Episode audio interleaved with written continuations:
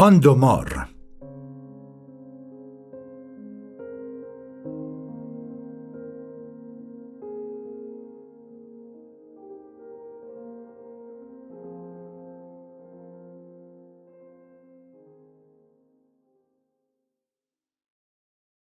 سلول های سرطانی کجایند و چگونه از خواب بلند می شوند؟ می‌گویند دو مار سیاه عظیم و جسه از خواب زمستانی برمیخیزند و از لای ریشه های چنار کهنسالشان بیرون می آیند و میان مرغزاری شاداب زیر آفتاب بهاری چنبره می‌زنند. کنار مری نای یا ریه. وارد کور راه ها می شوند به سوی جگر یا مغز. گاه کنار هم و گاه دور از هم. پیچ و تاب خوران به پیش می شتابند و سلول های سالم را فراری می دهند. از حیبتشان حراسی می سازند و چون کمندی از هم گشوده می شوند و با خروش به تاخت و تاز در قلمرو جسم محبوس می پردازند. عضوها را لگت کوب می کنند و از بالا تا پایین جسم می تازند. ویرانه بر جا می گذارند و جولان می دهند. سایه هایشان درازند و دهشتشان بی پایان بلند حریس گرسنه سیری ناپذیر زمان معمولا علیه بیماران لاعلاش کار می کند بزرگترین دشمن بیمارانی مانند توست قویترین سلاح مار زمان است. خود را باز تعریف می کند در گوشه و کنار عضوهایت گشت می‌زند سرک می‌کشد فضولی می‌کند. جام خونی بالا میاندازد تکه گوشتی به نیش می‌کشد. هیولا صبور است. حتی گاهی وقتی سر و کلش پیدا می شود که بیمار دل خوش کرده بهبود یافته. با لبخند و دهان باز برای خوردن و نوشیدن. توده ها همیشه فرصت خواهند داشت تا ساعت سعدشان فرا برسد.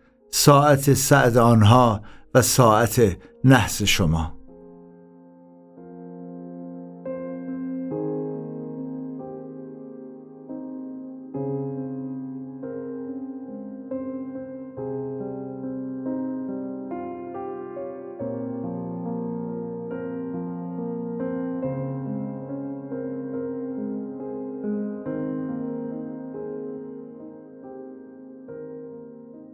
خورشید و گلهایش.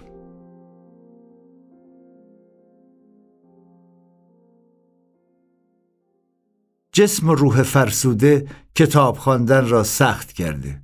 طاقت فرسا.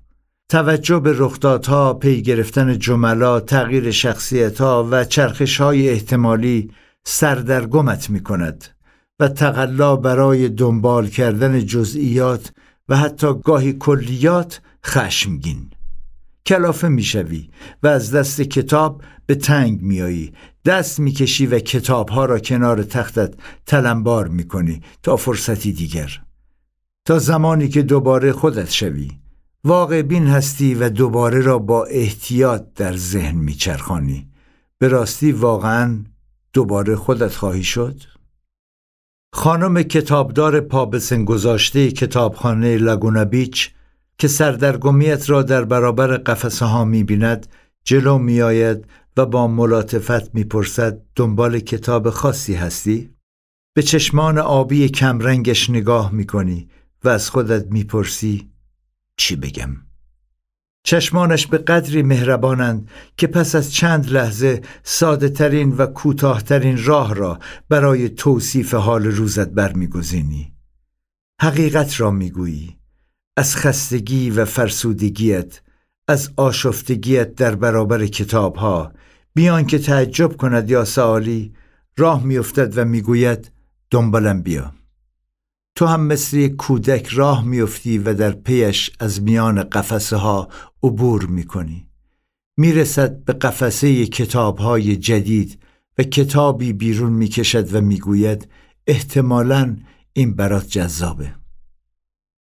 تو را غیر منتظرانه با کتاب خورشید و گلهایش آشنا می کند.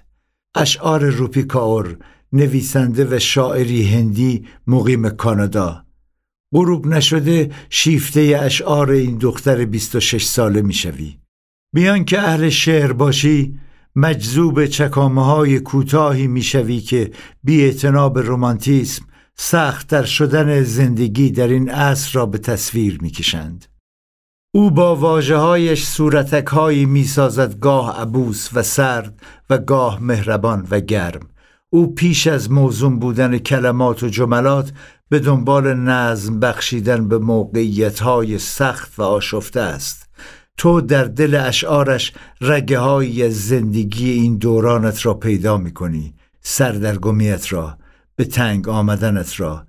می نشینی و چند تا از اشعار روپی کاور را ترجمه می کنی و به ترتیب زیر برای یکی دو نفر از عزیزانت میفرستی.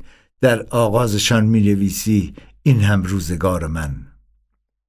شعر شماره یک. جسمم فریاد می‌زند چرا اینقدر با من نامهربان بودی؟ به او می‌گویم چون تو مانند دیگران نبودی. شعر شماره دو. برای درمان باید تا ریشه زخم پایین بروی و تا بالای زخم بر آن بوسه بزنی. شعر شماره سه. یک دختر بچه و یک آدم بزرگ. در دو سوی یک میز برابر هم نشسته بودند. فنجان شیر و فنجانی چای در برابرشان قرار داشت. آدم بزرگی از بچه پرسید که آیا از زندگیش لذت می‌برد؟ بچه پاسخ داد بله زندگیش معرکه بوده.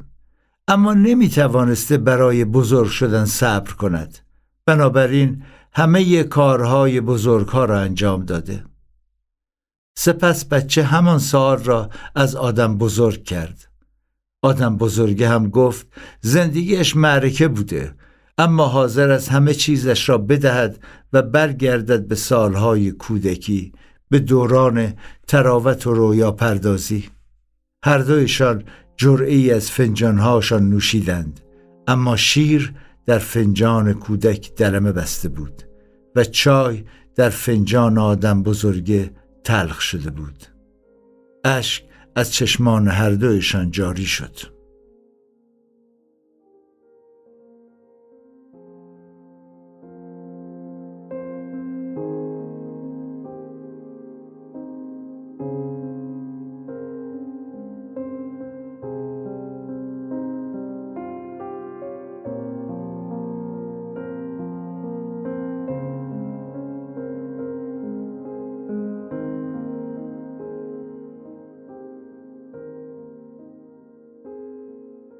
روز شکرگزاری با طعم ایرانی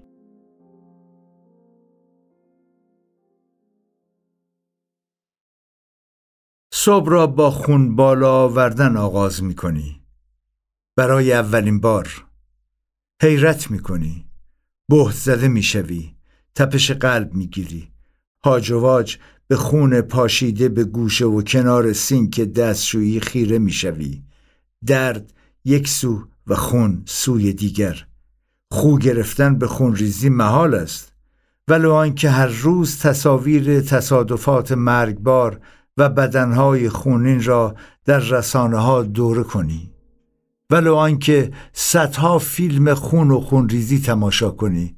گاهی یک خون دماغ ساده تو را به بند می کشد گاهی انگشت بریدهی به همت می ریزد تماشای بریدن سر گوسفند به بهانه نظر و بیرون زدن خون از گلوی حیوان بینوا هرگز عادی نمی شود. می شود؟ دست رویت را می شویی سنگ های سفید سرخ شده دستشویی را به دقت تمیز می کنی و به دنبال لکه ها در گوش و کنار بیگردی می روی و می نشینی روی مبل و تلاش می کنی آرام بگیری. اما بازی ادامه دارد و در میابی از فرط سوزش روده نمی‌توانی بنشینی. پرده جدیدی از تأثیرات شیمی درمانی نشستن برایت شکنجه است. خون بالا آورده ای اما آراسته ترین جامعت همان شلوار و پلوور سیاه را میپوشی تا ظهر و شب به دیدار آشنایان و دوستان بشتابی. امروز روز سورچرانی است. روز شکرگزاری یکی از تعطیلات آمریکایی یکی از اعیاد ملی ایالات متحده که هر ساله در چهارمین پنجشنبه ماه نوامبر برگزار می شود. آمریکایی ها سر سفره می نشینند و از برکات و نعماتی که خداوند به آنها داده سپاسگزاری می کنند. جورج واشنگتن در 1789 به مناسبت جشنواره برداشت محصولات کشاورزی که در صف عیاد آمریکایی قرار داد و آبراهام لینکن در 1863 طی سالهای جنگهای داخلی آن را یکی از روزهای تعطیل فدرال خواند. روز شکرگزاری در کنار کریسمس و سال نو یکی از سه مراسم کلیدی آمریکاست که پشت سر هم پاییز را به زمستان و سال کهنه را به سال نو پیوند می‌دهند. روز شکرگزاری از بوغلمون جدا نشدنی است. با پرنده وحشی که در آمریکای شمالی کشف شد. پرنده ای که قدرت پرواز چندانی ندارد و آسان شکار می شود رؤسای جمهور آمریکا هر ساله در این روز برابر دوربین ها می ایستند و یک بوغلمون را شامل عف می کنند تا سرش را نبرند و تن سرخ شدهش را سر سفره به نیش نکشند رنگ بخشهایی از این پرنده در لحظاتی که هیجان زده و نگران می شود تغییر می کند. پوست گلویش از خاکستری به آبی سفید و سرخ می گراید و ترکیب متفاوتی می یابد. بوغلمون به دیبای رومی هم اطلاق می شود که در برابر نور به رنگهای متفاوتی در می آید.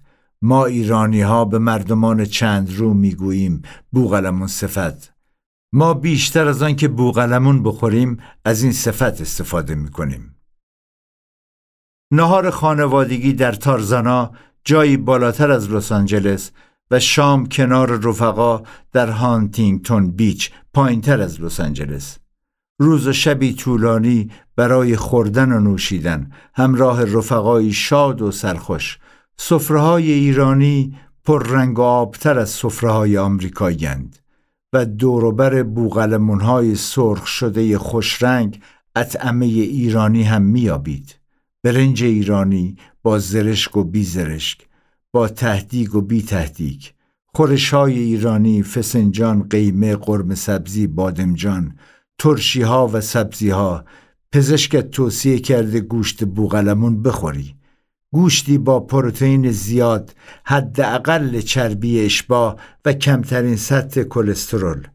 اما به گوشت بوغلمون علاقه نداری و مدت هاست با بیمیلی غذا می‌خوری. با اکراه شکنجه. تلاش می‌کنی همرنگ جماعت شوی. مثل آنها سرت را به علامت تایید چیزی که نمیدانی چی تکان می‌دهی و تبسم می‌زنی و به به می‌گویی.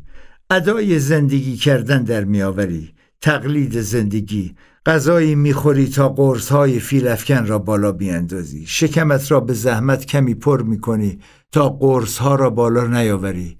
بیماران کهنکار خوب می‌دانند که قرصهای قوی چگونه غذاهای محبوب را در دهان بیمزه می‌کنند می‌گویند حین مصرف داروهای قوی سراغ غذاهای مورد علاقه تان نروید چرا که آنها را از دهان می اندازند و علاقه ایتان را با آنها از دست می دهید.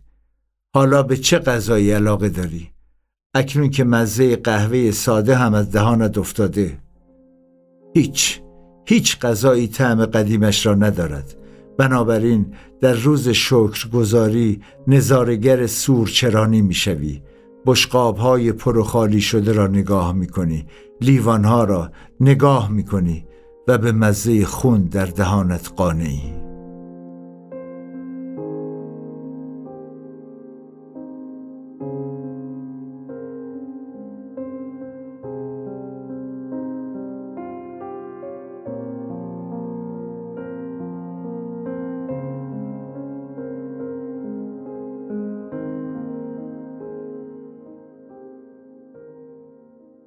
دور از رویا. 29 نوامبر سومین شیمی درمانی. باید بروی. تکرار سفر طولانی. از ارواین به لس آنجلس از لس آنجلس به بیکرزفیلد از بیکرزفیلد به مرسد. حوالی ده صبح راه میافتید. روز گرمی است. با مهرزاد شنگولانه میپرید درون قطار و کوله و چمدان کوچکتان را بالای سرتان جا می‌دهید. سرحالی و بوی اودوکلون می‌دهی. چه عجب! از لس آنجلس به بعد که با اتوبوس به سوی بیکرزفیلد می روید هم صورتها عوض می شوند و هم بوها. هرچه جلوتر می روی بیشتر از حال و هوای خوش در میایی. شاید این روان نامرئی و زمیر باطن است که از نزدیک شدن به مرکز درمان میترسد. از دور شدن از دنیای عادی و مردمان سالم از رسیدن به فضایی غیرعادی با آدمهایی مریض. ورود به مرکز درمان قصه دیگری دارد. میدانی به کجا پا گذاشتی و آدمهایش را می‌شناسی. با این وصف با ترس وارد می‌شوی. با صورتی نشاید گرفته تر اما احتمالا رنگ پریده تر از روز پیش. با دویدن احساس قربت به رکایت نمی‌توانی آن حال را با حرف توصیف کنی. این احساس محض را فرو رفتن سوزن اولین سرم را پیش از تزریق چند سوزن بعدی. با آغاز تزریق ناگهان همه حواست در رکا در دستها و در پاها و در چشمانت جمع می شوند هر چند بیحالی حساسیتت بالا می رود آن سمهای مهلک در بدنت جریان میابند و سلولهای نکبتی را به حال آماده باش مطلق در میآورند. این بیداری آمیخته با خلصه برآمده از رویارویی مخدرها و داروهای شیمیایی قوی در میدان جنگ درون بدنت است. هم بیداری و هم هوشیار و هم خواب زده. حالتی که با جهشهایی بی صدا در برت می‌گیرد و با خود می‌برد وسط کارزار. جریانی شبیه رعد و برق که مرکز حواس آدم را بیدار می کند. هر بار به مرکز درمان می روی همین حالت را میابی. موقع حرکت همه چیز عادی است. گاه سرخوشی و گاه بیقید و شاید هم دلخور. به هر حال آدم دیگری هستی یک بار عوض می شوی و هر واجهی که از دهانت خارج می شود آهنگ دیگری پیدا می کند اول می گویی میریم و خدمت تومرها می رسیم امیدوار اما این جمله در مرکز درمان مثل سرنیزه ای در محتاب نمایشی می شود و میدانی دروغ است. جملات امیدوار کننده زیر آن همه دارو و سرم و سوزن فریاد می‌زنند. دست بردار پسر آروم شو. این مرکز هنوز برایت چون گردابی مبهم و اسرارآمیز است و نمیدانی به کجایش خواهی رسید. گرچه هنوز در آبهای راکدش قوطه می‌خوری و از آبشار به دوری حس می‌کنی چرخش آب آرام آرام تو را به سمتش می کشد نه توان مقاومت داری و نه راه گریز. وقتی روی تخت دراز می‌کشی و روح و جسمت را بران میفشاری از درد و خوف مرگ به بالش چنگ می‌زنی و صورتت را در آن پنهان می‌کنی. بالش تنها رفیق توست برادرت مادر دلسوزت که فریادت را در آن بستر کوچک فرو می نشاند و گوشه ای از دامانش را برای چند هفته از زندگی بیشتر یا کمتر در اختیارت می‌گذارد.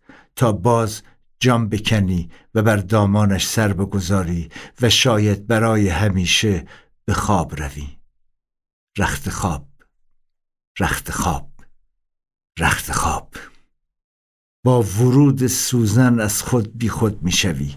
سرعت فهم سوزن و دارو از تو بیشتر است و نمی توانی توصیفش کنی. بی خیال نشسته ای که ناگهان بدل می شوی.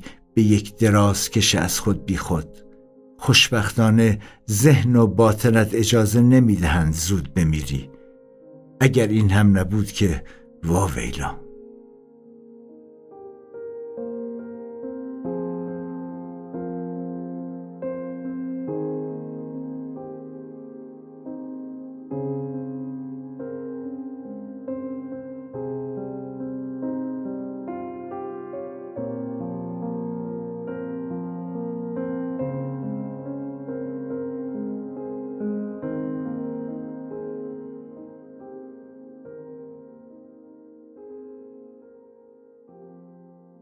سه هفته بعد.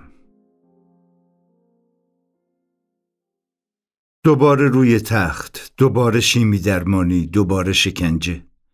همه ی آدم های بخش شیمی درمانی به شهر مجاور رفتند و تو امروز تنها بیمار بخشی. یکه و تنها در سکوتی که شکسته نمی شود. همه رفتند و یک پرستار مانده تا کارهایت را انجام دهد. کریستینا یکی دیگر از پرستاران پرشوری که پنج شش ساعتت را با او سپری خواهی کرد. کریستینا برای جایی رو به پنجره برگزیده. بهترین جای آن سالن را. رو به درختانی که باد پاییزی دیوانوار درون برگهایشان میپیچد. رو به زندگی آن سوی دیوارها. در آن خلوت مهنتزا با آن دل گرفته و حال خراب و بارانی از سوال بی جواب چاره جز هم صحبتی با کریستینا نداریم. چیزی کمی بیشتر از وقت گذرانی. ورای فضولی های متداول نوعی همراهی و بدبستان دلی با کسی که باید حرفهایش را بشنوی و با او راه بیایی. تو سوال می کنی و او سخاوتمندانه پاسخ می دهد درد دل می کند به حال و روزی افتاده ای که همه آسود خیال برای درد دل می کنند و این بار کریستینا یکی از آن مکزیکی تبارهای آمریکایی با لحنی مسهور کننده به سان بازیگران تئاتر حرف می‌زند و تو به سان تماشاگری با حوصله گوش می‌دهی. گفتگویی سبز رنگ و از یاد نرفتنی. در کمال تعجب می‌گوید دو کتاب نوشته که در نیویورک در آستانه چاپند. فیلسوفانه حرف می‌زند و جملاتی می‌گوید که احتمالا خطاب به صدها بیمار به زبان آورده. وقتی داری درمان میشی گاهی می‌بری و گاهی میبازی. اما وقتی داری آدمی رو درمان می‌کنی آخرش مهم نیست. حتما برنده ای زندگی کریستینا یادآور ملودرام های تلویزیونی است به رغم جوانی ظاهری و موی به دقت از پشت بسته شده که یادآور دختر دبیرستانی هاست چهل و دو سال دارد. مادر پنج بچه از دو ازدواج است. در شانزده سالگی ازدواج کرد و سه پسر از همسر اولش دارد که خودکشی کرد و دو دختر از شوهر دومش. فرزندان یازده تا بیست و شش ساله. شوهر دوم بیکار شده و او بار زندگی را یکه و تنها بر دوش می کشد قصه زندگیش را با عزت نفس و غرور تعریف می کند بدون سعی برای ایجاد حس ترحم. با لبخندی که نشان از مبارزه با کوهی از دشواری ها دارد عکس پسران و دخترانش را نشانت می دهد و تو تصویری از دخترت را نشان می دهی که احتمالا این آخرین مرحله صمیمیت بیمار و پرستار است. پرستارها در امریکا درآمد خوبی دارند و بازار کارشان معمولا پر رونق است. با این وصف کریستینا از نگاه غیر آمریکایی ها به جنبه دیگر از زندگی آمریکایی چنگ زده. زندگی در مرسد در شهری کوچک شهری بی زرق و برق شهری بی هیجان شهری بدون زندگی شبانه شهری آری از رنگ و آب شهرهای بزرگ شهری برای کار کردن تنها تفریح آخر هفته کریستینا بردن دخترهایش به پارک است نه بیشتر کالیفرنیا 48 کانتی دارد و 480 شهر کالیفرنیا فقط لس آنجلس، سان فرانسیسکو و سان دیگو نیست. حدود سی میلیون از سی و هفت میلیون کالیفرنیایی در شهرهای دیگر زندگی می کنند و زندگی کریستینا نمایشگر زندگی میلیون ها نفرشان است. به پرستارها که نزدیکتر می‌شوی درمی‌یابی باید دست از خیال بافی اضافی برداری تا لااقل درمان و روی خوش و خاطراتشان را به لجن و کسافت نکشی تو داری یاد می‌گیری چگونه با آنها کنار بیایی؟ همانهایی که نقششان برایت مهمتر از هزار پزشک و متخصص است. تو به همراهشان لحظات سختی را طی می‌کنی و در کنارشان آرام می‌گیری. کافی سوزن را با لطافت در رگت فرو نکنند. کافی سرم را وصل کنند و بروند یکی دو ساعت دیگر برگردند. شماها بدون پرستارها نمی توانید جرعی آب بنوشید.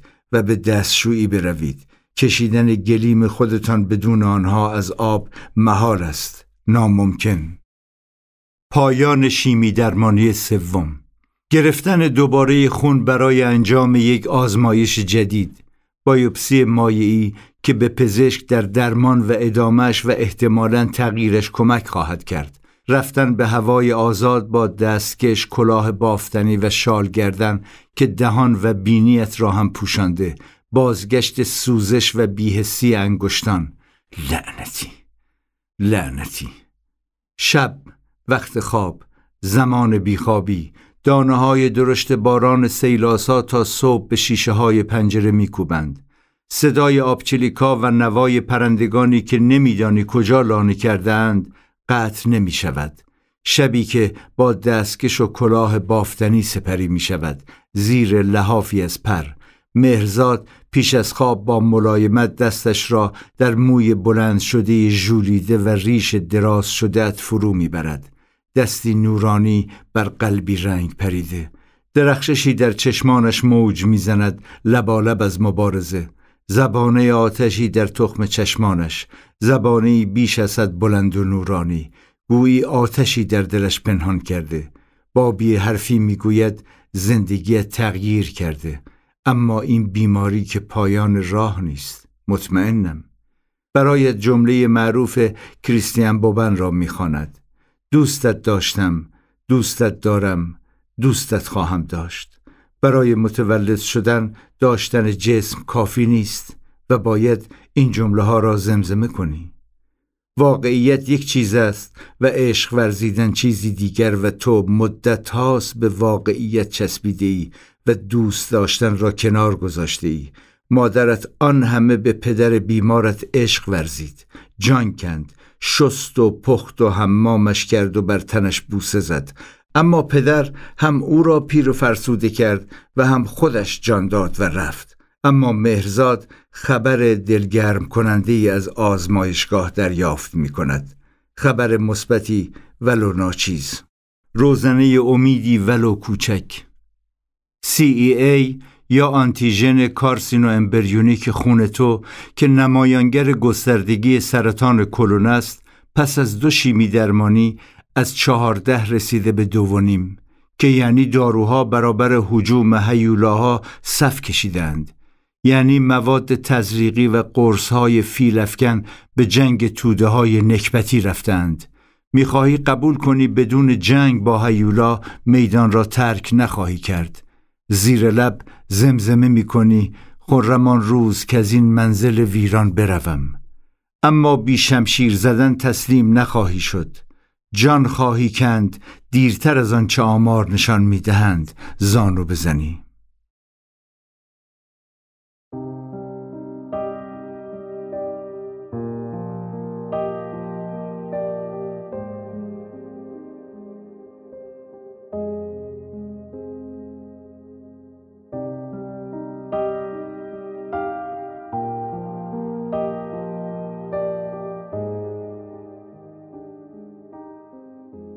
تاریخ تکرار شده.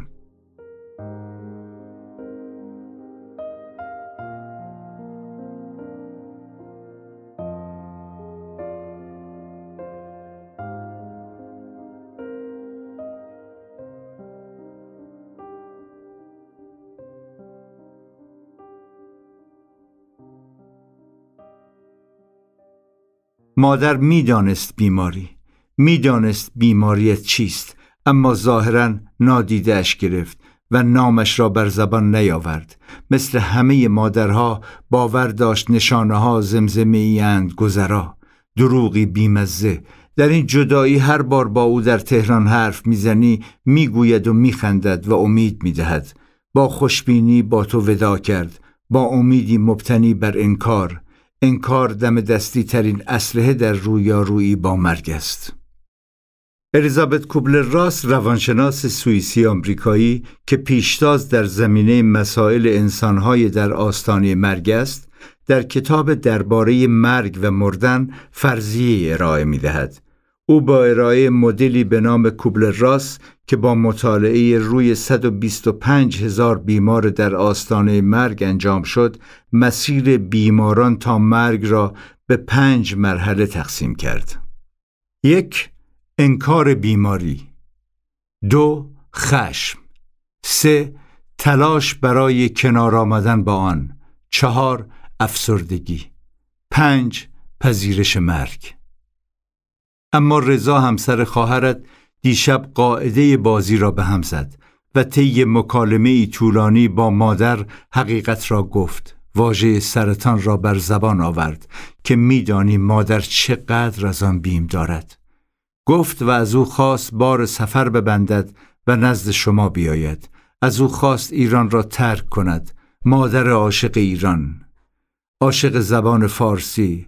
عاشق آپارتمان کوچکش وان میزی که رویش سر بر سجاده می‌گذارد. عاشق رفت و آمد به بازار تجریش برای خریدهای ریز. عاشق سلام و احوال پرسی به زبان مادری. او پس از 20 سال زندگی در آمریکا چیزی جز چند کلمه انگلیسی یاد نگرفت و در عوض به دو زبان فارسی آموخت. دلت برای مادر آتش می‌گیرد. گر.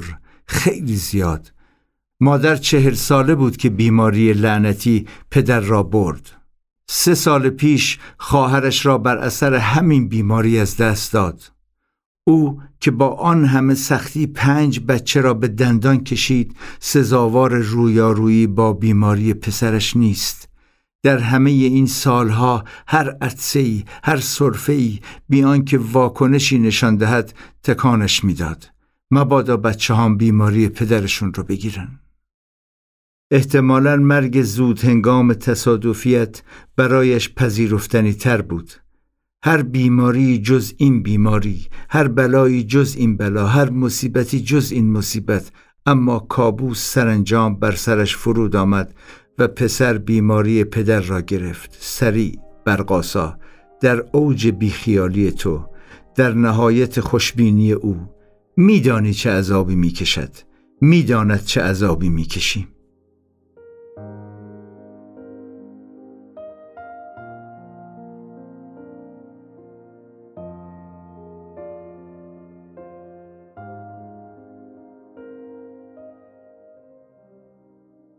روزهای تعطیل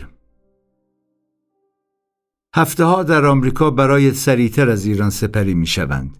پنج شنبه و جمعه در ذهنت به روال ایران مترادف با روزهای تعطیل هستند و سپس شنبه و یک شنبه از راه می رسند که اینجا تعطیلات واقعی هند. بنابراین چهار روز متوالی را در حال و هوای تعطیلی سپری می کنی و روزهای کاری به دوشنبه، سهشنبه و چهارشنبه خلاصه می شوند. با این وصف روزها برایت به کندی میگذرند. برای توی بیکار که مهمترین دقدقت حفظ دقیق برنامه بالا انداختن کپسول های فیلفکن است و نشستن جلوی تلویزیون. دیروز رکورد تماشای هفت فیلم را به جا گذاشتی. بیشترشان کلاسیک. اما این تو نیستی که نرم نرمک عقب نشینی می‌کنی. بیکارگی است که گریبانت را میچسبد. خستگی، رخوت، تنبلی، بهانه جویی، وادادن و نق زدن اینها همه از دل بیکارگی سرباز می کنند و نه فقط از بیماری.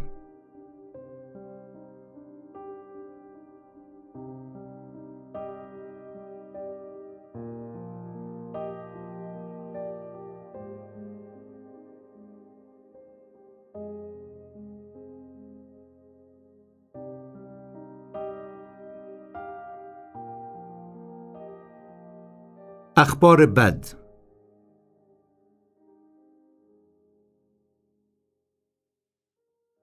ششم دسامبر 2018 است و آخر پاییز خورشید زود غروب می کند و حوالی ساعت چهار هوا رو به تاریکی می رود.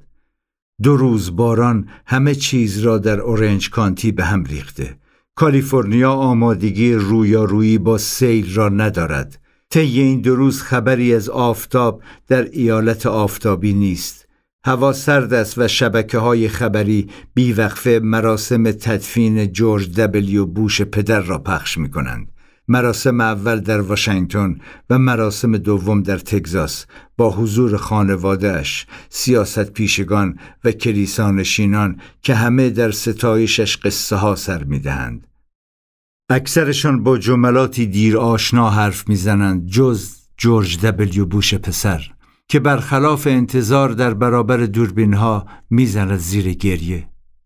در چنین حال و هوایی تماس های بستگان و رفقایت از گوشه و کنار گرمی بخشت هستند. امید روحانی، جهانگیر، محشید، رضا و بهاره از تهران، امیر حسین از آمستردام، بابک یمینی و همایون جمالی از لندن ترجیح می دهی به صداهاشان اکتفا کنی و از تماس تصویری بپرهیزی. گویی می‌خواهی تصویر گذشته هرچه بوده دست نخورد در این حال وقتی واقعا نمی‌توانی کنارشان باشی از تماشای حال و هوایشان قبطه می‌خوری و دلازرده می‌شوی. یک جورهایی هم خجالت می‌کشی از جزئیات بیماریت حرف بزنی. گویی چیزی است فقط بین تو و جسمت و تومورها. مثلثی خصوصی که وارد کردن دیگران حریمش را برهم می‌زند. با این وصف لذت شنیدن صدای آشنا و دوباره آن شوخی ها توصیف ناپذیر است و یادت میآورد زندگی چه شیرین است هنوز. نهیب می‌زند خاک را فراموش کن و به آسمان بنگر. هرچه داری به پای زندگی بریز تا مرگ چیزی برای بردن نیابد. نمیدانی این جمله را کی و کجا شنیده ای اما چگونه؟ ای کاش کسی پیدا می‌شد و می‌گفت ریختن همه چیز به پای زندگی چگونه با درد میسر است؟ تو تولدها را به فراموشی سپرده ای از وقتی ایران را ترک کرده ای تقویمت را باز نکرده ای سال روز تولد رفقایت را تبریک نگفته ای و پیامی نفرستاده ای به پایان دل بسته ای به خداحافظی. مثل همین امروز همین چند ساعت پیش. خبر جدید را می‌خوانی. خبر درگذشت احمد رضا دالوند را. گرافیست تصویرساز پژوهشگر و خیلی چیزهای دیگر. هم دانشکدهیت در دانشکده هنرهای زیبا. او در شهست سالگی رفته. ساعت دو صبح شانزدهم آذر 1397 در تهران در خانهش انتظار رفتنش را میکشیدند. اما تو به فرمول انکار دل بسته بودی. انتظار معجزه میکشیدی. ولو آنکه می‌دانستی معجزه ای رخ نخواهد داد. چهره احمد رضا در گذر ایام تغییر نکرده بود. با موی بلند و اندام فربه و عینکی قاب گرد. جوانتر از همسن و سالانش می‌زد. اما بیماری قند داشت که آرام آرام هارتر شد و وقیهتر او فروتنانه جان کند بیان که بیماریش را بزرگ جلوه دهد طی چهار دهه نشریه به نشریه کار کرد و با ممنوعیت هر کدام کوله به سوی مقصدی دیگر بست زندگی حرفه‌ایش با روزگار سیاه ژورنالیست هایی بود که با دست مزدی ناچیز آغاز به کار می کردند و خیلی زود همان آب باریکه را هم قطع می کردند. اما قند بود که احمد رضا را به خط پایان کشاند به پایان راه یکی از پاهایش را از مچ بریدند و تصور اینکه احمد رضا چگونه راه می رود دشوار بود تو در این دو ماه از خودت میپرسیدی آیا حاضری بیماریت رو با مرض قند عوض کنی؟ ماهای پایانی کدوم بیماری جان فرساتره؟ در کنار خبر درگذشت احمد رضا عکسی از تخت او در بیمارستان با کیک تولدش می آید. دوستان و رفقا دورش کردند و خیلی هاشان با خنده و تبسم جانی به تصویر بخشیدند. در عمق عکس به چهره بیحالت احمد رضای دراز کشیده روی تخت خیره می‌شوی. چهرش بدون تبسمی حتی زورکی است بدون لبخندی حتی اجباری با حسرتی تزرزل ناپذیر آگاهی از بیماری و شنیدن تبل مرگ فاصله ای بین بیمار و عیادت کنندگان می اندازد. به راستی چه کسی می‌خواهد شمهای آخرین سالگرد تولدش را روشن کند چه کسی می‌خواهد در بستر مرگ بگوید شمها را فوت کن و آواز تولد مبارک سردهد احمد رضا می‌دانست نه بیماری قند پاپس کشیده و نه جملات دلخوش کنک گرهی گشوده. می‌دانست بیماری نقد نقد معامله می کند می‌دانست بیماریش رکایش را خورده و کلیه چشم و اعصابش را نشانه رفته و او را به سوی سکت سوق می دهد می‌دانست بیماران فربه باید از راه کمخوری و ورزش چربی بسوزانند اما بیش از آن می‌دانست بدن گرسنه غذا می‌خواهد. همان چیزی که او را به لب پرتگاه برد روز به روز شب به شب ساعت به ساعت. تنها گذاشتن بیمار در روزهای پایانی درستتر است یا دوره کردنش و دلداری دادنش. این پرسشی است بی پاسخ قطعی. و هر بیماری جواب خودش را دارد. تو تنهایی را ترجیح می ای تا دل سوزاندن و تأسف خوردن برایت را. سر تکان دادن حیف حیف کردن و تکرار جمله حتما خوب میشی. دلسوزی در اکثر اوقات بدل به القای ضعف شخصیت می شود و نیشی می‌زند جانسوز. آنها دوستت داریم دوستت داریم را تکرار می کنند اما مکدرتان می سازند و روزگارت را تلختر از چیزی که هست. چه خوب که احمد رضا هرگز با یک بار راه نرفت و چه بد که با دلی تبدار زودتر از موعد گفت خداحافظ. او نخواست و نمی توانست در برزخ بین زنده ماندن و زندگی کردن سرگردان بماند. می‌خواست زندگی کند و زنده ماندن روی تخت پاداش یک عمر دویدن نبود. زیافت مرگ ادامه پیدا می کند و چهار روز بعد خبر رفتن ایرج دانایی فرد را میشنوی. ایرج بازیکن محبوبت در عقاب دهه پنجاه زننده اولین گل ایران در جام جهانی 1978 باز همان تصویر تخت بیمارستان لوله و سرم فرو رفته در دست و بینی چند مطلب سردستی در معرفیش دور گرداندن تابوتش در امجدیه. لعنتی لعنتی. بازیکن محبوبت در تیم محبوبت عقاب هم رفت. قرار ما نین نبود. نه نبود. بود؟ البته که نه. امروز همه چیز ترکیب دیگری می‌گیرد. سرمها و سرنگها و چهره بیماران را جور دیگری می‌بینی. همهشان معود شدهاند. کج و کوله داغان یکوری. میدانی افکارت در هم و برهمتر شده و همه چیز را با دلهور قاطی کردی. اما کاری از دستت ساخته نیست. صورت مریض ها چروکیده تر شدند و به نظر می‌رسد خیلی هاشان که بره بستند. دستهاشان را چاک چاک می‌بینی و پاهاشان را لخت و قلمی. نگاهشان که می‌کنی چشمانت میسوزند و سرت درد می‌گیرد. همهشان ناتوان و بیحالند و گویی به نعشهایشان نگاه می‌کنی. رفت آمد پزشکان خوشلبخند و پرستاران شاداب تئاترگونه شده و مسخره تر از همیشه.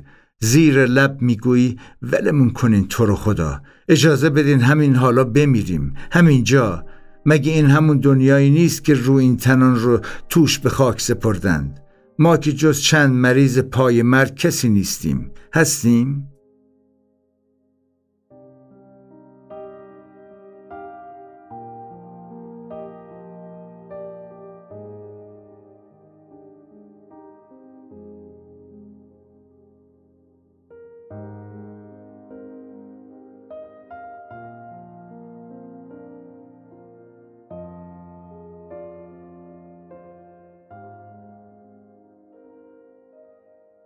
هنر خالی بودن. هوای سرد صبحگاهی ساعت دو سی دقیقه صبح. آرام از روی تخت بلند می‌شوی و پاهایت را روی زمین می‌گذاری پس از فقط دو ساعت خواب. قرص خواب هم که جواب نداده. مهرزاد خواب است. بلند می‌شوی درونت اتفاق غریبی افتاده. نه تحمل نور را داری و نه تاریکی نه سایه می‌بینی و نه نوری آن سوی پنجره ها. نیروی توصیف ناپذیر تو را هم به خشونت دعوت می کند و هم به زانو زدن. داری شبی نکبتی را سپری می کنی آمیزه ای از بی اشتهایی گرسنگی و ناتوانی در خوابیدن. میدانی لحن آرام و شوخ طبعت دیگر تند و تیز شده و خبری از خاطر گویی و لطیفه های با نیست. اتفاقی درونت افتاده که شایسته کین جوهاست طی روز و شبهای اخیر افکار کین توزانه در سرت میچرخند. احساساتی که برایت بیگانند. نوعی نفرت و حسادت آمیخته با قیز. هم خشمگین هم شکاک و هم تندخو حالا همان چیزهایی که روزگاری سرگرم یا خوشحالت می‌کردند خشمگینت می‌سازند. از نگاهت جهان بیخیالتر از همیشه شده و انگار همه مقصرند.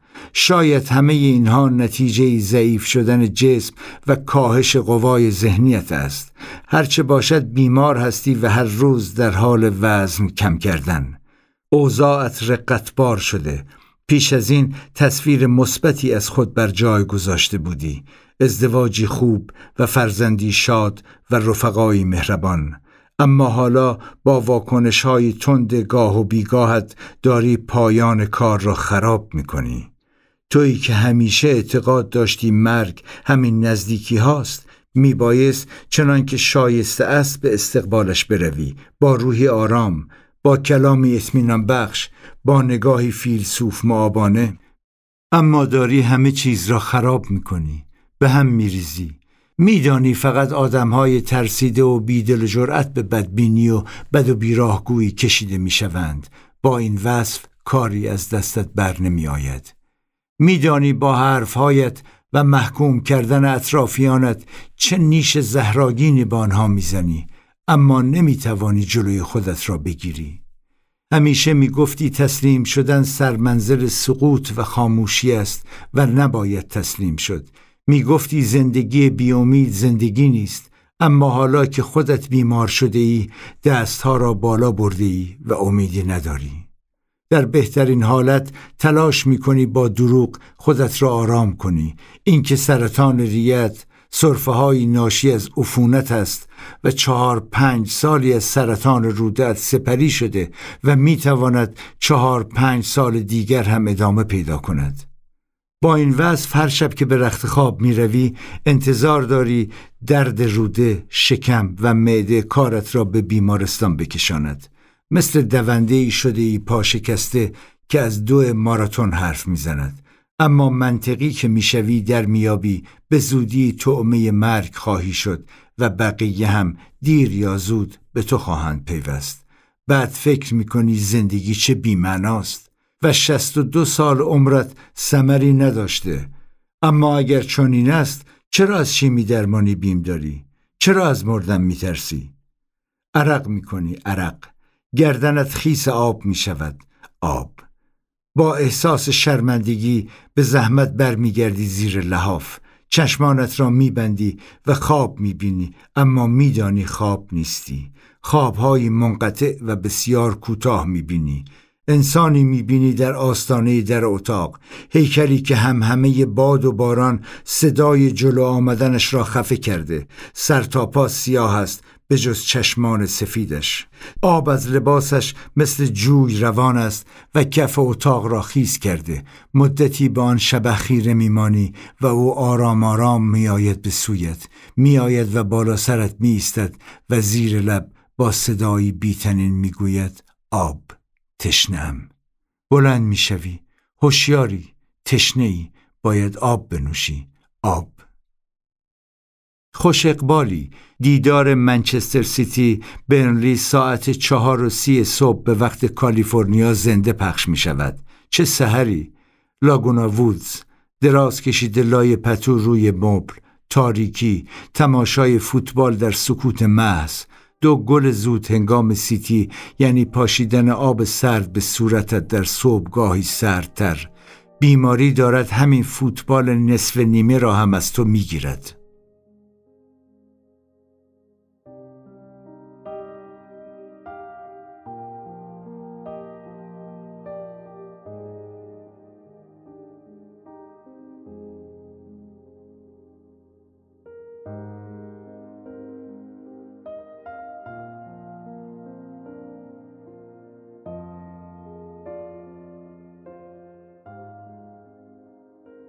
حمام.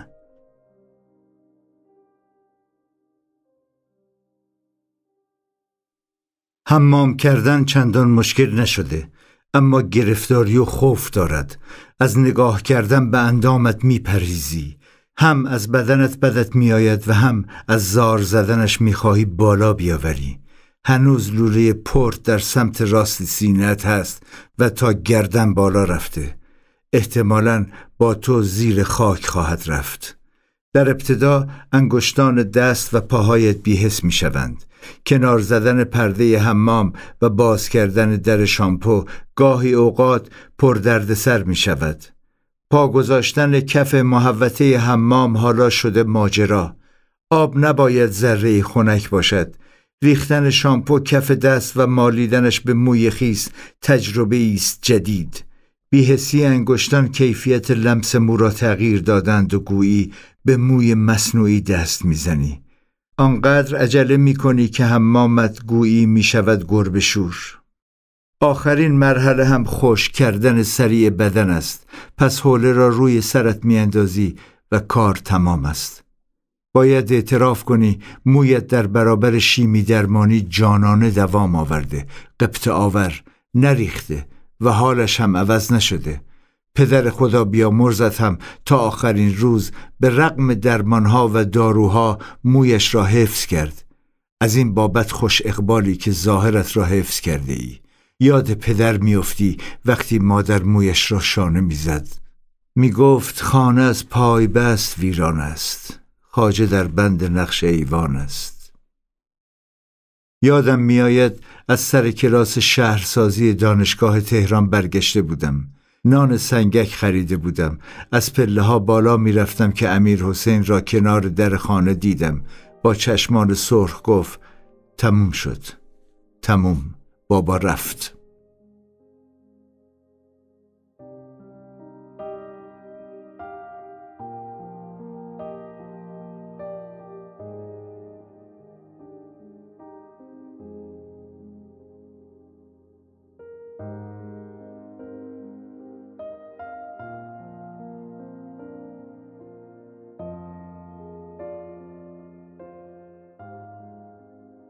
ایستگاه یخزده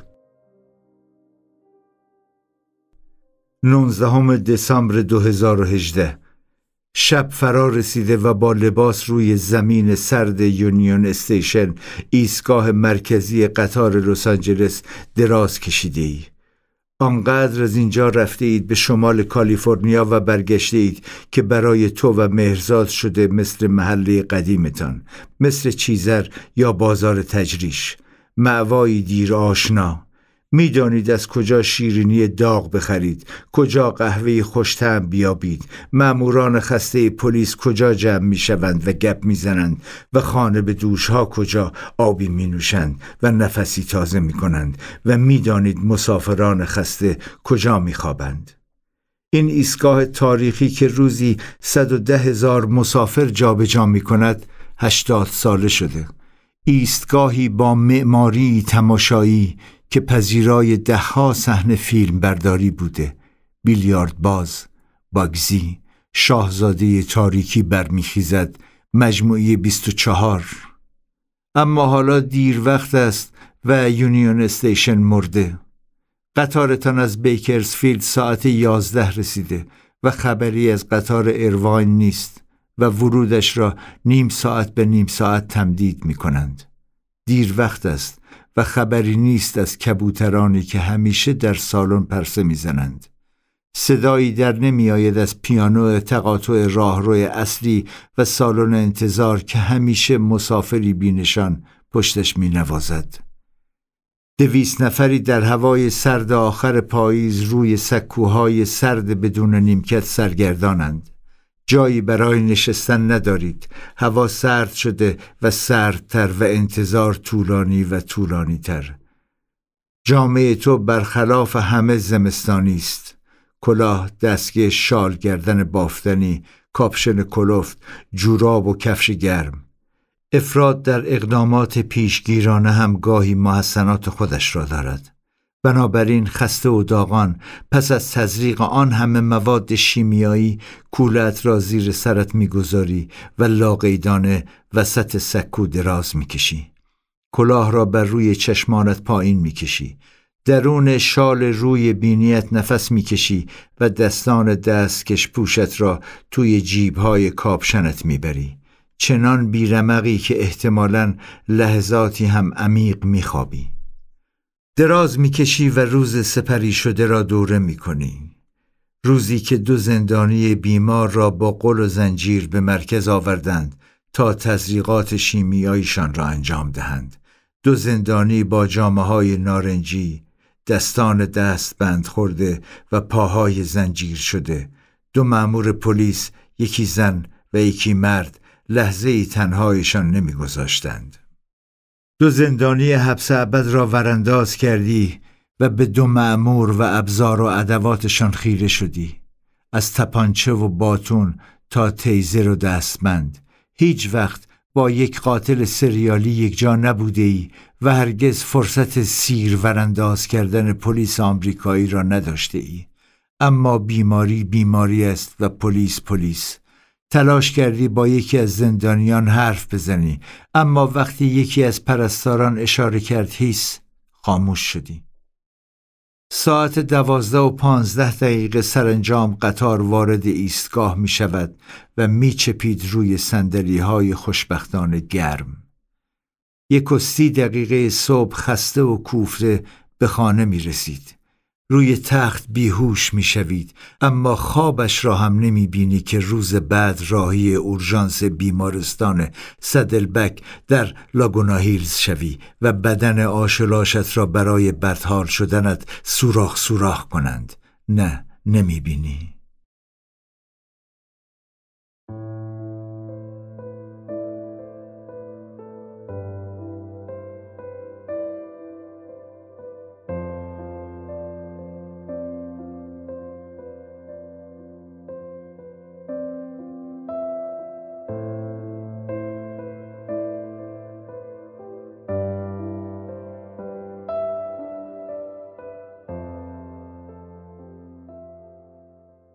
تصورات خام.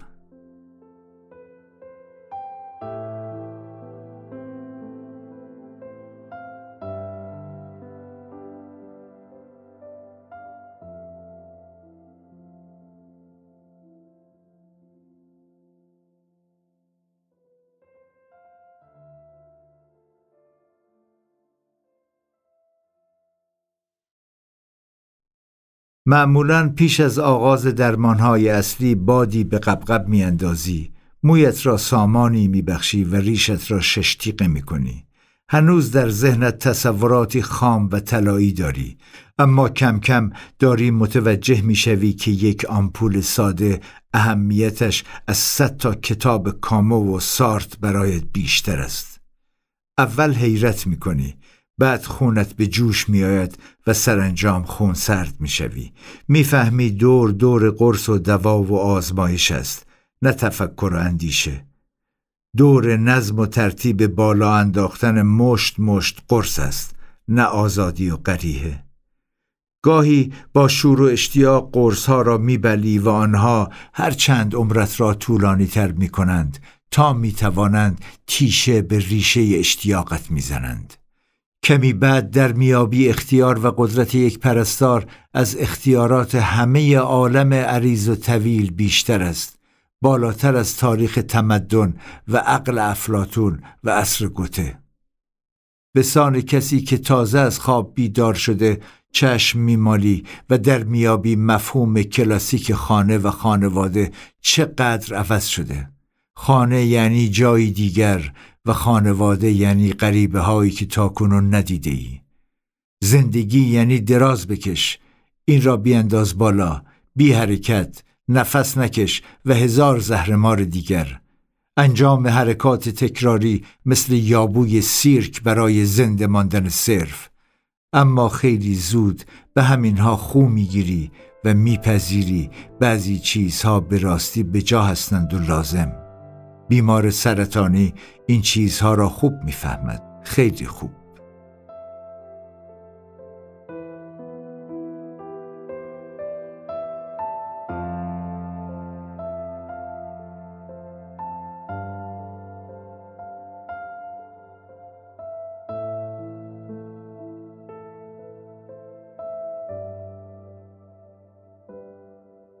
آه مادرم.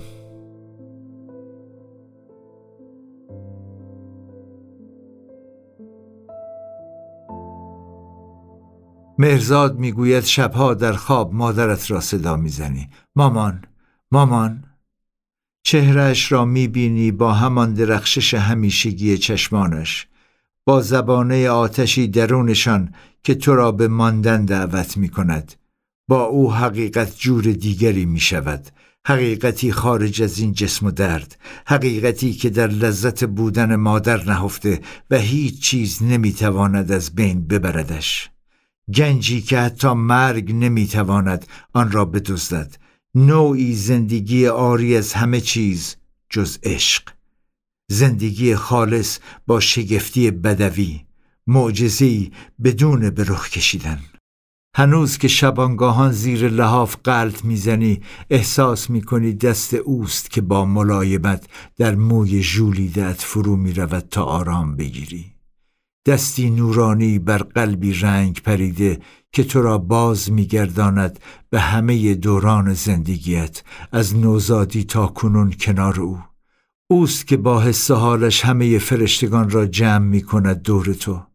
هر بار که در بستر از این پهلو بان پهلو می‌شوی احساس می کنی کنارت نشسته و تو را دنبالش می کشد می گوید می توانی با همین بیماری زندگی دیگری آغاز کنی. می‌گویی خانم ویران شده مادرم. می‌گوید تا من هستم تو هم هستی. می‌گوید نفس این آواز بند نمی آید تا بی نهایت تو بگو اگر شده تکنوتی تا بی نهایت می نوازد تکتاری که در مراوده تو و او تا ابد نواخته می شود با چشمانی لبالب از نور می‌گوید نگاه کن تو از گوشت و پوست و خون منی خوب نگاه کن نگاه می‌کنی و سرمست می‌شوی می‌خواهی بزنی زیر آواز و چیزی یادت نمی آید می‌خواهی در اولین فرصت برقصی.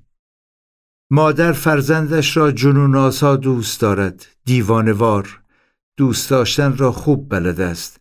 فرزند را در مرکز هستی می بیند و هستی را در قلبش جای می دهد. تو با مادرت در مرکز هستی قرار می گیری. ولو آنکه بدل به شمعی کهنه شده باشی. تو با او لبخند می‌زنی به سیه روزی شمعی که طوفانی بر آن دمیده. به جزجز روشنایی در زمزمه سکوت شب دل می سپاری. زیر لب می‌گویی دوستت دارم. و آن را به سان تیری شعلور در تاریکی به سوی بیماریت پرتاب می کنی. کلام نورانی دوستت دارم گلوله می شود و می رود به سوی روز و شبهای باقی مانده می رود و به سان هزار توپ برمیگردد. مادر به تو لبخند می‌زند با اطمینان همین توپ بازی پاداش اوست امیدی که به تو داده به خودی خود پاسخش است مادرت زهرا خانم کریمی عزیزت هر روز زنگ می‌زند. مادر پیرت در هشتاد و چند سالگی یاد گرفته چگونه با واتساپ به صورت تصویری با تو حرف بزند. تا امید دهد تا از عشق بگوید و با نگاهش دستی به سر گوشت بکشد. تا هنوز از آینده حرف بزند و بگوید خوب میشی حمید عزیزم خوب میشی. با هم میریم بازار تجریش گوشت آب گوشت می‌خریم. از اون قصابی خیابون مقصودلو میریم خرید سبزیجات برای سالات هایی که دوست داری. میریم بازار ترشی. مادرت همیشه می‌گفت بچه که بودی از این میترسیدی که بگوید دیگه مامانت نیستم. می‌گفت می‌زدی زیر گریه. ای کاش می‌توانستی حالا هم بزنی زیر گریه. چون داری در این سن و سال از دستش می‌دهی. بی آنکه توانسته باشی ذره ای برایش قدم برداری.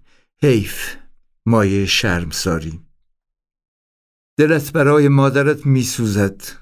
در چهل سالگی با پنج بچه قد و نیم قد در اوج انقلاب و جنگ بیوه شد. پس از چهار سال مراقبت از پدرت که سرطان خدمتش رسید. خواهرش یعنی خالت همین چند سال پیش طی زمان کوتاهی بر اثر سرطان ریه رفت و حالا تو تو پسر بزرگش. منصفانه نیست. هر روز پس از آن که روی میز کوچکی کنار آشپزخانه سر بر سجده می‌گذارد به تو زنگ می‌زند و می‌گوید خداوند تو رو به من داده و ازش قول گرفتم برام حفظت کنه. تو میخندی. حالم خوبه مامان جونم. خوب برمیگردم. اما میدانی برگشتی در کار نیست. نه نیست. کودک با فرشتهش بزرگ می شود با مادرش سرگشته از احساس آشفت حال و مجنون. این اولین لبخند اولین نوازش گمگشته در دنیای مادر. مثل در دست گرفتن باد و از حرکت باز ایستادن و دوباره راه رفتن. دور از تبار مرگ و نومیدی نامری شدن از سر بیخیالی. پرس زدن پی مادر آواره بازیگوش. در مسیر یکسان قدم به قدم دور شدن از هر ترسی تو زیر لب آوازی زمزمه می کنی هرچه می خواهی می گویی و میدانی فرشته آنجاست. تو و او فرزند و فرشته سکوت و خنده بازی رحمت. هرچه بگویی او از عشق حرف می‌زند. معیوست نمی کند می توانی مثل مگسی خود را به شیشه بکوبی و هرچه می خواهی بگویی و پاسخ ساده ای بیابی. به سان هوای آزاد. پاسخی از سوی روح و جانی که در مشتی آسمان آبی جست و خیز می کند ما از کجا آمده ایم؟ کلامی عاشقانه که بر هر چیزی پیشی می گیرد حتی خود عشق. دوستت دارم مادرم. دوستت داشتم و دوستت خواهم داشت. باید این جمله را تکرار کنی و تکرار. کلامی آمده از راهی دور از چشمه دور دست در آسمان ها به سان آب زیرزمینی عشقی خالص. زیر گوشت و پوست هر جانداری در هر گوشه. در یک تصویر موبایلی در یک لبخند ساده در یک واژه عادی در هر نفسی که می‌کشیم در قبار قوتور در هوا با عشقی ابدی که تا واپسین نفس با توست. دوستت دارم. این کلام پیش از آن که بر فراز گهواره به پرواز در بیاید بر زبان مادران جاری می شود صوتی با لحن و رنگ خاص بی بیماری به جنگ و تجارت با هیاهوی جنون آسا زمزمه در خون و پوست و گوش. بله دوستت دارم. دوست داشتنی از پیش از به دنیا آمدن تا حتی پس از پایان دنیا تا ابد. تا اینجا برای تو از قیتریه تا اورنج کانتی. تو در این دوران همیشه مادر را کنارت داشته ای حتی به اون نزدیکتر شده ای هر بار احساس می کنی به گهواره کنارش بازگشته ای گهواره زندگی هر بار آهی می‌کشی او را می بینی کنارت ایستاده و انگشتانش را در مویت فرو کرده. بویش را می‌شناسی احساس بند بند انگشتانش را. مادرت زیباست خیلی زیبا فراتر از قشنگ بودن خود زندگی است همیشه در لطیفترین درخشش صبحگاهی همیشه در نوری که حین خم شدن روی گهواره از سر شانهش تابیده. گوشت صورتش چروکیده شده اما هنوز جوان است و دلفریب. مادرها پیر نمی‌شوند زیباتر می‌شوند بیشتر و بیشتر. مادر برای عشق به فرزند خود را از زیبایی ظاهر محروم می سازد و به همین دلیل زیباتر می شود. او با خستگی جانفرسایش از دورانی به دوران دیگر برای پسر بیمارش همه چیز را به جان می خرد. همه مادران چنین زیبایند آمیخته با صداقت و دریادلی در جامعه عشق همه مادران چون این رحمتی دارند که حتی ملکوت به آن رشک می‌برد ملکوتی زیر درخت ابدیت عشق مادرت تو را با یک نگاه و یک لغت بالا و پایین می کند. می‌داند هر حرکت کوچکت چه مفهومی دارد خوبی یا بد سرحالی یا ادا در میآوری نکته بینی مادر تصور پذیر نیست. هست؟ نه نیست. زیبایی از عشق می آید و عشق از مادر بودن. پدر جام می‌کند اما مادر فرای کار و پول است. مادر چیزی به نمایش نمی‌گذارد. مادر هرگز برابر فرزندش قرار ندارد. همیشه همین اطراف است. کنار تختت حین شیمی درمانی. زمان بالا آوردن او تو را زنده نگه داشته و به زندگی فرا می‌خواند. مادر همزمان با فرزندش بزرگ می شود می‌گویند کودکان حین تولد با خداوند برابری می کنند مادران هم همینطور. عشق آنها از توجه می آید توجه ساده به چیزهای ساده فرزند. توجهی فروتنانه و بیادا. توجهی سرزنده و لبالب از زندگی. حالا می‌فهمی در خواب نام او را صدا می‌زنی. مامان مامان. با فریاد زندگی را هنوز از او می‌خواهی. مامان مامان. و اوست که بیدار می شود و از راه می رسد و هنوز پاسخگوست بی خستگی بی نق زدن. به راستی عظمت واقعی با تقلید از موهبت مادرانه به دست می آید با تعمیم همه چیزهایی که مادر از روز اول نصار فرزندش می کند مادر بودن یعنی همیشه بودن. یعنی به هیچ گرفتن بیماری. یعنی در بدری خستگی. مادر فرزندش را با شیر و از آن مهمتر رؤیاهایش تغذیه می کند غذاهایی از اعماق وجود. باور کردنی نیست اما در این حال و روز لالایی های مادرت در گوشت زنگ می‌زند و تو را پرتاب می کند به سرمای سنندش و برف و یخهای کرمانشاه. لالا لالا گل پونه بابات رفته در خونه. لالا لالا گلم باشی. همیشه در برم باشی. بچه بزرگ می شود ریشه می دواند اما پاهایش در زمین مادر فرو رفتند. از بیشزار مهر مادر تغذیه می کند. تو حالا بیش از همیشه به مادرت وابسته ای. تو در خواب فریاد می‌زنی مامان مامان.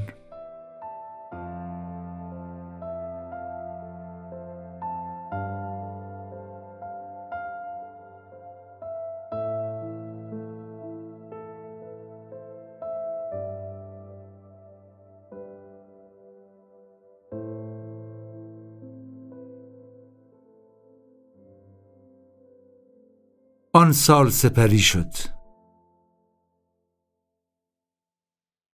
آخرین روز سال 2018 آخرین ساعات یک سال نکبتی. ساعت دو بعد از ظهر است و فقط ده ساعت تا آغاز سال 2019 در کالیفرنیا مانده. سالی که برایت نکبتی تر از سال پیش خواهد بود. سالی که با درد سپریش خواهی کرد. اما امشب همه در تدارک برنامه شب سال نو به تکاپو افتادند. در جوش و خروشند. قلقله فروشگاه ها صفهای خرید غذاهای جور به جور. شیرینه های خامهی و شکلاتی نوشیدنی های متنوع و گلهای رنگ به رنگ. میزها در حال آراسته شدنند و همه جامه های امشبشان را آماده کردند. اما تو در این واپسین ساعات سال لعنتی زیر دستگاه پت‌اسکن در مرکز تصویربرداری پزشکی کیو یونایتد ایمیجینگ در هانتینگتون بیچ همان جایی که ایرانی ها مراسم چهارشنبه سوری را در ساحلش برگزار می کنند دراز کشیده ای. فقط تو مانده ای و دو بیمار دیگر. همه به برنامه شب ژانویهشان فکر می کنند به سوروسات و جامعه هایشان همه. جز تو و احتمالا آن دو بیمار. یکیشان هیچ شباهتی به انسان عادی ندارد. بی حرکت نشسته عین مجسمه. به اسکلتی میماند که رویش پوست کشیدند. با کمری باریک با دستانی آویزان و آنقدر نحیف که نمی‌توانی نگاهشان کنی. با موی ریخته و ریشی انبوه با صورتی زرد و گونه های فرو رفته دو گودال در دو سوی صورت با لبانی خشک و ابروانی دراز. با نگاهی نزار و چشمانی کمسو باور نمی‌کنه چهل و دو ساله باشد. فقط چهل و دو ساله. مردی که آن سوتر نشسته هشتاد ساله است. پیرتر از سنش نشان می‌دهد و آنقدر شکسته شده که سفیدی ریشش به سبزی می‌زند. چشمان تنگ و تبسم چهرش او را مثل نقاشی های فرشته ها نورانی کرده با آرامی چشم بسته و انگار به چیزی عمیق فکر می کند. آنقدر عمیق که نفسش بند آمده. گویی نه گذشته ای دارد و نه اکنونی و نه آینده ای چنین اسکنهایی را در بیمارستان مسیح دانشوری در دارابات هم گرفتی. در آن روز پرتب و تاب. حالا اما ساکت و ساکن است. حال هوایی بی هیاهو اسکن را انجام می دهی تا روشن شود در این مدت چه بر تو گذشته؟ تا روشن شود چه بر سرت خواهد آمد یا نخواهد آمد؟ کل مسیر اسکن را طی کرده ای یک روز غذا نخوردن و پرهیز از مواد قندی. تزریق قند در رگ. چهل و پنج دقیقه دراز کشیدن در اتاق کم نور برای جریان یافتن قند در رگ و ریشت پرستار امروزت جوان است و از مریلند آمده. شبیه جنیفر لوپز است و وقتی می‌پرسی کسی گفته شبیه جنیفر لوپز هستی با اعتماد به نفسی فراوان می‌گوید البته. در میابی فقط پرستار نیست و کارهای فنی و تصویر برداری هم انجام می‌دهد. همه فن حریفی است تمام ایار یک حرفه‌ای کارآزموده چند وچی زیر دستگاه اسکن قولاسا بی حرکت و عروسکی دراز می‌کشی. دراز می‌کشی و به تصاویر رنگی روی سقف خیره می‌شوی. سقف اتاق اسکن را با مناظر زیبایی پوشاندند راه حلی ساده برای درآوردن بیمار از حال و هوای نکبتیش تصویر بالای سرت دریای نیلگون است با درختان زیبا در پیش زمینه. با این وصف این تصاویر خیالانگیز از فرط تمیز بودن کثیف به نظر می رسند. از هر سایه، از هر سیاهی و از هر اندوهی تویی شدند و در ذهنت ملوث شدند. آنها را مینگری و تصور می‌کنی خستگی و رخوت دنیا را فرا گرفته. تصور می‌کنی همه سبکبالان ساحل بیخبر از احوال شما هستند. تویی و دم و بازدمی در فضای محصور دستگاه که سوزاننده تر از هر آتشی است. مثل انرژی آزاد شده نیروگاهی هسته ای مثل فریاد دردی که نمی‌توان جلوش را گرفت. مثل بالا آوردنی غیر قابل مهار. سال سپری شده را مرور می‌کنی. از خودت می‌پرسی آخرش چی؟ اگه از این شیمی درمانی نتیجه نگیری چی؟ پزشکت گفته در این صورت باید به درمان دیگری روی بیاوری. باید شیوه جنگ با کارسینوما را تغییر بدهی. به جنگی دیگر دل بسپاری. هیچ کس نمی‌داند این نبرد تا کی و کجا ادامه پیدا خواهد کرد. صادقانه گفته اگر دوام هم بیاوری زندگیت احتمالا همین هست که هست. دوا و درمان. صبر و شکیبایی انتظار و انتظار جیمز میسون در فیلم صلیب آهنین ساخته سان پکینپا در کسفت فرمانده پا گذاشته آلمانی از دیوید وارنر خسته و به تنگ آمده از نظامیگری می‌پرسد اگه جنگ رو به بازیم چیکار می‌کنی؟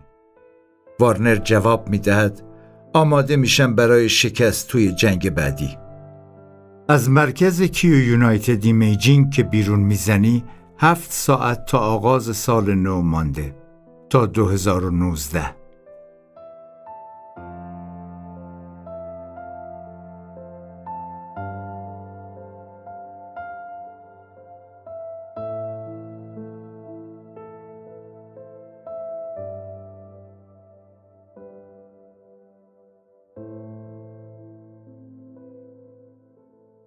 پنج ماه درد.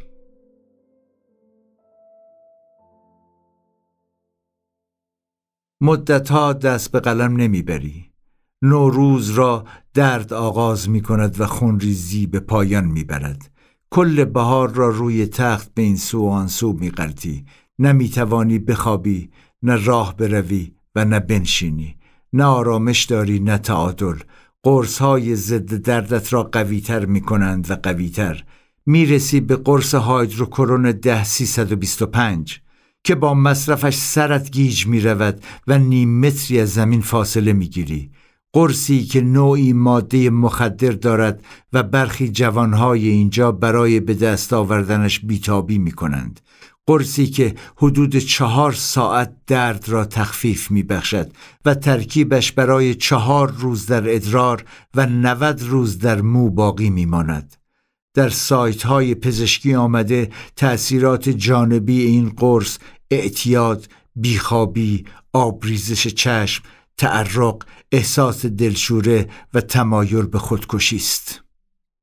به سقف خیره می‌شوی و با خطوط رویش ترکیباتی آشنا برای خودت می‌سازی مردی که با لبان کج میخندد زنی که با چشمان آویزان زار می‌زند آنقدر از پنجره به بیرون خیره شده ای که میدانی کلاقها چه ساعتی روی کدام شاخه می نشینند و کی پر می کشند.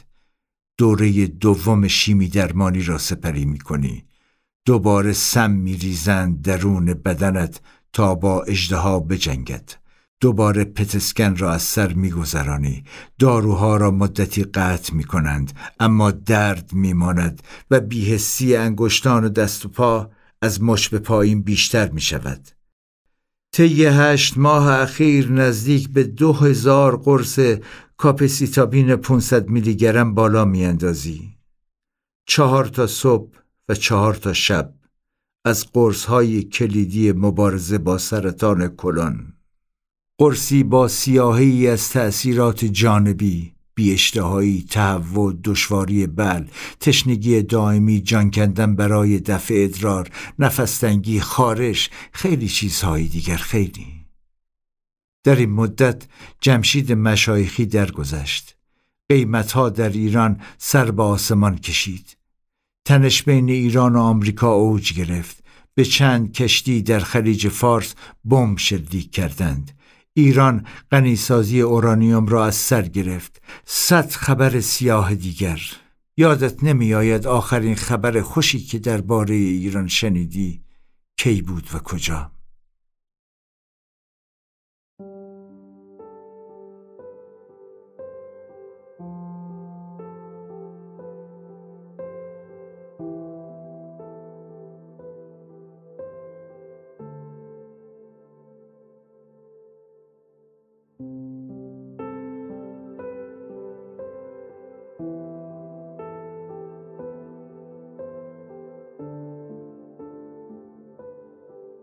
سقوط هواپیمای اوکراینی.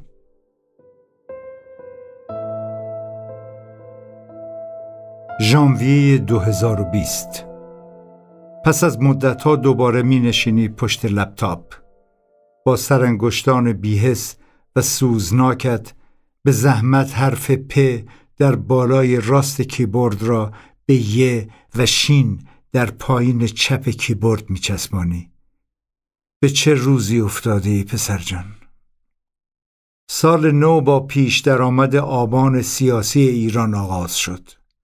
با سه برابر شدن قیمت بنزین و چند برابر شدن قیمتها با تظاهرات خیابانی با کشته شدن صدها تن و زندانی شدن افراد زیادی کمی بعد تلف شدن ده ها نفر در کرمان زیر دست و پا و کمی بعدتر فاجعه بزرگ خیلی بزرگ. سقوط هواپیمای اوکراینی شماره 752 بر اثر شلیک پدافند نظامی که 176 سرنشینش را طی چند دقیقه می‌گویند شش دقیقه به کام مرگ فرستاد همان نزدیکی فرودگاه بین المللی تهران. در شهریار. یک خانواده کامل از دوستانت را از دست می دهی دکتر پدرام موسوی و همسرش مژگان خانم دانشمند را. دوستان یزدیت را. فرشتگانی که پیش از پروازشان از تهران به تو زنگ زدند و برایت آرزوی سلامتی کردند. آقای صدر کانادا منتظرتیم. می‌دونیم بهتر میشی. جون سختتر از اونی هستی که به نظر می‌رسی. میبینیمت. منتظریم. منتظر. اما حالا تو نشسته ای و هنوز نفس می‌کشی. تویی که یادشان می‌کنی. تو زنده ای و آنها به همراه دو دختر کوچولوی گلشان دریا خانوم و دورینا خانوم رفتهاند. باور کردنی نیست اما واقعا رفتند. تو اینجایی و اخبار آن پرواز نکبتی را دنبال می‌کنی. دنبال می‌کنی و زیر لب نفرین میفرستی. نفرین میفرستی و می‌گویی دریا دورینا. دریا دورینا.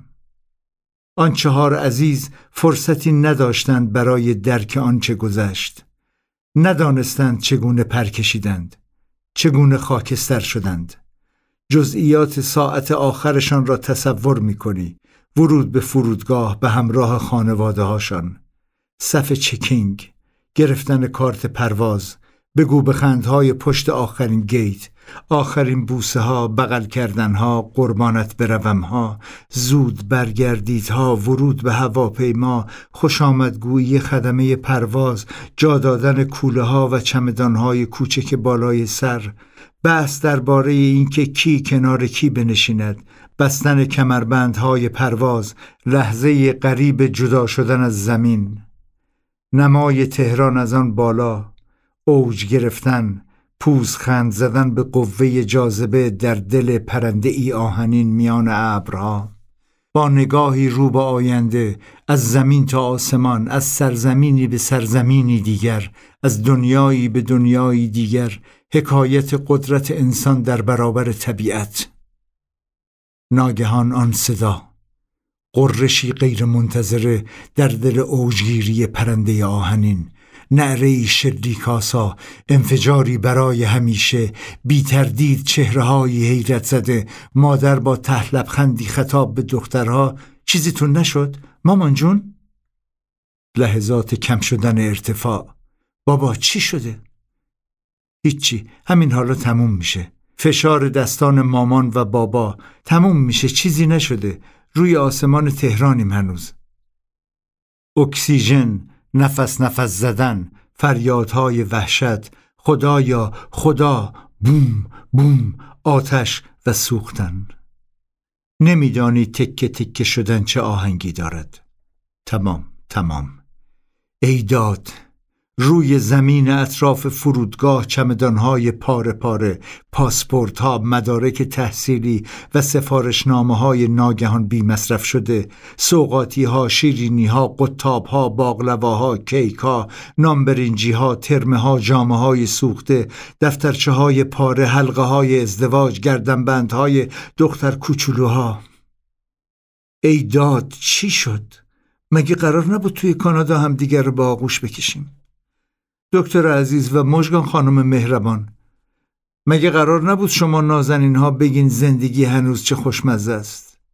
مگه قرارمون نبود برای من و مهرزاد غذاهای یزدی درست کنین؟ اسمشون چی بود؟ آش شولی قیم نخود آش سنبوسک چی شد آش آلو؟ بری رفتند همهشان. هر چهار نازنین. مرگ بی صدا آمده سراغشان. رفتند و تو کماکان نشسته ای اینجایی که اسرائیل یک سال است بر سرت فریاد می‌زند و دیداری را که هرگز رخ نداده دوره می‌کنی. تویی که قرار بود زودتر بروی هنوز زنده ای و که نمی بایست بروند خاکستر شدند. تو اینجا در اورنج کانتی هستی و آنها جایی اطراف تهران. همان شهر عزیزت. جان باختند قصه تو و امثال تو و سقوط هواپیمای اوکراینی تفاوت دو نوع مرگ است. مرگ نوع اول مرگ بیدرد در دل حادثه و مرگ نوع دوم یعنی جان دادن تدریجی با درد و شکنجه. یکی بی مقدمه و یکی با پیش درآمد و پس درآمد. یکی کوتاه و یکی بلند. یکی آمیخته با بحت و ناباوری و یکی با انتظاری طولانی و بدون شگفتی. کدام مرگ آسانتر است؟ کدام سختتر؟ برای کی؟ چه می‌کشند آنها که می‌روند و آنها که میمانند؟ مرگهایی از نوع سقوط هواپیما رسانه‌ای و پرسر و صدا هستند. پرهیاهو جریانساز کشته شدگان بی درد و عذاب می روند و بازماندگان را می سپارند به کابوسی تلق برای باقی عمرشان برخلاف بیماران که در سکوت می میرند با سقوطی آرام آرام تا کشیدن آن چند نفس آخر و رها کردن عزیزانی که دور و برشان چرخ می‌زنند. مرگ های این چنین باید خاموش باشند و در خلوت برخلاف زندگی که باید در دل جمع جاری شود همراه موسیقی و آواز و خنده. از دست رفتگان طی حوادث معمولا در اوج سرخوشی و تراوت می روند کنار هم احتمالا در بهترین جامعه هایشان با چمدانهای مرتب و اوراق و مدارکی ردیف برای آینده بهتر برخلاف بیماران که کل لباسشان یکی دو زیر پیراهنی و شرط است و کارهای اداریشان مربوط به وسیعتنامه و همه توشه رفت آمدهاشان نتایج آزمایشات و اسکنها. مرزاد می‌گوید چه خوب که می‌دونی کجا میری و چجوری مگه همیشه این رو نمی‌خواستی؟ آن قصه را دوره می‌کنی. حکایت پیرمردی گم شده در بیابان که نور خورشید مینایش را گرفته. او که می‌دانست جان به در نخواهد برد مشتی خاک در چنگ می‌گیرد و زیر لب شروع به نیایش می‌کند. آخرین درودش را به زندگی که روزگاری دوستش میداشت میفرستد. شکر می‌کنم پروردگار را برای برادرمان زمین که هستی بخش بوده. به ما گندم داده و آب.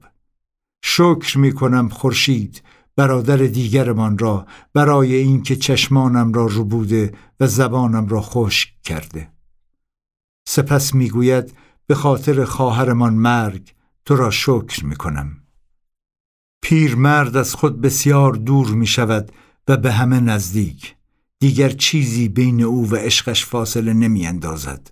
حتی چیزی که او را از پای درآورده به انتهای راه رسیده به پایان تفاوت قائل شدن بین ذات زندگی و زندگی خودش مانده همین آزمون نهایی.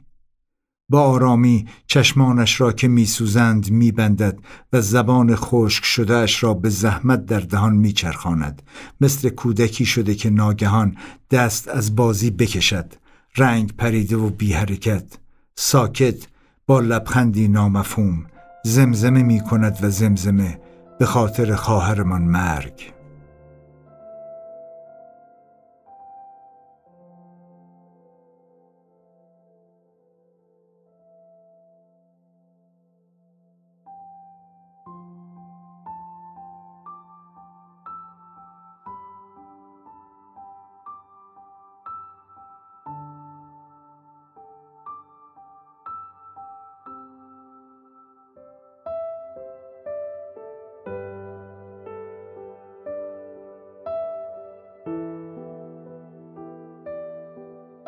زره کاغذی. حساب روز و هفته و ماه را هم نگه نمیداری.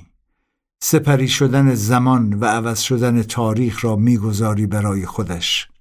وقتی تهران را ترک کردید حوالی نیمه مهر بود و وقتی پا به اورنج کانتی هم گذاشتید باد پاییزی میوزید.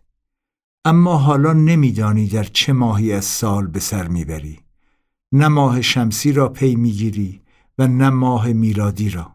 فقط میدانی امروز چندان سرد نیست و درختان سبزتر از دیروز به نظر می‌رسند و خبری از گنجشک نیست. هیچ کدام اعتباری ندارند. زندگیت در این خانه کوچک سپری می شود و کم و بیش به همه چیز خو گرفته ای. با این تفاوت که تأثیرات جانبی داروها متنوعتر شدند و افکارت هر روزه به سان گل کوزگری اشکال گوناگون میابند تغییر می کنند و لحظه به لحظه عوض می شوند مثلا گاهی حین غذا خوردن خوبی و حین درد افسرده ای و حین خواب در حالتی بینابینی.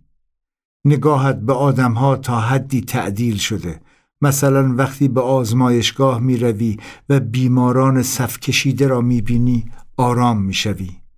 آزمایشگاه ها و درمانگاه ها جاهایی هستند که نه تنها تو را بلکه همه کسانی را که ارزش وجودیشان را از دست دادند درونشان میریزند. هر یک از شما را که سکه ای جداگانه بوده ای در بوته ای زوب می کنند و بر همه اتان انگی واحد می زنند. آمریکایی، ایرانی، چینی، مکزیکی، ایتالیایی. حالا برای باز شناختن هر کدامتان فقط خود فلز می ماند. هر نفر، هر بیمار، هر زبان و فرهنگ. همه اتان بیمارید و بعد گرچه عجیب به نظر می رسد و باید از گفتنش شرم کرد. همه ایتان هنوز انسانید. این بدن زخم خورده انسان نیست. و انسانیت را خود آدم می سازد و نه طبیعت مادی. انسان بیشتر ذات است تا نوع. بیشتر مهربانی است اگر بتواند آن را ابراز کند. یادش به خیر پدرت در توصیف عاطفه انسانی از حافظ یاد می کرد از دم صبح ازل تا آخر شام ابد دوستی و مهر بر یک عهد و یک میثاق بود. در چنین قابی شما لشکر شکست خورده بیماران هنوز مردمانی هستید زنده. بینتان نوعی روح برادر خواهری موج می‌زند که گاه جنون آسا می شود و گاه مقدس. با یک مرد آمریکایی که نمی‌داند خاور میانه کجاست و تو از کجا آمده ای به سان رفیقی قدیمی حرف می‌زنی. یا به یک زن مکزیکی پرحرف نزدیک می‌شوی و او را شبیه همسایت در تهران میابی همین اواخر آن زن آمریکایی نیویورکی برایت یادآور یکی از خانمهای اقوامت در محلات شده بود یا آن خانم موبور همسایه آلمانیتان در قیتری را تدایی می کرد. هرچه باشد همه اتان پی فراموشی های زودگذر با چاشنی یگانگی هستید. این حالت کاملا انسانی با بروز احساسات حین سلامتی به کلی فرق دارد.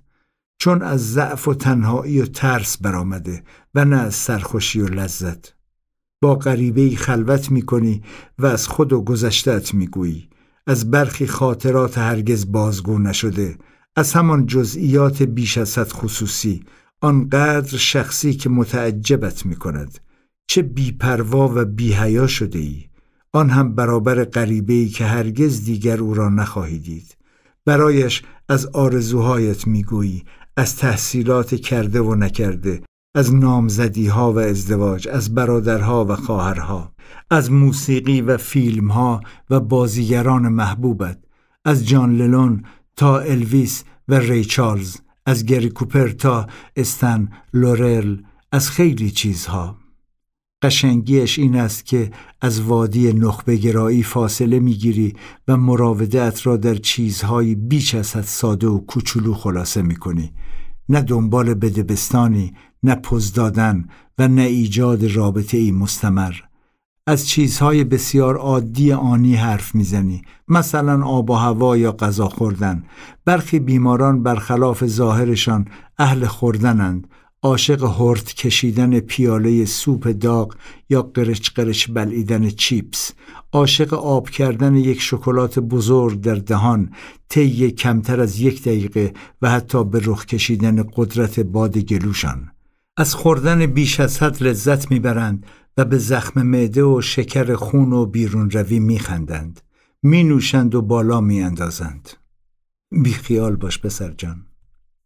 میفهمیشان اینجا بر لبه پرتگاه مرگ زندگی به طور حیرت آوری ساده و ابتدایی دنبال می شود و بقایش تنها به چند نیاز حیاتی و واجب گره می خورد که اگر آنها را هم از میمار بگیرید همه چیزش سرد می شود و سیاه.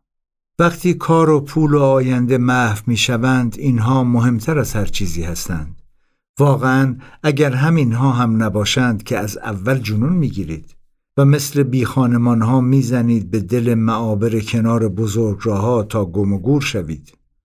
همین دو هفته پیش یک بیمار سرطانی بیمارستان را ترک کرد و روز بعد جسدش را طی تصادفی کنار بزرگ راهی پیدا کردند. یکیشان را یک ایالت آن طرفتر کنار ایستگاه قطار یافتند. هرچه باشد خیلی هامان مجنون شده ایم. و گاهی به سیم آخر می‌زنیم و به دنبال لیلی می رویم که نمی‌دانیم کجاست. اینجا گاهی زندگی سفر به دل ناشناخته هاست. خود راز بقا برای مبارزه بر سر تتمه جانی که زندگیتان به آن بند است. برای تو تنها راه نجات زندگی پیگیری همین اخبار جاری است.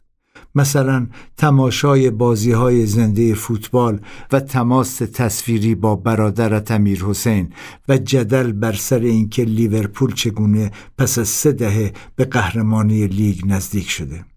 یا دنبال کردن اخبار تلخ سقوط هواپیمای اوکراینی و بیاعتنایی دولت ایران به رو کردن جعبه سیاه. همینطور تماشای کلیپ های آموزش آشپزی از نوع بارآوردن سوپ سبزیجات چربیسوز با فلفل دلمه‌ای، کرفس، تر فرنگی و جعفری خرد شده. همه این پراکندگی نمایانگر گیجی تو اند. بازتابنده روزهایی که گویی آینه تاری جلوت گذاشتند تا به بیگانه کمی شبیه خودت خیره شوی. به چهرت در آینه تار بنگری و با حیرت بپرسی که آیا این سرسختی همان زندگی است که می‌گفتند؟ به راستی چگونه می‌توان تا این حد با شرایط توان فرسا کنار آمد؟ در حقیقت اکثر مفاهیم زندگی برایت در خواب زمستانی فرو می روند و تو که همیشه ترسو و محافظ کار بوده ای به سلاحهای غریزی روی می آوری می شبی شبیه جانورانی که فکر نمی کنند و فقط می جنگند چنگالهایشان را بالا می آورند و ناخن به رخ می کشند و می قرند. آن هم برابر هیولایی که اهمیتی به چنگالهای کاغذی و نعرهای کودکانه نمی دهد. هیولایی که خوب می داند همین حالا هم مغلوبت کرده.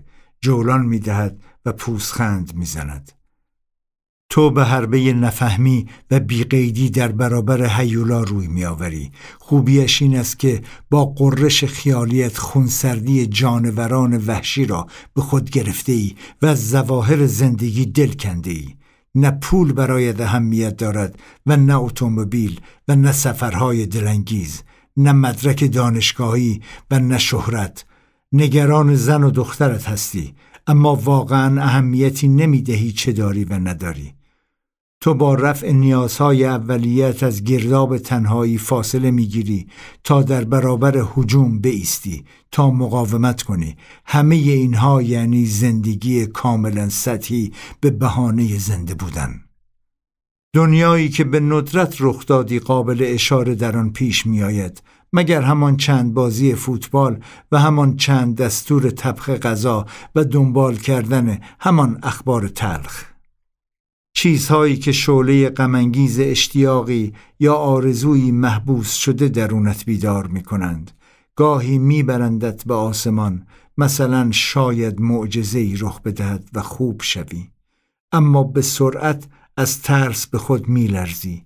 یادت میآید ستیزت با واقعیت چقدر ستی است و آنچه دنبالش بوده ای تلاشی شده بی سمر برای آسایشی بیش از حد گذرا.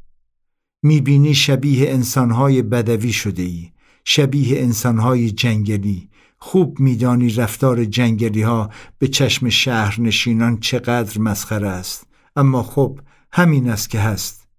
همین است که شده. شبها حمله لشکر تمرها خواب را از چشمانت میپراند.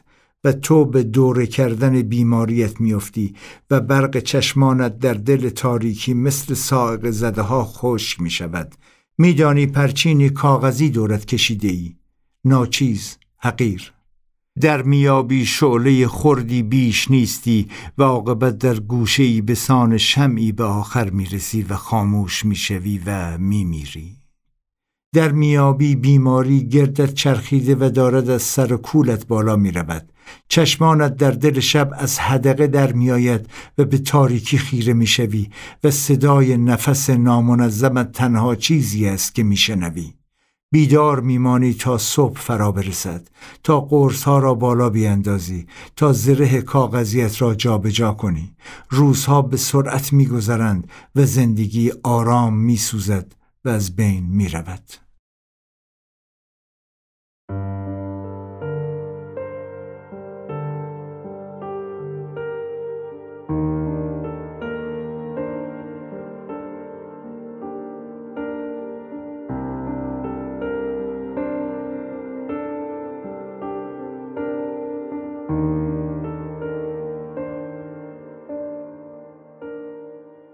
مرغ بریان.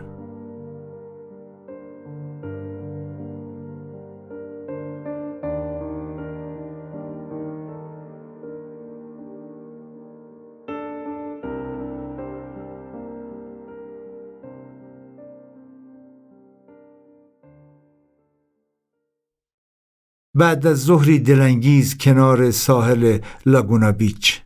لب این بلندی می استید و به دریا نگاه می کنید. مهرزاد کنارت ایستاده و برادرش محسن که برای ملاقات کوتاهی آمده آنسوتر. خواهر و برادر اهل طبیعت و زیباییند. آسمان و دریا و زمین به آنها زندگی می بخشد و آرامش می توانند دو سه ساعت رو به افق بنشینند و ذره ذره تغییر رنگ ها را جذب کنند و با هر بار وزش نسیم دریا نفسی عمیق بکشند و شکر خدا را به جا بیاورند.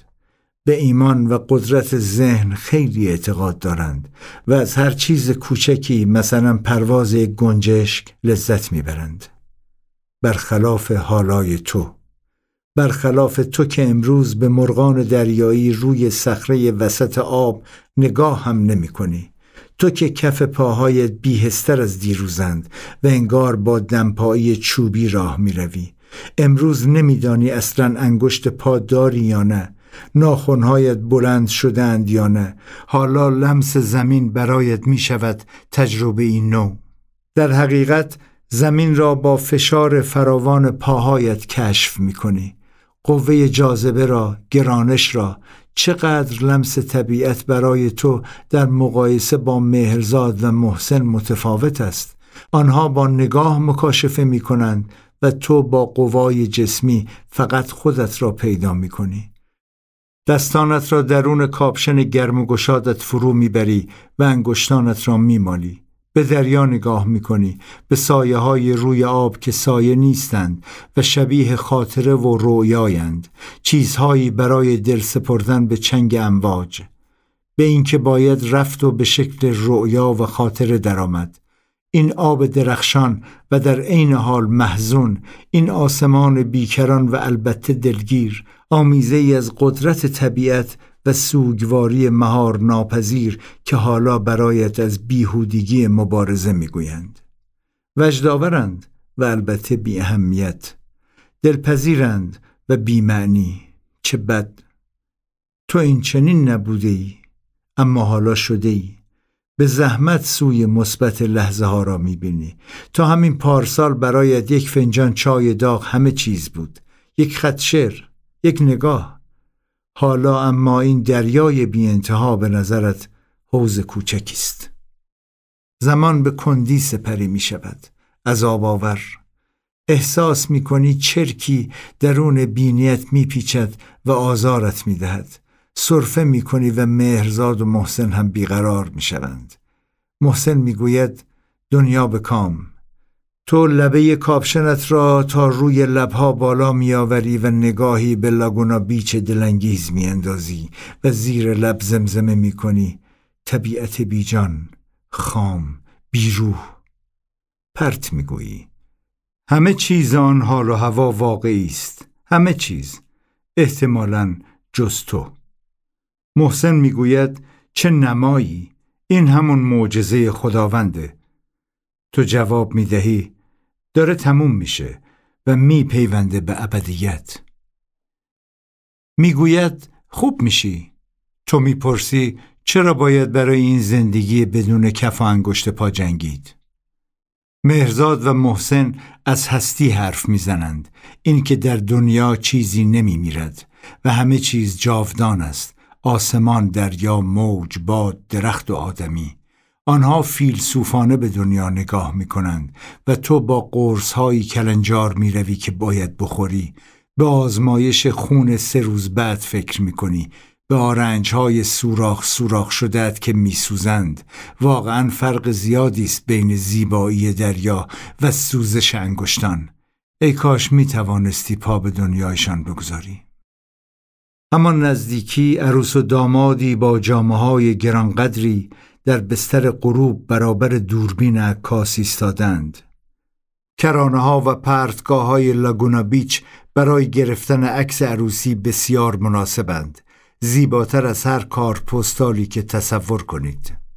عروس و داماد آسیایی هستند و چشم بادامی میخندند و بر گونه های یکدیگر بوسه می‌زنند. کنار نرده ها پشت به هم دادند و چهره هاشان از فرط شادی گل انداخته. خنده صورتشان را پوشانده و احساس سعادت در چشمانشان موج می‌زند. چرا نزند؟ عروس خانم دست گل زیبایش را بالا آورده و با افتخار به رخ می کشد و آقای داماد صورت و بینیش را تا ته فرو کرده درون گلها. تق تق تق. عکس عکس عکس. خوش به حالشان دور باد روزمرگی و بیماری از آنها. مهرزاد می‌گوید نمیری مثل همیشه تبریک بگی و باهاشون عکس بگیری؟ ببین چه نوریه. اما وقتی آدم حال و روز خوشی ندارد همان بهتر که زبان به کام بگیرد. همان بهتر خاموش بماند و روز دیگران را خراب نکند. اتوار نریزد و ادا در نیاورد. راستش میترسی واکنشی نشان بدهی. میدانی حتی تلاش برای خوشبینی. وقتی واقعا خوشبین نیستی خوشبینی را تیر و تار می کند و هزیانوار شاید اگر چیزی هم بگویی به تو بخندند. خاموش ماندن و در خود فرو رفتن به مراتب بهتر است از ادای سرحال بودن درآوردن آنها که ادای سرحال بودن در میآورند مشنگ به نظر می‌رسند و مسخره. تو نمی‌خواهی مشنگ به نظر برسی و نه مسخره. ولو آنکه واقعا هم مشنگ باشی و هم مسخره. از رستورانی در همان اطراف بوی هیزم برمیخیزد. چه عطری! قهقه های مستانه بالا می روند صدای به هم خوردن گیراس ها خورشید پایین می رود و بستر سرخ افق چشم نواستر از نقاشی ها شده. مهرزاد می گوید قشنگ نیست؟ واقعا قشنگ است. این است ستایش زندگی. باید نفس کشید. مگر سعدی نگفته هر نفسی که فرو می رود ممد حیات است و چون برمی آید مفرح ذات؟ این همان ممد حیات است و مفرح ذات. همه چیز معرکه است. اما خب اگر از تو بپرسند در بهترین حالت می‌گویی این است به هم ریختگی شاعرانه می‌گویی توهینی به به هم ریختگان حیف که خاطرات خوبت هم دیگر به کار نمی آیند و حتی وارونه عمل می کنند. گاهی خاطرات شیرین آنقدر زیاد می شوند که نمی توان یک جا مرورشان کرد. تلاش هم که می کنی آوار می شوند روی سرت و دفنت می کنند. در چنین لحظاتی در میابی خاطرات خوب آزار دهنده تر از خاطرات تلق شدند و همان بهتر که شسته شوند و گورشان را گم کنند. نمی‌خواهی میهمانی های خانه را بیاد بیاوری. در آغوش کشیدن رفقا را قهقه ها و نوش ها را می‌خواهی پاکشان کنی. اما چیزی درونت نهیب می‌زند دست بردار از این اطوار. تنبلی نکن. تلخی نکن و حسود نشو. تو روزگاری محشر بودی پسر. از عالم آدم لذت می بردی.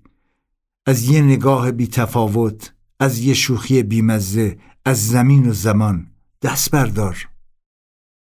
غروب خورشید مهرزاد و محسن از تماشای آخرین بارقه های نور طلایی و سرخ خورشید لذت می‌برند عروس و داماد چشم بادامی دوست داشتنی بساتشان را جمع می کنند و آخرین عکسهاشان را می گیرند.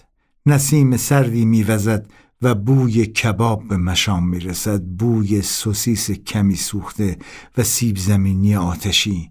بوی ماهی سرخ شده. روی دوش عروس خانم پالتوی پوستی میاندازند و روانه رستورانش می‌کنند. شب برایشان تازه آغاز می شود این است بهترین زمان شروع یک شب بلند لبالب از سرخوشی. پیش به سوی خانه. صندلی عقب می نشینی و در کاپشن گشادت فرو می روی. هوا تاریک شده و از خودت می‌پرسی آیا واقعا همه اینها تقصیر بیماریته؟ یا اساسا آدم دیگه شده ای؟ آوازی ایرانی درون اتومبیل تنین میاندازد.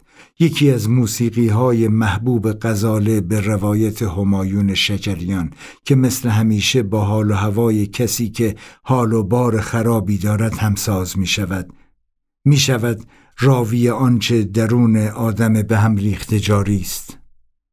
از دور و نزدیک یه نفر داره جار می‌زنه جار. آهای غمی که مصری بختک رو سینه من شده ای آوار. از گلوی من دستاتو بردار. دستاتو بردار از گلوی من. این آوازهای ایرانی جام می‌دهند برای ازاداری شایسته خواندن پشت سر هر تابوتی. خانه آرام به در نزدیک می‌شوید. چراغها روشنند. وارد که می‌شوید بلافاصله بویی دلپذیر به مشام می‌رسد. بویی بهشتی چه عطر رایهی مهرزاد دلبند تکخال رو می کند وقت گذاشته و برنامه ریخته نور ملایمی میز را روشن می کند و دو دست گل سرخ پاکوتا و یک شاخه لیلیوم زیر دو چراغ قرار گرفتند. روی میز گرد بشقاب ها را می چیند ها و چنگال ها و دستمال ها را نمک و فلفل و سس و سالاد شیرازی ترشی ایرانی و تربچه و ریحان. مهرزاد بلا فاصله می رود و ظرف بزرگی را از درون فر بیرون می آورد این است مرغ سرخ شدهش وسط ظرف چینی با هاشیه های تهردار مرغ بریانی با پیاز، زعفران، رب انار و سیب زمینی. چه غذایی! با لطف نگاهی به تو میاندازد و با همان نگاه می‌پرسد می‌خوری که؟ مال توه. لطفا نگونه نگاه توام با شرمندگیش التماس می کند به چشمان مهرزاد نگاه می کنی خجالت می کشی وجدانت در عذاب است. پسر چه می کنی با عزیزانت؟ پشت میز می نشینی مهرزاد می گوید می دونم گرسنه ای بیا این تیکه رو بخور. قرص هات رو بذار برای بعد. منتظر چی هستی؟ دنبال قافیه می گردی؟ دنبال قطعه موسیقی قشنگ و محزون یا جمله اقراغامیز اما چیزی یادت نمیآید. هیچ. کاپشن سنگینت را در میآوری. سبک می‌شوی. به سفره نگاهی می‌کنی و چیزی جز از این بهتر نمیشه. بر زبان نمیآوری. شانه بالا میاندازی و انگشتانت را دراز می‌کنی طرف ظرف و با صدایی بم می‌گویی اون تیکه با استخوان مال من. همیشه تکه های استخواندار را به بی استخوانها ترجیح داده ای. با نوعی خواهش و تمنا حرف می‌زنی. برای اینکه تحملت کنند. برای اینکه تو را ببخشند. شده ای یک دنده کل شق تحمل ناپذیر گستاخ چشم تنگ بی اعتنا حشره حقیر و کوچک خیلی کوچک بی شرم گویی تو را برای گناهان مرتکب نشده مجازات کرده اند. موجودی ساکت، کم حرف و رازآمیز که از فرط خاموشی و لب فرو بستن تحلیل رفته و رنج می‌برد. چرا آن خاطرات خوب به کارت نمی آیند؟ زندگی پر سر صدا و گاه شاعرانت چه برایت به ارمغان گذاشته که حالا از آن سلاحی بسازی و بروی به جنگ دنیاها چرا همه رفتند؟ چرا سر در منجلابی فرو برده ای که چیزی نمی‌تواند تلخیهایش را کنار بزند؟ بقیه کجایند؟ بال مور را که به دهان می‌بری بلا فاصله از فرط تازگی آب می شود چه رب اناری چه مزهی سفره رنگین همه را سر ذوق می آورد چه خوب! محسن را به خاطر بازی وامی دارد. بچه ها اون شب برفی بستون یادتون میاد؟ اون شب که رفتیم شهر بغلی همبرگر خوردیم. با گوشت تازه و نون تازه. آره چه شبی بود و چه همبرگر و سیب زمینی سرخ شده ای یه ساعت رانندگی برای همبرگر برای تون تون پرخوری کردن رفتن و برگشتن عجولانه. محسن میخندد مهرزاد میخندد غزاله میخندد. قشقش خنده چه عالمی می‌سازد. همه به خنده نیاز داشتند سفره مشترک همیشه حال و هوا را عوض می کند مثل امشب. تو سرانجام لبخند می‌زنی. یه بال دیگه به من میدی؟ راستی اون ترشی رو از کجا آوردی؟ خدا را شکر که این بعد از ظهر سرانجامی دلپذیر مییابد.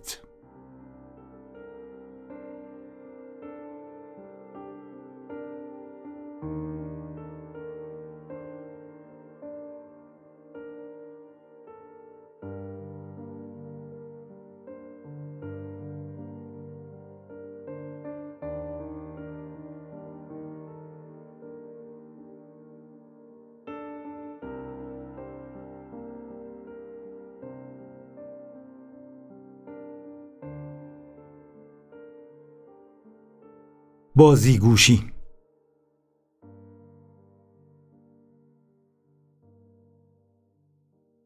بیماران چندان از حضور در مهمانی ها استقبال نمی کنند. حق هم دارند. گاهی مهمانی ها بستری برای زیر ذره بین رفتنت می شوند. دور همی دل سوزاندن برای تویی که متنفری از دلسوزی نمی‌خواهی کسی شمعت شود و بر مصائبت بگرید و نمی‌خواهی یادت بیاورند چه بر سرت آمده. در میهمانی ها با کسانی روبرو می‌شوی که با نگاهشان به تو می‌گویند حیوانکی. با حالتشان می‌گویند بیچاره چه برو بیایی داشته و حالا افتاده به این روزحال اینها بیش از بیماری آزارت می‌دهند. گاهی در مهمانی ها تو را با روزهای خوشت مقایسه می کنند گاهی مهمانی ها جایی می شوند برای شنیدن نصیحت و تحمل نگاه های خیره یا زیرزیرکی. برای تماشای دیگران و تحمل پوزهای ریز و درشتشان برای ستایش خوشپوش ها برای شنیدن قهقه های مستانه برای نگاه به غذاها و نوشیدنی هایی که به تو تعلق ندارند برای مرور چیزهای از دست رفته برای یادآوری تراوت و زیبایی چنین دورهمی هایی شکنجند ولو آنکه صاحب خانه برای پذیرایی از تو جان کنده باشد. راهی زیافتی هستی.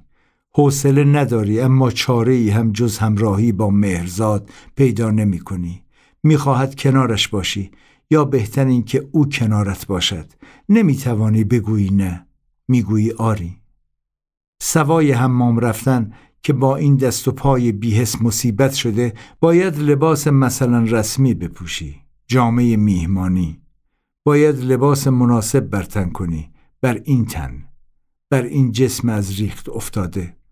باید آراسته شوی و از این شلختگی به درایی اما آراستگی با جسم نحیف آسان نیست و خودش برنامه مفصل است. جامعه ها گشاد شدند و با آسانی خاطر نشان می کنند چه بلایی سرت آمده. همان لباس هایی که روزگاری با شوق و ذوق می خریدی و جلوی آینه برازنده ات بودند. چه بیقواره شدند. لباس پوشیدن و نگاه کردن در آینه به خودی خود سخت است و پوشیدن جامعه قدیمی گشاد شده سختتر. گاهی با چپ و راست شدن جلوی آینه می‌خواهی خودت را متقاعد کنی. تغییر نکرده ای اما آنقدر جا می‌شوی که سرانجام دلت برای خودت آب می‌شود و می‌گویی بیخیال دست بردار.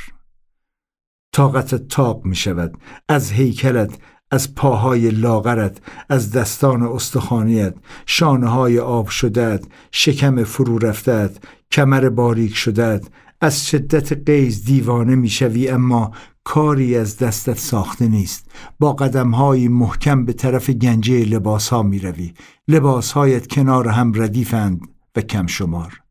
بیشتر لباسهایت در تهران است در سه چهار چمدان بزرگ تابستانی ها و زمستانی ها و بهارها کت شلوارها یکی دو پالتو بافتنی ها تیشرت های فوتبالی جوراب های ساق بلند و ساق کوتاه کلاه ها قصد دارید همهشان را ببخشید به کسی. مسافر بی بازگشت را چه به این همه جامعه اما اینجا چندان انتخابی نداری. مهرزاد را صدا می کنی کدومو بپوشم؟ اون شلوار قهوه‌ایه و اون پیراهن چارخونه. این ژاکت مشکیه رو هم روی پیراهن بپوش. کاپشنم همون مشکیه. سر تکان می‌دهی و دست به چیزی نمی‌زنی. مهرزاد میآید و با مهربانی لباسهایت را در میآورد. نگاهش انگار می‌گوید از سر تقصیراتم بگذر عزیز دل. او خوب می‌داند لباسها به تنت زار می‌زنند. می‌داند خانه از پای بست ویران است. می‌گوید خونت رو کثیف نکن حمید جان. مرتب میشی. با بیمیلی لباسهایی را که برگزیده بر تن می‌کنی. بیریخت شده ای همهشان برایت گشاد شدند انگار با کیسه و گونی راه می‌روی. در آینه به خودت نگاه می‌کنی. چه منظره عجیبی.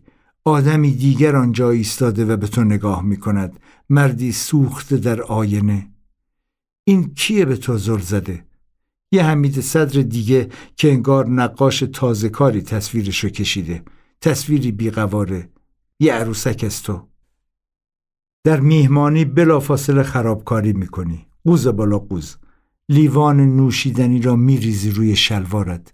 از زانو به پایینت را خیس می‌کنی و نوشیدنی شیرین می‌رود درون کفشت و جورابت. چسب ناکیش آزار دهنده است. مهرزاد با دستمال کاغذی مشغول تمیز کردن می شود. او به انرژی های مثبت و منفی اعتقاد دارد. ببین اینقدر منفی بافی کردی چی شد؟ می‌گویی ببخشید دستم لرزید. همین. یه ماشین بگیر برگردم خونه. نه چیزی نیست. بشین. می نشینی تحملت می کنند تحملشان می کنی معاشرت های اجباری حرف زدن با آدم هایی که می‌دانند نای سابق را نداری و خیال می کنند علامه دهرند و حکم می دهند. جوری حرف می‌زنند که انگار به همه چیز واردند حتی به بیماری تو و همه کسی را می‌شناسند که سالها با همین بیماری زندگی کرده. آنها مطابق میلشان درباره هر چیزی اظهار نظر می کنند. واقعا هر چیزی. ترجیح می دهی فاصله بگیری. بگو مگو با این آدمها بی حاصل است. حسابهای بانکیشان لبالب از دلار است و های آخرین مدل سوار می شوند و تعطیلات یا پاریس هستند یا مادرید یا مکزیک یا لاس وگاس. همه فریفته زندگیشان هستند. آرزوهایی دارند که دیگر نمیفهمیشان. اهدافی که فقط به خودشان تعلق دارد. از برخیشان بیزاری. آدمهایی که درکشان نمی کنی. اما خب اگر بخواهی صادق باشی همانهایی که ته دلت حسرت زندگیشان را می‌خوری. هم یکی دو ورزش لوکس مثل تنیس و موج سواری را تا آخرش رفتند. هم تحصیل کرده برکلی یا استنفوردند و هم بسیار پولدار. ترکیبی ایدئال. شاید اگر تو هم جایشان بودی با همان اعتماد به نفس زمین و آسمان را به هم گره می‌زدی. یکیشان با اصرار می‌خواهد با تو حرف بزند. می‌خواهد نصیحتت کند و از خوب شدنت بگوید. از اینکه هر روز زندگی ارزشی دارد بی حسر سعی نمی کنی حالیش کنی. اوضاعت خوب نیست. برخی می‌فهمند چه می‌خواهی. فقط با نگاه. فقط نگاه. برخی تو را می‌فهمند. اما نه این آقای پرحرف که چانش داغ شده. اوزاد چطوره؟ خراب خراب. نه نیست. معلومه که بهتری. می‌خوای چه کنی؟ این بار بازی در میآوری و چیزی می‌گویی که معمولا اینجور آدمها را گیج می‌کند. هیچ کس بدش نمیاد برگرده سر خونه زندگیش. می‌خوام برگردم تهران. تهران؟ آدم عاقل توی اوضاع میره تهران؟ بله اما خب من چندان عاقل هم نیستم. دلم یه ذره شده برای خونم و رفقام. می‌خوام برم اونجا. می‌خوام اونجا بمیرم. با شنیدن واژه مرگ کمی تکان می‌خورد. هرچه باشد مرگ به آنها تعلق ندارد. آنها سهمشان زندگی است. به بودن وابستند و نه به نبودن. مرگ برای آنها هنوز در فیلم ها و قصه ها جاری است و نه در یک مهمانی بخور و بنوش. گاهی احمق و کسل می‌شوی و اینجوری مخاطبت را میپیچانی. سر و ته قضیه را با موضوع مرگ هم میآوری و سعی می‌کنی به طرف بفهمانی چندان چیزی هم حالیش نیست. برگ برنده همین مرگ است. بله بلیت گرفتم و برمیگردم تهران شهر خودم. دروغ می‌گویی و از دروغت لذت می‌بری. خیلی زیاد. بازی گوشی از نوع خودت که با مزه هم نیست البته.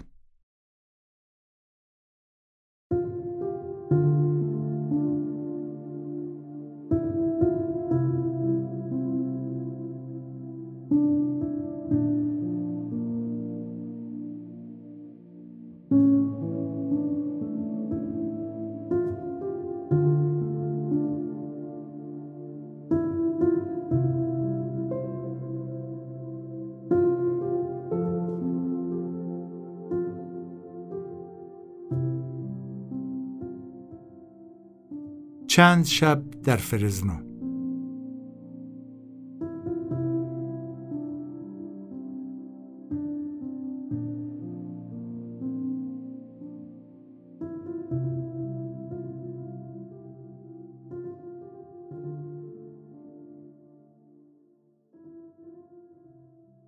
شانزدهم ژانویه 2020 آغاز پایان احتمالاً. گاهی آنقدر به پزشکتان نزدیک می شوید که با نگاهی در میابید چه حال روزی پیدا کرده اید. حرفی نمی‌زند اما می‌دانید چه می‌گوید. حکمی نمی‌دهد اما می‌فهمید چه دستوری صادر کرده. امروز چنین روزی است. تو و پزشکت. او و تو. روز شدیک تیر خلاص. روز سرعت و آشفتگی. روز کمدی های سیاه و شلوغ برادران مارکس. بدو بدو بپر بپر بشنو نشنو. گوش بده گوش نده قبول کن قبول نکن. فقط کاری را که می‌توانی انجام بده بی نتیجه با نتیجه. تو و مهرزاد مثل همیشه صاف و ساده و بیخبر از اورنج کانتی راهی مرست می‌شوید. با یکی دو کوله پر از ساندویچ کوکو و و پسته و بادام. با سرخوشی از نوع فعلا همه چیز رو به راهه. برای یکی از همان درمانهای نمونهی ماهیانه. تصور می‌کنید دو روز بعد باز خواهید گشت اما خب در اشتباهید. زیاد خیلی زیاد. وقتی دکتر محمودیه همان صبح تو را راهی اتاق اسکن مغز می کند چرا. هم از فرط بیخیالی و هم از ترس. مثل همیشه شروع می‌کنی به پرت و پلا گفتن برای دو تا خانم مسئول اسکن که این بار حوصله پرحرفی ها و احوال پرسیهات را ندارند. با بی دست و پایی جامعت را عوض می‌کنی. تزریق، زیر دستگاه، بدن و سر بی حرکت، نگاه خیره، تمام. بلند می‌شوی و به طرف دکتر می‌روی. آرام و با احتیاط. چشمان خیره به مانیتورش را که می‌بینی در میابی خبر دیگری در کار است. خبری بدتر از همه خبرها. خبری ناخوشایند. دکتر به مانیتور اشاره می‌کند. اینهاش. اینها. تو و مهرزاد دستان دکتر را دنبال می‌کنید. آنجایند. بله. آنجا. دو تا قده. یکی بزرگ سمت چپ تصویر و یکی کوچک سمت راست. روی تصویر مغزت جمجمت همان جمجمه های زشت اسکنها که آدمها را شبیه مومیایی های فیلم ها نشان می‌دهند. از آن ضربات ناگهانی بیش از حد غیر منتظره حتی برای تو.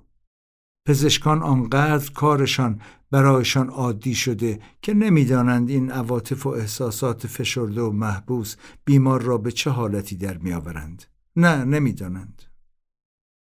انتظار سه ساعته.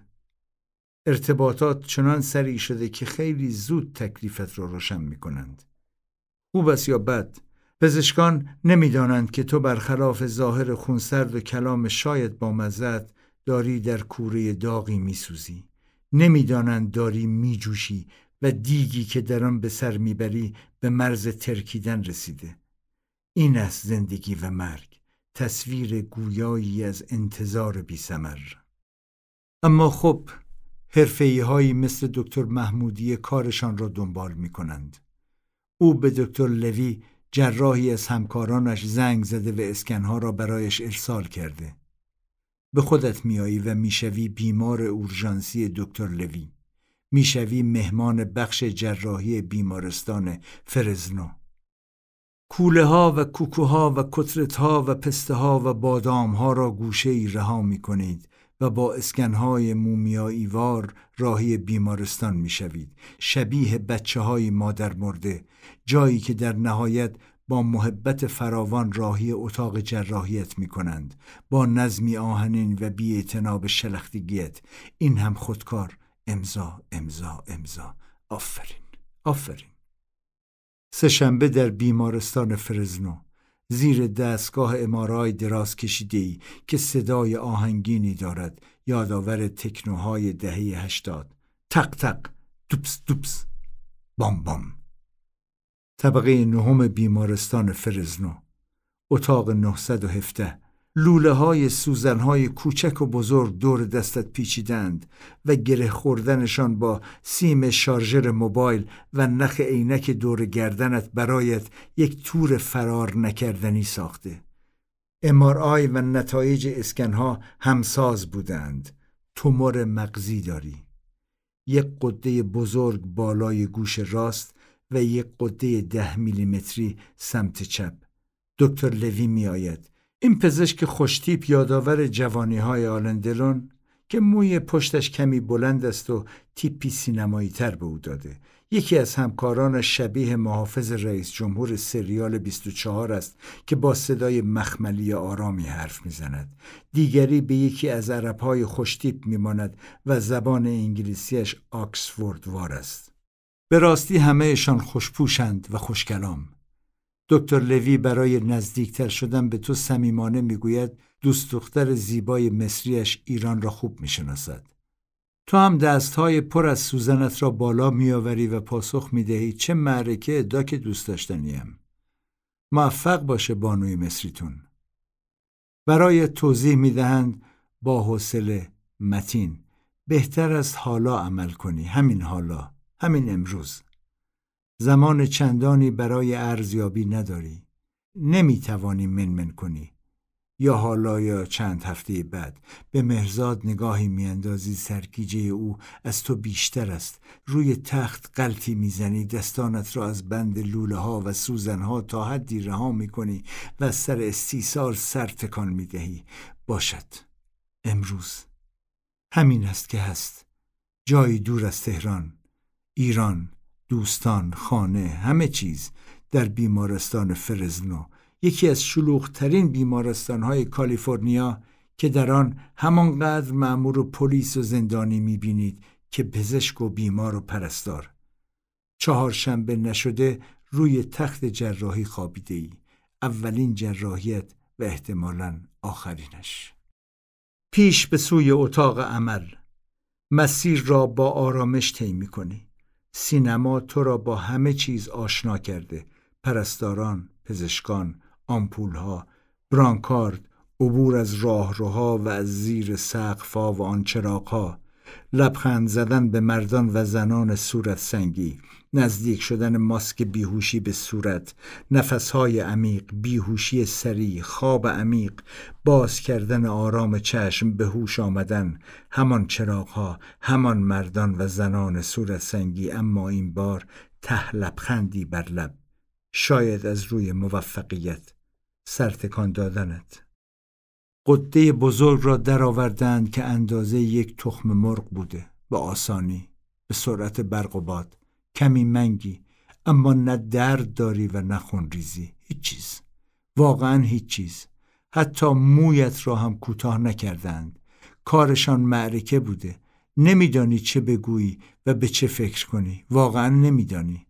همه آنقدر دوستت دارند که بلافاصله پس از جراحی دوباره زیر دستگاه امارای قرارت می‌دهند. تق تق دوپس دوپس دام دام. به سقف خیره می‌شوی و تلاش می‌کنی با ضرب تکنو دهه هشتادی آرام بگیری. باز هم سری پرشتاب. اما یادگار خوابی یا بیدار. ناگهان در آن اتاق پر سر و صدا و بیروح رویایی عجیب از راه می‌رسد غریب خیلی غریب. صدای دلپذیر بانوی ایرانی بلند می شود. بله در اتاق امارای بیمارستان فرزنو آن صدای فرح بخش را میشنوی. سلام سلام آقای صدر. بانوی جلو می آید بلند بالا لبخند بر لب مهربان لطیف. من مریم فتحی هستم یکی از مسئولهای اتاق امارای بیمارستان. مریم خانم تو را شناخته. بله شناخته. از آن قریبتر که جلوتر میآید کمی جلوتر دستی بر شانهت می‌زند و سپس کمی عقب می‌کشد. عقب می‌رود و صدا صاف می‌کند نگاهش را به تو میدوزد و بی مقدمه با صدای شیرین شروع می‌کند به خواندن شعری از حافظ. از صدای سخن عشق ندیدم خوشتر. پرتابت می‌کند به شیراز به حافظیه. تو از گروچو مارکس جلو می‌زنی. از لورل و هاردی از عالم آدم.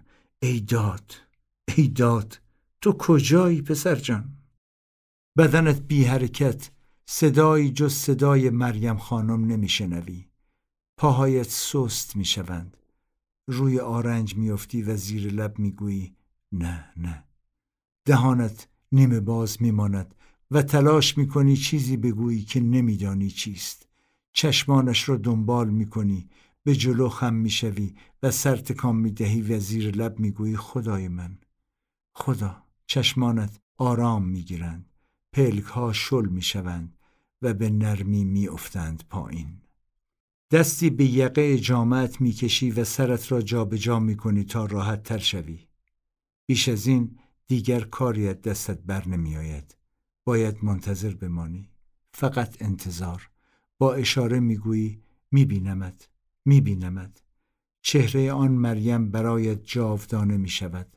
همانجا همان لحظه برای همیشه به سلامت بمانی بزرگ بانو. صبح را با دکتر لوی خوشتیپ آغاز می کنی. عملش را با موفقیت انجام داده و انگار دارد پزش را می دهد. حالت چطوره؟ خوبم درد نداری؟ نه سوالی نداری؟ چرا؟ وقتی رفتم اتاق عمل چلسی دو یک از آرسنال جلو افتاده بود نتیجه نهایی چی شد؟ دکتر لوی با تعجب نگاهی به تو میاندازد و در موبایلش جستجو می کند. دو دو اون نمی‌داند که تو میدانی منچستر سیتی هم پیش از جراحی از شفیل جلو افتاده بود دکتر لوی به به کنان سرش را به علامت رضایت تکان می‌دهد و سپس حرف اصلی را می‌زند تومورها مغزت رو احاطه کردن و فرصت چندانی نداری. چقدر دکتر؟ دو تا شش هفته. چی؟ دو تا شش هفته. واقعا؟ گاهی زمان چقدر کوتاه می شود چقدر کم. شش هفته؟ فقط شش هفته؟ از همین لحظه پا به مرحله پایانی می‌گذاری می‌شوی بیماری پرتاب شده به مرحله نهایی. این است آغاز مرحله پایانی.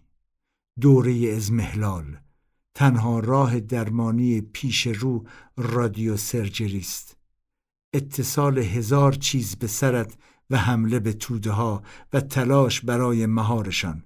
آه که به چه روزی افتاده ای پنجشنبه روی تخت بیمارستان فرزنو. همان بیمارستانی که به دلیل نزدیکی به زندانی معروف به تعداد بیمار و پرستار و پزشک در آن زندانی قل و زنجیر شده و معمور پلیس سراپا مسلح می‌بینی. مویت سر جایش است و نوعی چسب مخصوص روی چاک محل جراحی گذاشتند نه دردی داری و نه خارشی. در آینه که نگاه می‌کنی ظاهرت کوچکترین تغییری نکرده. به راستی علم پزشکی به کجاها که نرسیده؟ باید شاکر باشی. واقعا باید شاکر باشی. اما وقتی به اینجا رسیده ای تلختر از آنی که بگویی اون بالا کسی منو دوست داره. صبح تا شب را خواب زده سپری می کنی.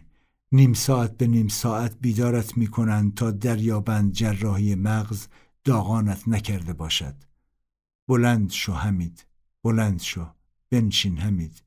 بنشین دراز بکش حمید دراز بکش. همه آن کارهایی را که برای بیماران تازه عمل شده انجام می دهند سن و سالت را می‌پرسند. شهری را که در آن به سر می‌بری واکنش پاهایت در برابر فشار را ارزیابی می کنند حرکت انگشتانت را نشستن و راه رفتنت را شنواییت را فشار خونت را قرص می‌دهند و قرص.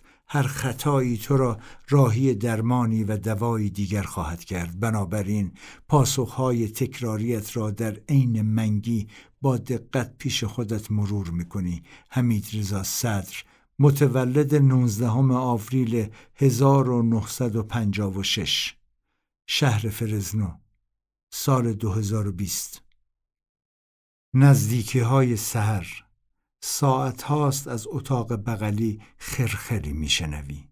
مردی دارد به زبان مکزیکی ناله می کند مستمر بدون آرامش.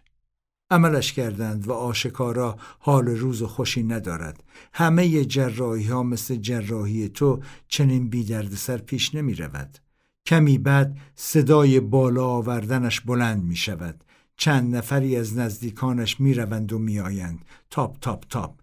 باز و بسته شدن در بالا رفتن صدای ناله یا شاید هزیان. گوشهایت را با انگشت می‌گیری تا صدایش را نشنوی. اما تا برمیداری دوباره نالهش در وجودت تنین میاندازد. این ناله ها را خوب می‌شناسی. آه جانسوزی از تب زنده زنده قربانی شدن.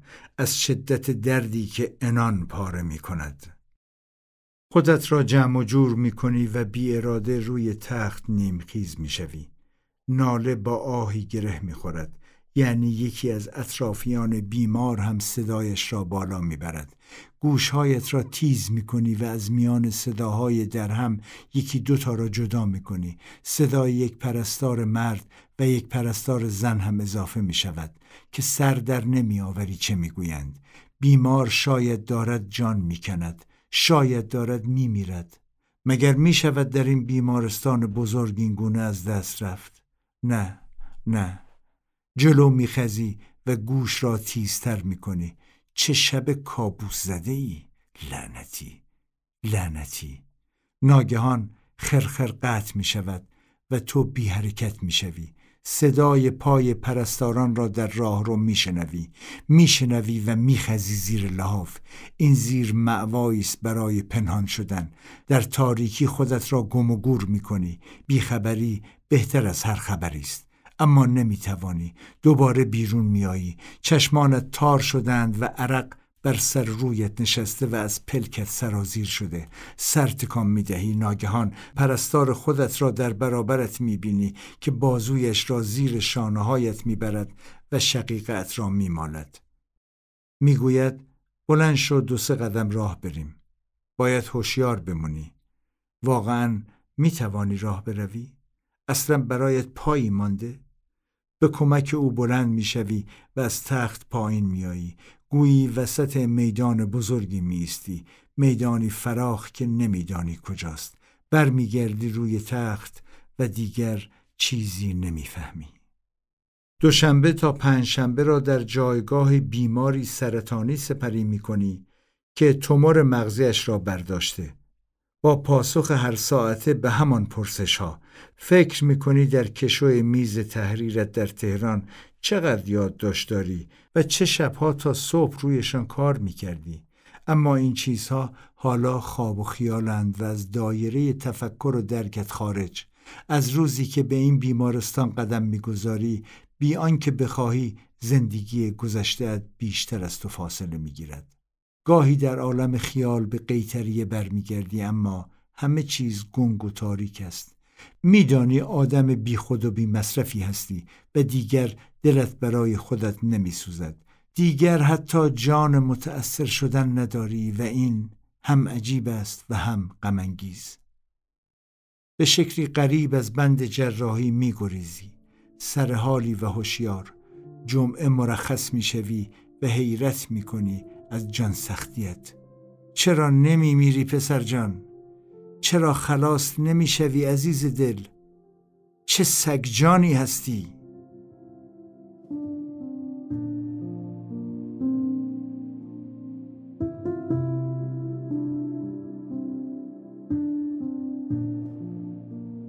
اما کوبی برایند. جمعه 24 ژانویه 2020 همه از فرزنو خسته اید از بیمارستان و از آنچه نمی‌دانید به کجا خواهد رسید. زمان بازگشت فرا می رسد خوشبختانه. غلط یا درست. دیر یا زود. فعلا سر حال به نظر می رسی و جراحی کمترین تأثیری بر تو نداشته نه ذهنی و نه جسمی. دستی به جای عمل می‌کشی چسب مخصوص را لمس می‌کنی. بی درد گویی فقط چیزی به سرت چسباندند نه بیشتر. ظاهرت تغییر نکرده نه موی ریخته و نه لاغر شده ای. واقعا گربه ای هستی با نه جان. از آن سگ جانها از آن جان سخت ها پرحرفی و با اشتیاق از غذاهای خانگی می‌گویی. از سالاد پنیر و گردو و خیار و گوجه و آووکادو. با سرکه و روغن زیتون و کمی خردل. آدم میماند این جسم چه مقاومتی دارد برابر نبودن. خداحافظی با بیمارستان فرزنو سپاس برای همه چیز کارهای ترخیص صبح تا بعد از ظهر به درازا می کشد. چیزی کمتر از بیمارستانهای تهران ندارند و چه بسا بسیار بیشتر دارند. کارشناسان پزشکی صبح تا شب تو را زیر ذربین گذاشتند. با مزه اتفاق دویدن در راهروهای بیمارستان کنار فیزیوتراپیست بوده. ادای ورزشکاران را درآوردن حیرت خانم دکتر از اطوارهای تین راه رفتن که مثلا دویدن با حرکت آهسته است. او را به خنده انداختی. دستی به شانت زد و گفت حمید خیلی خوبی و تو پاسخ دادی از این بهتر نبودم. ماشین دو چرخ پنچری بودم و شدم چهار چرخ پنچر. واقعا همچنین بود. چند نفر 24 ساعت پس از جراحی مغز در راهروهای بیمارستان دست در دست خانم دکتر مطلایی به چپ چپ و به راست راست دویدند و خندیدند. درباره نتیجه دیدار آرسنال و چلسی حرف زدند. درباره آخرین فیلم تارانتینو. برای مهرزاد و غزاله نایی نمانده. طی این یک هفته واقعا چند سال پیر شدند. چشمهایشان گود رفته و صورتشان سرخی ندارد. جمع کردن بار و بندیل خرت و پرت کوله و چمدان خالی کردن یخچال ودا با دکتر خاموش کردن چراغها. بازگشت به خانه هر سه نفرتان این خانواده کوچک از شمال کالیفرنیا به سوی جنوب از فرزنو تا بیکرزفیلد از بیکرزفیلد به لس آنجلس از لس آنجلس به اورنج کانتی. این است همان مسیر ملال‌آور دیر آشنای تو. سفری شش هفت ساعته. روی صندلی پشت ولو می‌شوی غزاله پشت فرمان با موسیقی های معرکش بازی می کند و هر قطعه ای که انتخاب می کند تو می‌گویی چه محشر. مرزادی که دو بار جای غزاله می نشیند پشت فرمان و تو آن پشت پرت و پلا می گویی. به گمانت آخرین باری است که این مسیر را طی کنی. خوب یا بد چه بهتر. قرار نبود بخشی از زندگیت در این جاده های بی سرخوشی و نشاط سپری شود. اما خب چنین است رسم این سرا. این جاده بدون شور که جزئیاتش را در این یک سال خوب به خاطر سپرده ای کوه پایه های کم‌دار و درخت و لخت با شیب های آرام و تند. حوالی ساعت شش بعد از ظهر به ترافیکی سنگین برمیخورید. چهل و هشت کیلومتری شمال غرب لس آنجلس منطقه کالاباسس که آن را خوب می‌شناسی. خیلی خوب. نزدیک منزل خال اعظم جانت. همان جایی که هر بار بام می رسید به شوخی و تنه می گویی این هم کلباس خودمون. اما این بار هیچ کدامتان نمی خندید نمی خندید و فقط می‌خواهید هرچه زودتر ترافیک کوفتی بعد از ظهر لس آنجلس را رد کنید و برسید خانه خانه و فقط خانه. همان لحظات از سر بیحوصلگی نگاهی به بیرون میاندازی. چشمانداز کوه پایه های بیدار و درخت تصادفا زیبا شده. لایه از مه سپید قلیز دور تپه پیچیده و شبیه نقاشی شده. به غزاله می‌گویی نگاه کن به این مه که چجوری دامنه تپه ها رو گرفته. قشنگ شده و غزاله موبایلش را در می آورد و به سویت می گیرد و درخواست بسیار تکراریش را بر زبان می آورد بگیر. و تو موبایلش را با بی‌حوصلگی به شیشه اتومبیل میچسبانی و یکی دو دقیقه از آن ترکیب تماشایی فیلم می‌گیری. گذر از کالاباسس رسیدن به شمال لس آنجلس. بزرگراه 405 به سوی جنوب. ورود به این بزرگراه یعنی آخرین مرحله سفر. رسیدن به خانه پس از بیش از یک هفته طاقت فرسا. لاگونا وودز عوض کردن جامعه ها انداختن نتیجه امارای به گوشه اتاق و زیر لب گفتن ای توف. حمام خانه سالاد پنیر و گردو و خیار و گوجه و آواکادو با سرکه و روغن زیتون و کمی خردل. رخت خواب خواب فقط خواب. دور از بیمارستان و آن سوزنها و آن ناله ها می‌گویی قزال جون خسته نباشی. مرزاد جان چقدر اذیتت کردم. می‌گویی و میلغزی زیر لحاف. قصه ادامه پیدا می کند با بیشتر شدن پرسش ها موندن چیه و رفتن کدومه؟ سرنوشت چیه و تصادف کدومه؟ جبرگراها چی می‌گفتن که هیچ وقت بهشون اعتنا نکردی؟ قضا و قدر چی می‌گفت؟ انسان با اختیار کیه و انسان با اختیار کجاست؟ دی ای و ژن چیه؟ شنبه به سرعت برق و باد سپری می شود فرارسیدن یک شنبه. یک شنبه طولانی یک شنبه ها معمولا بلندند تمام نشدنی. با این حال یک شنبه 26 ژانویه یک شنبه دیگر است. ساعت 9 6 دقیقه صبح جلوی تلویزیون. خبر یک خبری متعلق به همه. سقوط هلیکوپتر کوبی برایانت قهرمان بسکتبال. کجا؟ واقعا آنجا؟ حوالی کالاپسس روی همان کوهوایه ها همان جاهایی که یک روز پیش از کنارشان گذشتید روی یکی از آن شیب ها همراه دختر نوجوانش و هفت تن دیگر به دلیل مه.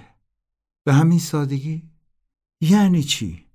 خیره شدن به مانیتور از CNN به فاکس نیوز و NBC و برعکس. خواندن زیرنویس ها، تیز کردن گوش ها، شنیدن اخبار ناقص اولیه، ادامه اخبار، تغییر تدریجی حالت صورت ها در برابر دوربین، پریدن رنگ ها، گرفته تر شدن چهره ها، دویدن ناباوری به چشم ها، دقیق تر شدن همه روی هر نکته خبری و هر تصویری. تایید خبرهای سیاه کوبی چهل و یک ساله رفته. نزدیکان و طرفدارانش برابر دوربین ها دلواپسند و به همسر و دخترانش اشاره می کنند با نفسهایی تند با صدایی لرزان و عجولانه با ترس و وحشت و منگی با کلماتی زائد و نابجا با سرگیجه. روی مبل میخکوب میمانی بی حرکت بی حس. کبی بزرگ و سرحال و محبوب رفته و تو خسته و بیحوصله هنوز داری نفس می‌کشی او رفته و تویی که یک هفته نیست از جراحیت گذشته آنجا نشسته ای کبی و اطرافیانش خاکستر شدند و تو داری چای داغ می نوشی و اخبار مرگش را می شنوی. گریه طرفدارانش را می بینی و داغ دل هزاران نفر مشتاقش را دوره می کنی.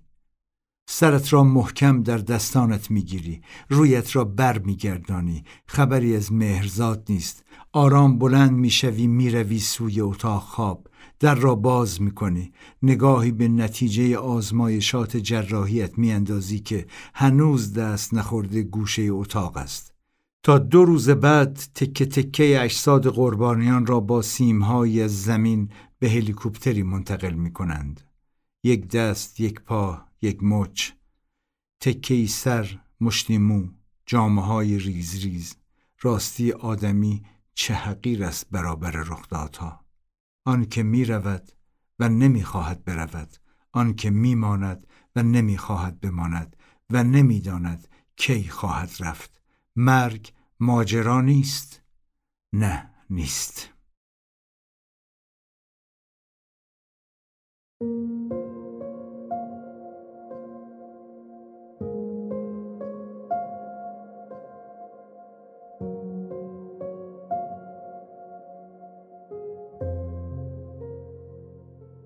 صبحی که خودم را کشتم.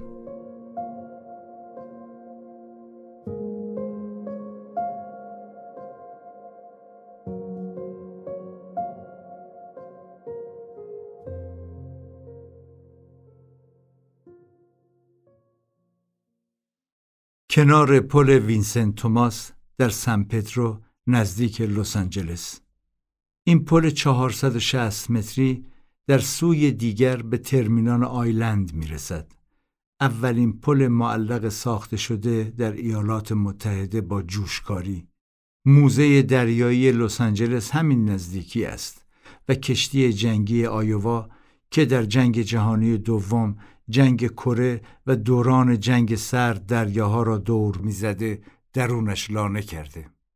ارتفاع پل وینسنت توماس پنجاه و شش متر است که چندان بلند به نظر نمی رسد اما جایی است که تونی اسکات کارگردان انگلیسی فیلم های تاپگان و زندگی و مرگ در لس آنجلس خودش را از آن پرت کرد و جان داد. اسکات اتومبیل تویوتا پریوسش را سر ساعت دوازده و سی دقیقه ظهر 19 آگوست 2012 کنار پل پارک کرد پیاده شد و بر لبه جنوبی پل ایستاد دو ثانیه مکس کرد نگاهی به آب انداخت و پرید. او سرطان مغز داشت و پزشکان اعلام کرده بودند توده های سرطانیش مهار ناپذیر شدند. حالا تو هم بالا ایستاده ای و به آب آبی تیریان پایین نگاه می‌کنی و تونی اسکات را به یاد میآوری. اینکه فاصله زندگی و مرگ با خودکشی برخلاف بیماری چقدر کوتاه است. حالا هستی و می توانی چند دقیقه بعد نباشی تمام می شود بی درد بی دارو بی سوزن تونی اسکات شکنجه چند ثانیه یا چند دقیقه را به شکنجه چند ماه ترجیح داد و پرده آخر زندگیش را روی همان پل بازی کرد. دراماتیکتر از همه فصل های آثارش. رویارویی با بیماری های لاعلاج دو سو دارد. یکی نبرد از ته دل تا واپسین لحظه است. چسبیدن به زندگی دیگری تسلیم شدن است. دویدن به سوی مرگ برای فرار از درد و خیلی چیزهای دیگر. آنهایی که به سوی مرگ میگریزند پرشمارند. پدرو آرماندریز بازیگر مکزیکی پس از آنکه فهمید سرطان دارد مخفیانه اسلحه‌ای به بیمارستان برد و در اولین فرصت لولهاش را گذاشت روی سینهش و ماشه را چکاند. بنگ. تمام. آن هم در پنجاه و یک سالگی. براین کیت بازیگر امریکایی در 75 سالگی پس از ابتلا به سرطان ریه با گلوله خودش را کشت.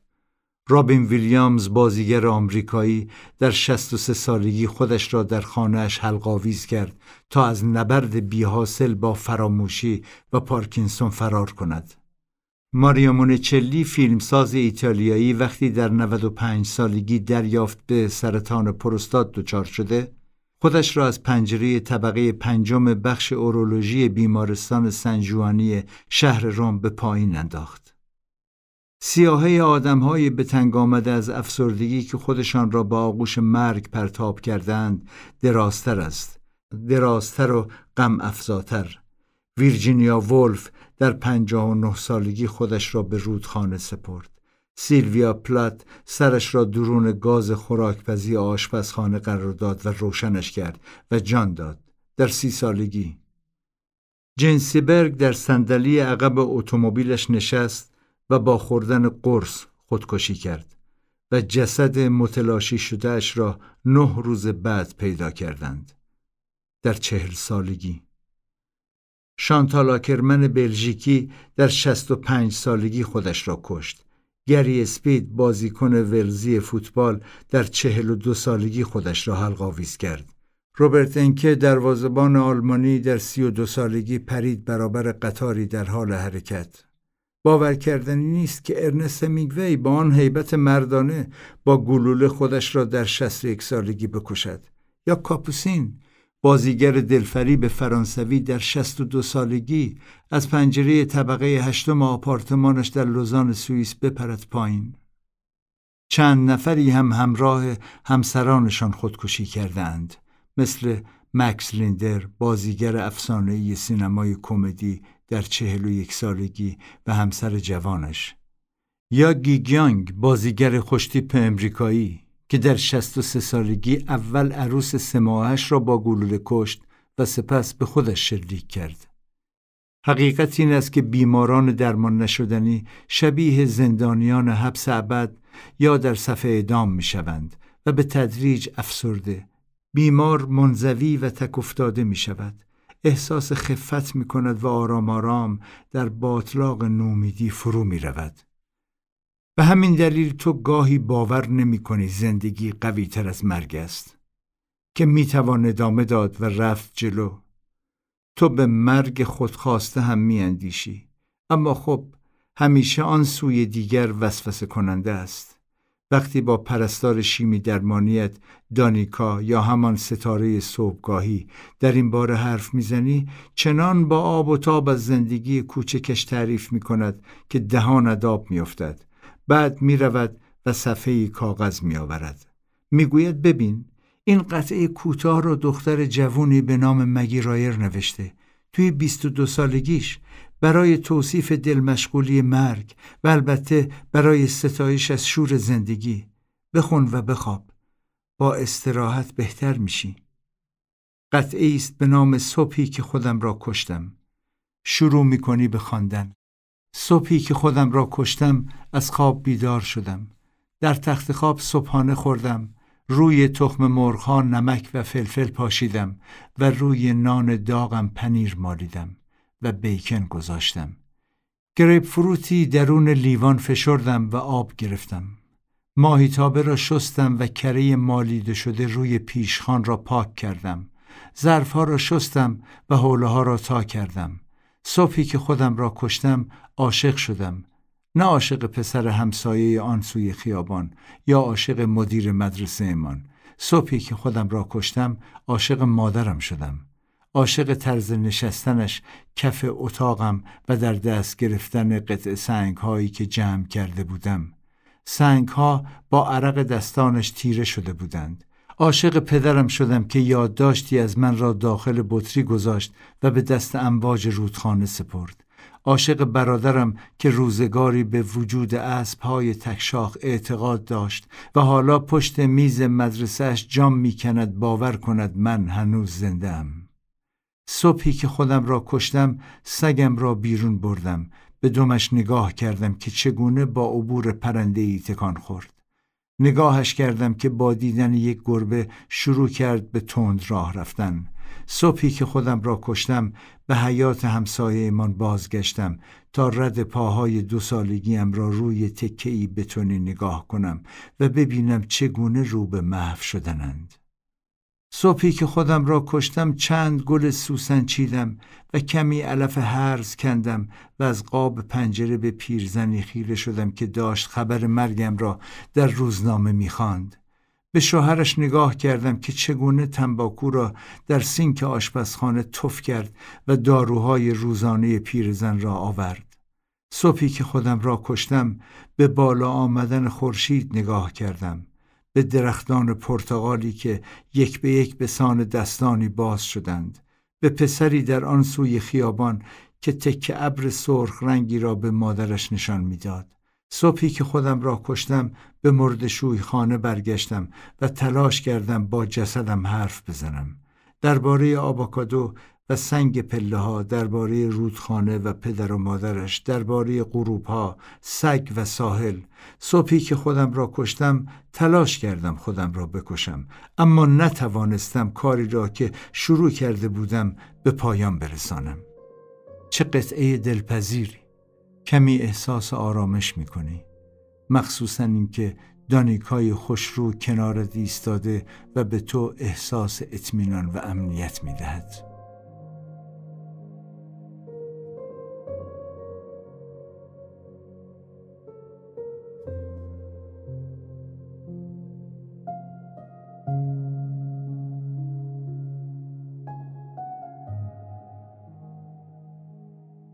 دیوانه در قفس.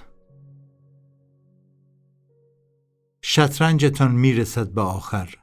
مهره های بیچشم و روی کارسینوما پرشمارند و همه جا را فتح کردند به مغزت حمله می کنند تومور مغزی یعنی توده غیر طبیعی در داخل مغز و کانال مرکزی نخاع.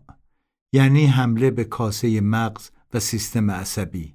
یعنی سردرد، تهوع، مشکل بینایی و شنوایی دشواری لمس و حرکت دست و پا مشکلات گفتاری تغییر شخصیتی تشنج یعنی له شدن یعنی خودت نبودن یعنی هزار درد بیدرمان دیگر. واژه مغز برای بیمار مهمتر از تومور به نظر می رسد. وقتی می گویی مغز یعنی خودت خود خودت. مغز با روده و گلو و ریه فرق دارد. مغز برای بیمار همه چیز است. بیان که واقعا در مقایسه با دست و پا بشناسدش و بداند زیر آن کاسه استخوانی چه میگذرد.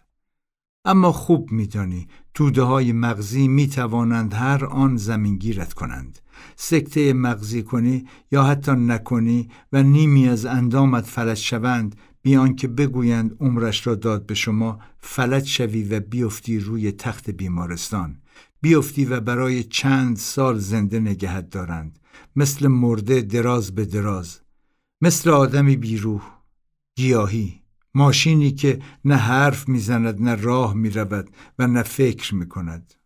یاد جک نیکلسون میافتی در نمای پایانی دیوان از قفس پرید که حالا نه نوستالژی به نظر می‌رسد و نه مبارزه جویانه هیچ چیز جز حقارت جز فروپاشی. جز آب شدن. می‌گویند در چنان لحظاتی همه چیز ساکت و سیاه می شود سرد و ماتم زده. اگر چنان شود خاطراتت شسته خواهند شد و پیدایشان نخواهی کرد هرگز هیچ وقت. آدم بی خاطر هم که آدم نیست هست؟ اگر چنان شود دیگر به یاد نخواهی آورد در کدام خیابان دروازه شمیران زندگی می کردی به یاد نخواهی آورد نام همسایه روبرویتان در خانه قیتریه چه بود؟ اگر چنان شود به یاد نخواهی آورد شعر آواز زندون دل فریدون فروغی چه بود؟ اگر چنان شود به یاد نخواهی آورد شهر فیلم چه زندگی محشری که جیمز استوارت در آن از دل نومیدی به نور زندگی چنگ زد چه نام داشت؟ اگر چنان شود به یاد نخواهی آورد گروچو مارکس در کدام فیلم نقش کاپیتان اسپالدینگ را بازی کرد.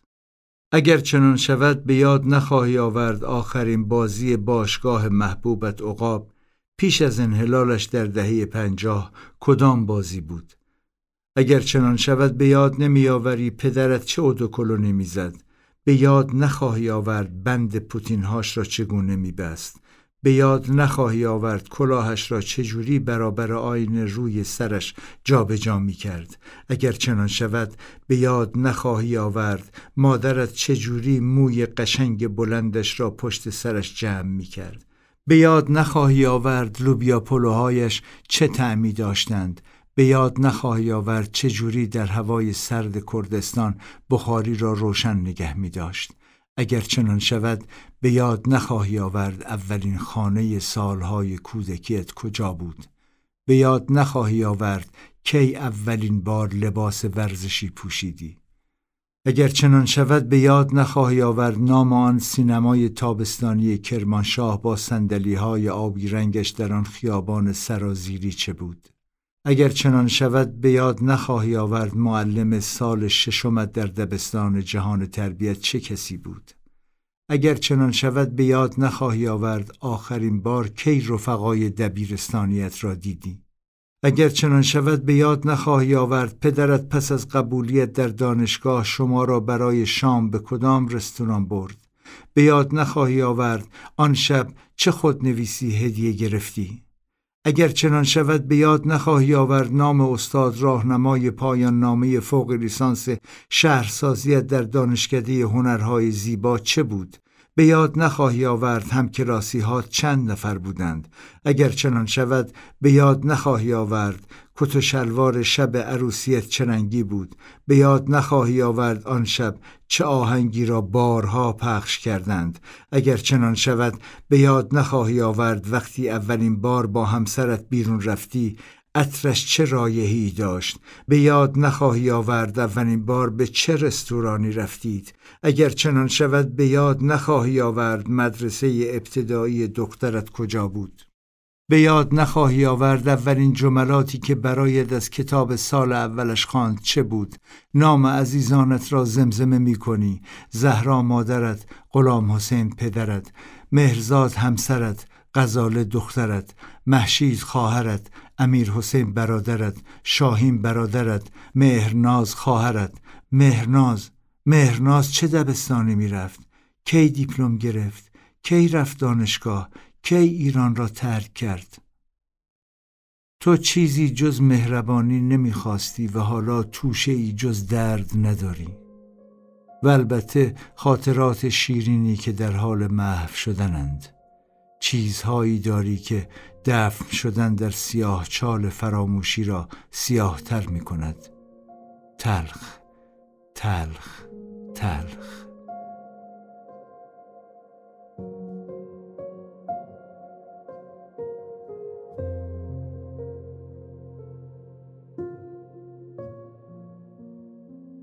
تغییر قاعده بازی. لحظات آخر موش و گربه بازی تمام می شود. این همان وقتی است که باید به این یابوی چموش لگت بزنی. بی ترس بی تردید. باید پوزش را به خاک بمالی. یابویی که حالا خودش را در امارای ها هفت قلم آرایش می کند. و اتو کشیده درون روده و ریه و مغزت پرسه می‌زند و با پوزخند می‌پرسد حالت چطوره حمید صدر؟ نبزت را می‌گیری و دستی بر پیشانیت می‌گذاری. تب نداری عادی هستی خون سرد خیلی زیاد. نه ازاداری و نه کین توز. نه نره می‌کشی و نه نق می‌زنی. فقط ته دلت می‌گویی صبر کن. بهت میگم دنیا دست کیه. بلایی سرت بیارم خوابش رو ندیده باشی. همین روزها تویی که داری از من اطاعت می‌کنی. باید قدمی برداری. باید قاعده بازی را تغییر بدهی. باید توپ را از این سوی میدان بفرستی به منطقه‌ای که کارسینوما انتظارش را ندارد. زمانش فرا رسیده. فرا رسیده و باید خودت را از شر این نبرد نابرابر رهایی ببخشی. تو تسلیم شدن را کنار خواهی گذاشت. تو به بیماری دهنکجی خواهی کرد. به پزشکان نخواهی گفت. تو به شکلی غریب آرام خواهی گرفت. مکس خواهی کرد و نفسی عمیق خواهی کشید. ترس از مرگ را به فراموشی خواهی سپرد. از فرار بی سمر دست خواهی برداشت. تو سرانجام آخرین برگ بازیت را رو خواهی کرد. از همین حالا همینجا به مهرزاد و غزاله نشان خواهی داد به مادرت به عزیزانت به خودت. هنوز متقاعدشان نکردی اما تصور می‌کنی لرزش بدن و لحن صدای تا حدی قابل قبول بود. در رفتار بی و تابت هم صمیمیت جاری بود و هم ایمان. نرم و ملایم و بی به دلسوزی حرف زدی. می‌خوام بدنم رو هدیه کنم برای تحقیقات پزشکی. برای تحقیقات سرطانی. میدانی حرف هر چقدر سنجیده و دلنشین باشد فقط بر آدمهای معمولی اثر می‌گذارد و آنهایی را که غمگینند کمتر راضی می کند به خصوص نزدیکان را. آدم وقتی جان عزیزانش به خطر میافتد بیشتر از همیشه دوستشان دارد.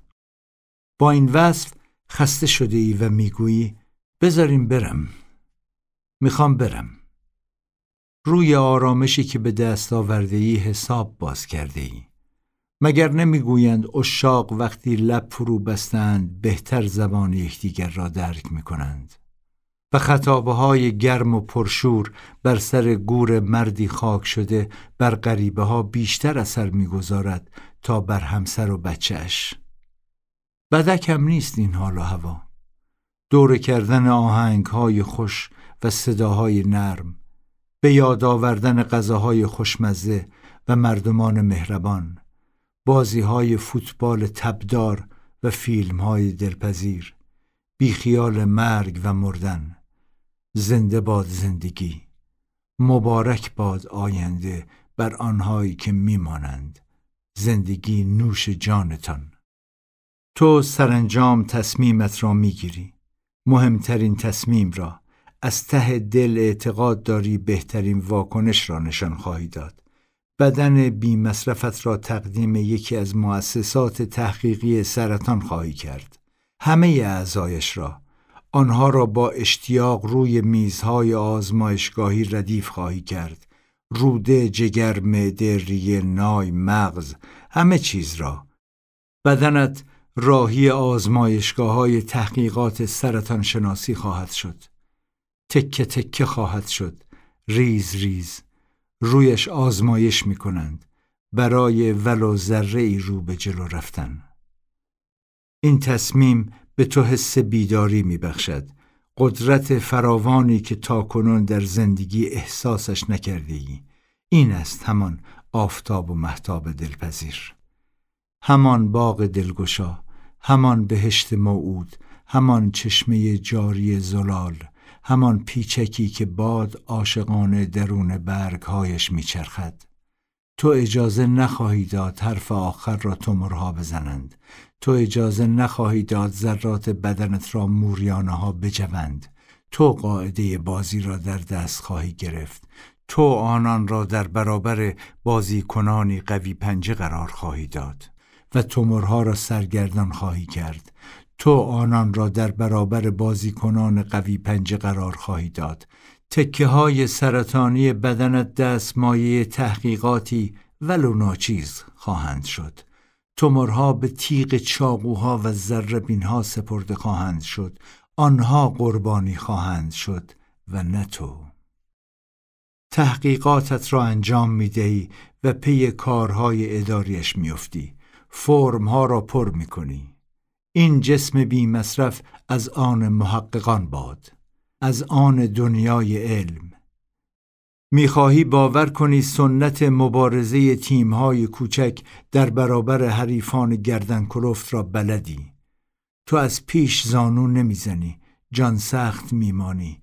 منتظرش می‌گذاری عرقش را در میآوری آسان تسلیم نمی‌شوی تعویزی انجام می‌دهی ظاهرا کوچک اما شاید کمی کارساز.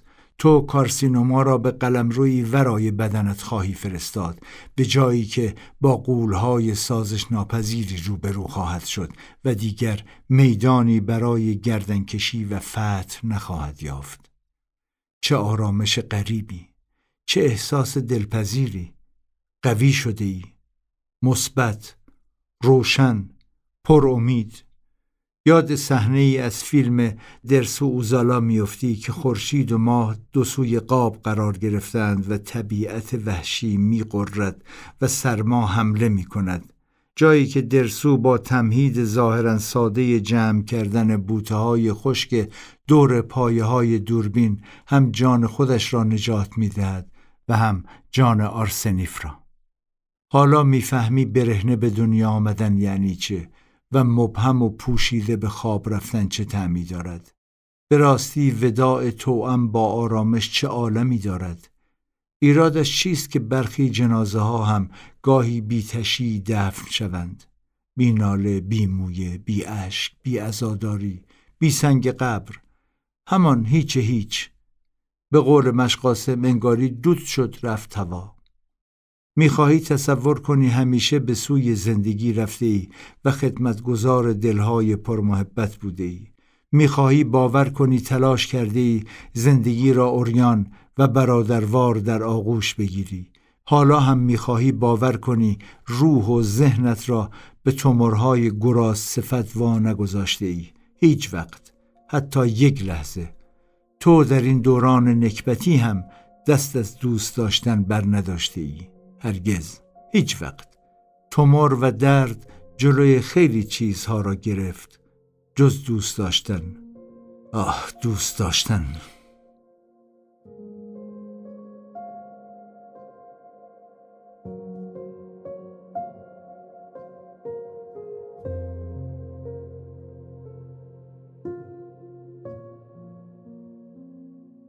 آخرین تصویر قشنگ.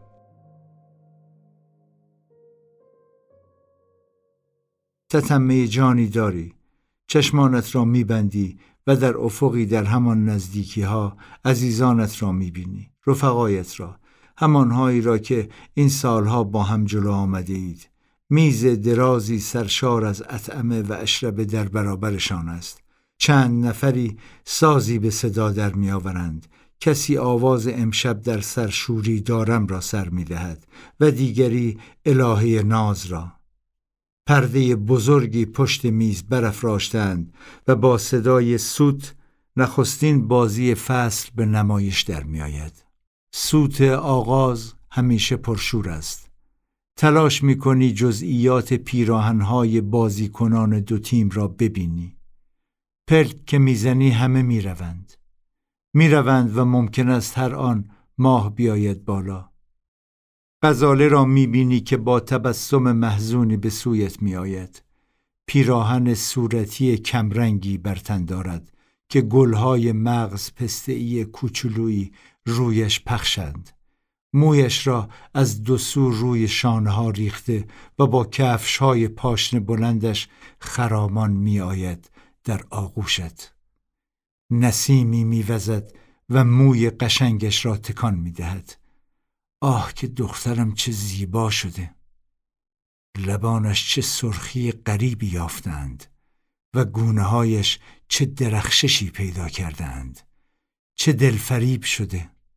عزیز دل بابا شده الهه ناز پدر. با شیطنت می‌گویی قزقز جون اگه بعد از مرگم گریه کنی دیگه با حرف نمی‌زنم. میخندد. میخندی. میخندند.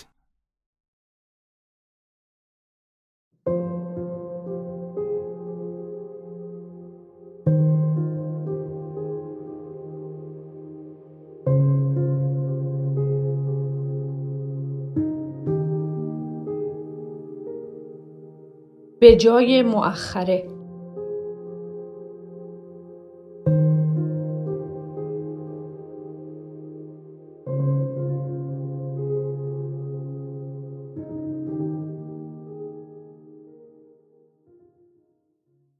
رفته ای و جایت خالی است. تو رفته ای اما نه زمانی که فکر می کردی. رفته ای اما یک سال و نیم بعد از آن که کتابت را نوشتی و تمامش کردی و کنارش گذاشتی. بارها گفتم پدر بنویس. این همه اتفاقی را که بعد از آن روزها افتاده بنویس. کتابت هنوز تمام نشده. گفتی نمی‌توانم. تمرکز ندارم. گفتی من باید میمردم. حالا که زنده پایان کتابم خراب شده. گویا دراماتیک تمام شدن کتابت برایت مهمتر بود تا هنوز زنده ماندنت. تولد سی سالگیم را یادت می آید. روز بعدش بود که به مرسد رفتی تا درمان ریت را شروع کنی. اما خبری سنگین در انتظارمان بود. گفتند که این بیماری لعنتی به مغزت رسیده. گفتند باید عمل شوی. گفتی نه. یادت می آید؟ آن روز از هم گسستی. آن روز چیزی درونت شکست. هیچ عضوی از بدنت برای تو به اندازه مغزت اهمیت نداشت. آن مغزی که هزاران هزار خاطره و میلیون ها جزئیات را در آن گنجانده بودی. من شغلم را رها کردم، بار سفر بستم و بعد از هشت ساعت رانندگی کنارت رسیدم. دو روز طول کشید تا به خاطر ما راضی شوی به خاطر ما اجازه دهی و 20 ژانویه 2020 راهی اتاق عمل شوی. روز بعد از عمل آماده بازگشت به خانه بودی. می گفتی فقط من را ببرید خانه. من را ببرید پیش خواهرم. نمی‌خواهم اینجا در تنهایی بمیرم. فکر می کردی همه چیز تمام شده. فکر می کردی زمان خداحافظی است. پس کتابت را به پایان رساندی. قافل از این که فصل جدیدی از زندگیت و سختترین دوران بیماریت تازه آغاز شده. تلخ شده بودی. خیلی تلخ. کتاب های محبوبت را تون تون ورق می زدی. فیلم هشت نفرت انگیز و دیگر فیلم های مورد علاقت را برای بار صدم مرور می کردی. می ترسیدی بروی و فرصت دیگری برای خواندن و دیدنشان نیابی. گفتی که دیگر به کالیفرنیای شمالی باز نمی گردی و حتی از ادامه درمانت دست کشیده ای. با خواهش و اصرار ما قبول کردی به کمک تیم جدیدی در نزدیکی محل زندگیمان به درمانت ادامه دهی. با متخصص سرطان جدیدت آشنا شدیم. دکتر فچیلی اهل آسیای دور و دکتر مارک لینسکی جراح مغز و اعصاب. دکتر لی گفت درمانت تا به آن موقع درست و خوب انجام شده و همان روش را ادامه خواهد داد. دکتر لینسکی گفت هنوز تومورهایی در سمت چپ سرت هست که چون کوچکند با عمل Gamma Knife کنترلشان خواهد کرد.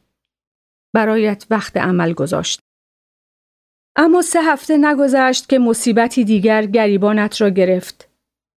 به تو تشنج دست داد. یادت می آید؟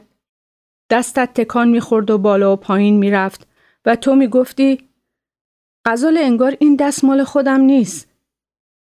به بیمارستان هواگ در ایرواین رفتیم. دارویی به تو دادند و روانه خانهت کردند. به خانه نرسیده حمله دیگری به تو دست داد. اما گفتی نگران نباشید کنترلش می‌کنم. فردایش دکتر محمودیه که خبردار شد من و مامان را سرزنش کرد و گفت بروید بیمارستان. عصر بود که ما دوان دوان تو را به بیمارستان میشن بردیم. چشمانت را به زور باز می کردی. سمت چپ بدنت لمس شده بود و مدام حمله به تو دست می‌داد. می‌دانم که یادت نمی آید. اما من خوب یادم است. دکترها گفتند در چهل و هشت ساعت آینده از دستت می دهیم. مامان و امناناز گریه می کردند. من به دنبال رمز ایمیلت می گشتم تا برگه هایی را پیدا کنم که برای اهدای بدنت امضا کرده بودی. امو رضا با دکترها کلنجار می رفت. آخر سر دکتر بردیا صدر از اقوامت که در همان بیمارستان کار می کرد به ما گفت تو را به بیمارستان هوگ در نیوپورت بیچ ببریم. گفت بخش مغز و اعصاب فوق‌العاده‌ای دارد. بردیا گفت تنها شانس ما برای نجاتت همانجاست. چه خوب که یادت نمی آید. چه سخت سوار ماشینت کردیم. چه دیوانوار اتوبانها را پشت سر گذاشتیم تا به بخش اورژانس هوگ رسیدیم. ساعت دوازده نیمه شب بود که پذیرش تو قطعی شد و دکترها با سرعت شروع به کار کردند. نه روز آنجا بودی. اتاقی داشتی رو به اقیانوس با منظره ای بی نظیر. بیمارستانت بیشتر شبیه هتلی بود پنج ستاره تا یک بیمارستان. اما چه اهمیتی داشت برای ما وقتی دلنگرانت بودیم؟ یک هفته طول کشید تا تشنجهایت را کنترل کردند. چندین روز ده ها سیم و حسگر به سرت وصل بود تا امواج مغزت ضبط شود. تو اجازه نداشتی از تختت پایین بیایی چون ممکن بود به راحتی زمین بخوری. دستگاهی دوربیندار با قابلیت تشخیص حرکت کنار تختت گذاشتند تا هر وقت خواستی پایین بروی آژیر بکشد. اولین شب مامان که در اتاقت روی مبل میخوابید از صدایش چنان ترسید که گفتیم به جای آن صدای وحشتناک تدبیر دیگری بیاندیشند. از شب دوم هر وقت تو تکان میخوردی دستگاه به زبان فارسی می‌گفت حمید نه بلند نشو در آن بیمارستان آنقدر ملاقاتی داشتی که پرستارها از ما میپرسیدند مگر پدر شما کیست که این همه به دیدارش میآیند و ما برایشان توضیح می‌دادیم که تو خانواده و دوستان زیادی اینجا داری و در فرهنگ ما وقتی کسی به بیمارستان می رود همه به دیدنش می آیند. این قضیه برای دکتران و پرستاران آمریکایی بسیار جالب و عجیب بود. گاهی در اتاقت بیش از ده نفر حضور داشتند و یادم میآید با چشمان بسته به حرفهایمان گوش می‌دادی. ما میفهمیدیم چون ابرو بالا میانداختی تا دقت کنی. به خاطر داروها خیلی حواست سر جایش نبود. بیدار بودی اما هوشیار نه. گاهی حرفهای با مزه می‌زدی و شیطنت می‌کردی. عصرها که از حضور ما در کنارت خسته می شدی می گفتی خب بچه ها شب بخیر و ما می خندیدیم و راهمان را می کشیدیم و می رفتیم. یک روز که زیاد ملاقاتی داشتی شبش گفتی امروز روز جالبی بود. پرسیدیم چطور؟ گفتی یه سری آدم کج و کله اومده بودن اینجا. همگی زدیم زیر خنده. و تو با چشمان بسته و لبخندی شیطنت آمیز گفتی باشه بخندین. اسم تک تکتون رو توی کتابم اووردم. ترتیب همتون داده است. ما بیشتر خندیدیم و ام ناناز گفت حتی غزاله و تو گفتی غزاله که از همه بیشتر. سرانجام جراح مغز و اعصاب دکتر دوما سراغمان آمد با جواب امارای سرت. ساکت ماندیم تا توضیحش دهد. گفت در سرت مایهی می‌بیند که نمی‌داند خون است یا عفونت. اما هرچه هست باید خارج شود. من و مامان نگرانت شدیم چون تازه عمل باز مغز کرده بودی. اما دکتر گفت اگر انجامش ندهیم از دستت خواهیم داد. به ناچار برگه ها را امضا کردیم و روز 18 فوریه تو برای دومین بار راهی اتاق عمل شدی. ساعتهای انتظار را به یاد ندارم چگونه گذراندیم. هر کدام در گوشه ای از اتاق انتظار همگی ساکت، نگران، غرق در فکر. دکتر دوما را پس از دو ساعت دیدیم. به سوی من آمد و گفت عفونتی داشتی که بعد از عمل اولت گرفته بودی. عفونتی از خود بیمارستان. از فرزنو. گفت حالت خوب است و خطر را پشت سر گذاشته ای. چه خیال خامی.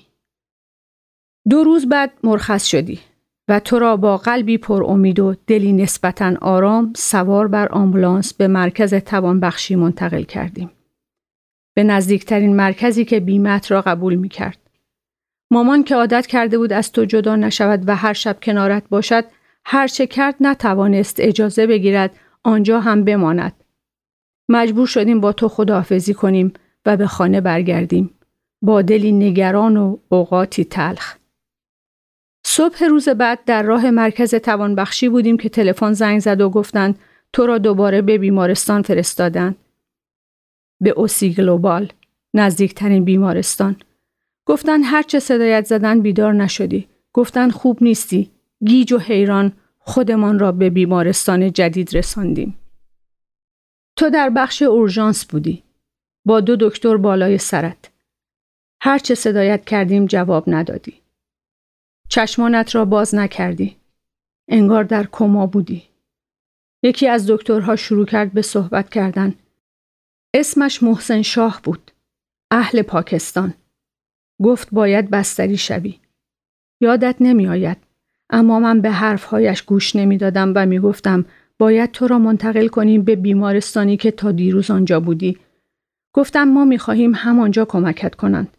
ساختمان قدیمی و کهنه بیمارستان توی ذوقم زده بود و فکر می کردم دکترهای خوبی ندارد.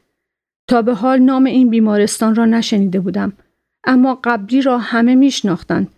دکتر شاه گفت درخواست انتقال می دهد و هر وقت بیمارستان حق قبول کند تو را میفرستند. گفت تا آن موقع باید در بخش مراقبت های ویژه باشی و دوباره از مغزت عکس بگیرند. ساعت پنج بعد از ظهر شد. ما هنوز منتظر پاسخی بودیم برای انتقالت. دکتر شاه آمد و مامان را گوشه ای برد و گفت اگه می‌خوای می‌تونی منتظر بمونی اما ما برای همسرت اتاق عمل آماده کرده ایم برای ساعت هفت. سرش دوباره پر از عفونت شده و اگر امشب عملش نکنیم تا فردا نمی کشد. به نظر می آمد آن بیمارستان پرزرق و برق کارش را درست انجام نداده بود. بدون اسکنی جدید از سرت ترخیص شده بودی. تصمیم گرفتیم فرصت و زمان را از دست ندهیم. دکتر که ساعت شش برای پاسخ گرفتن از ما آمد اجازه عمل را دادیم. گفت باید موی سمت راست سرت را بتراشند. گفتیم پس همه را بتراشید تا یک دست شود و تو باز راهی اتاق عمل شدی. برای سومین عمل مغز باز روز 20 فوریه. چه خوب که تو طی آن ساعات لعنتی کنار ما نبودی. چه خوب که قلبت دیوانوار در سینهات نمی‌زد و چشمانت بیتاب به ساعت دیواری خیره نبود. من، مامان، ام ناناز، امو رضا، دایی مسعود، میترا جون، هر کدام من گوشه ای از اتاق انتظار مچاله شده بودیم. حوصله همدیگر را نداشتیم. دلهوره آرامش را از ما رو بوده بود. دکتر شاه را که دیدیم به سمتش هجوم بردیم و در سکوتی پر از سوال دورش جمع شدیم. با چهره خسته گفت که سرت پر بوده از عفونت که مجبور شده با انگشت چرک ها را از بعضی قسمت ها بکشد بیرون که سعی کرده هرچه بوده تمیز کند. گفت که آن تکه از جمجمت دیگر استخوان ندارد چون پر بوده از عفونت. گفت که شب سختی در پیش داری و ممکن است نتوانی از پسش بر بیایی. اجازه گرفتیم قبل از ترک بیمارستان لحظه ای ببینیمت. دوباره در بخش مراقبت های ویژه. دکتر آماده من کرده بود برای آنچه قرار بود ببینیم. اما لغات برای توصیف آنچه با آن روبرو شدیم کافی نبود. جلوی تختت که رسیدیم مامان زیر پایش خالی شد و خودش را پرد کرد روی صندلی تا کف زمین پخش نشود. من دستانم ناخداگاه بر روی لبانم رفت و با دهانی باز نگاهت کردم. چه خوب که یادت نمی آید پدر. سرت را تراشیده بودند و چهرت از همیشه لاغرتر بود. لوله ای باریک کنار سرت از محل عمل آویزان بود و ما می دیدیم خون و مایاتی که از مغزت به داخل آن می تراود. لوله ای نه چندان باریک در دهانت بود و به جایت نفس می کشید. بازوانت که بماند پر از انواع سرم و باند و چسب زخم دستانت را با دستکشی مخصوص بسته بودند به تخت مبادا تکانشان بدهی و چیزی را بکشی و جدا کنی. با دیدنت یخ کردیم. در درون جیغ کشیدیم. با تمام وجود ترسیدیم و یقین کردیم که فردا دیگر تو را نمی بینیم. اما تو سخت جانتر از این حرفا بودی پدر و خدا با ما بود. تو نه تنها ما را بلکه دکتر شاه و بقیه کارکنان بیمارستان را هم شگفت زده کردی. نه فقط بیهوشیت را پس زدی بلکه خودت به راحتی دوباره نفس کشیدی و شروع کردی به حرف زدن. یادت نمی آید اما وقتی از دکتر شاه تشکر کردم بابت نجاتت سری تکان داد و با لبخند گفت تشکر نیاز نیست. من یک مسلمونم و به عنوان یک پزشک وظیفه دارم هر کاری برای برادر خودم می کردم برای پدر تو هم بکنم. دو هفته سخت را در این بیمارستان سپری کردی. سخت بود. چون آنقدر به هوش بودی که متوجه باشی کجایی. اما نه آنقدر که درک کنی نمی شود به این زودی به خانه برگردی. هر روز ما از ساعت هفت که در را باز می کردن کنارت بودیم تا ساعت نه شب که به زور به خانه میفرستادنمان. هرچه مامان اصرار کرد اجازه بدهند در اتاقت روی صندلی بخوابد گفتن نه. هر روز بارها و بارها می‌گفتیم من را ببرید خانه. می‌گفتیم اجازه نمی‌دهند. می‌گفتی وکیل بگیرید تا من را از اینجا ببرد. می گفتیم تحت مراقبتی و نمی شود. گریه می کردی و می گفتی از همه من متنفری. به من می گفتی تو دیگر دخترم نیستی و من گریه کنان از اتاقت بیرون می دویدم.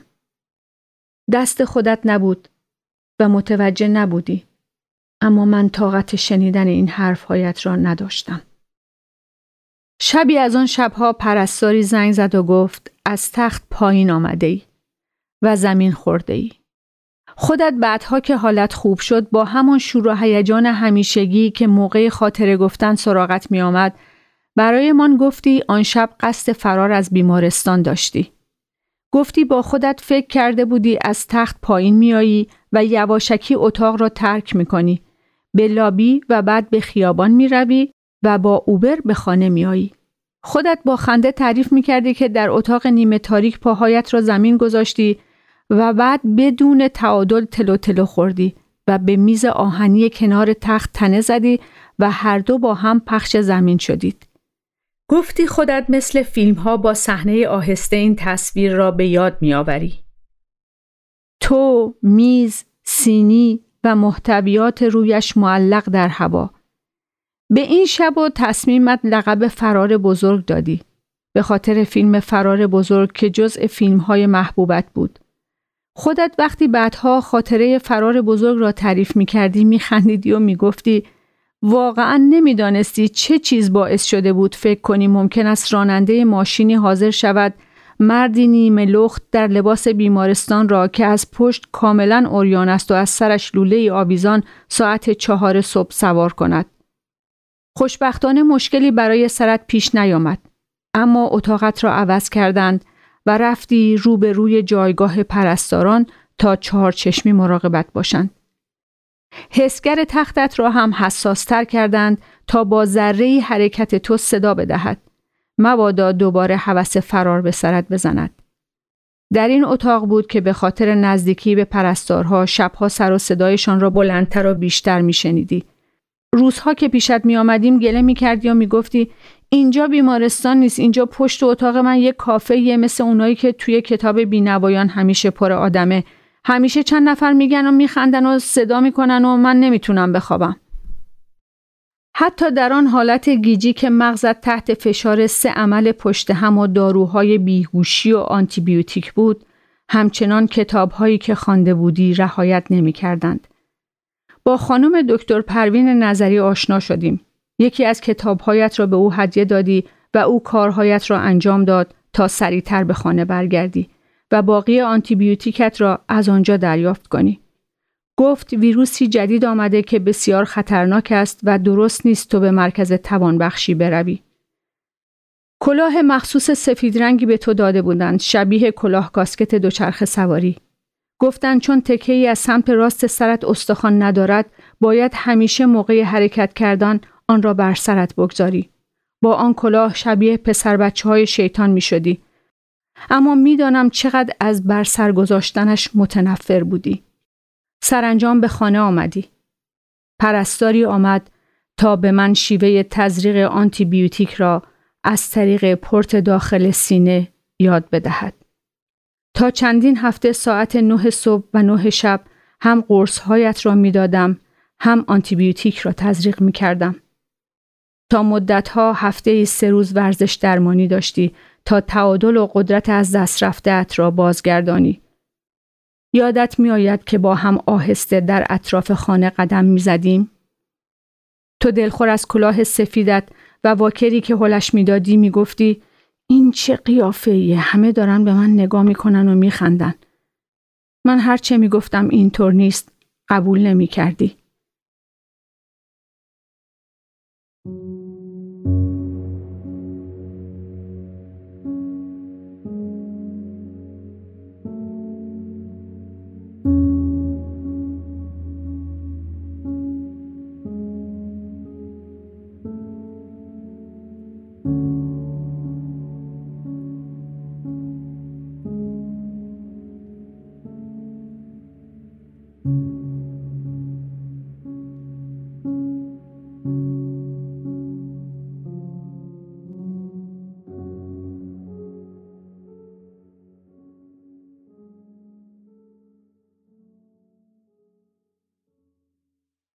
طی یک سال بعد از این ماجرا چقدر بالا پایین داشتیم.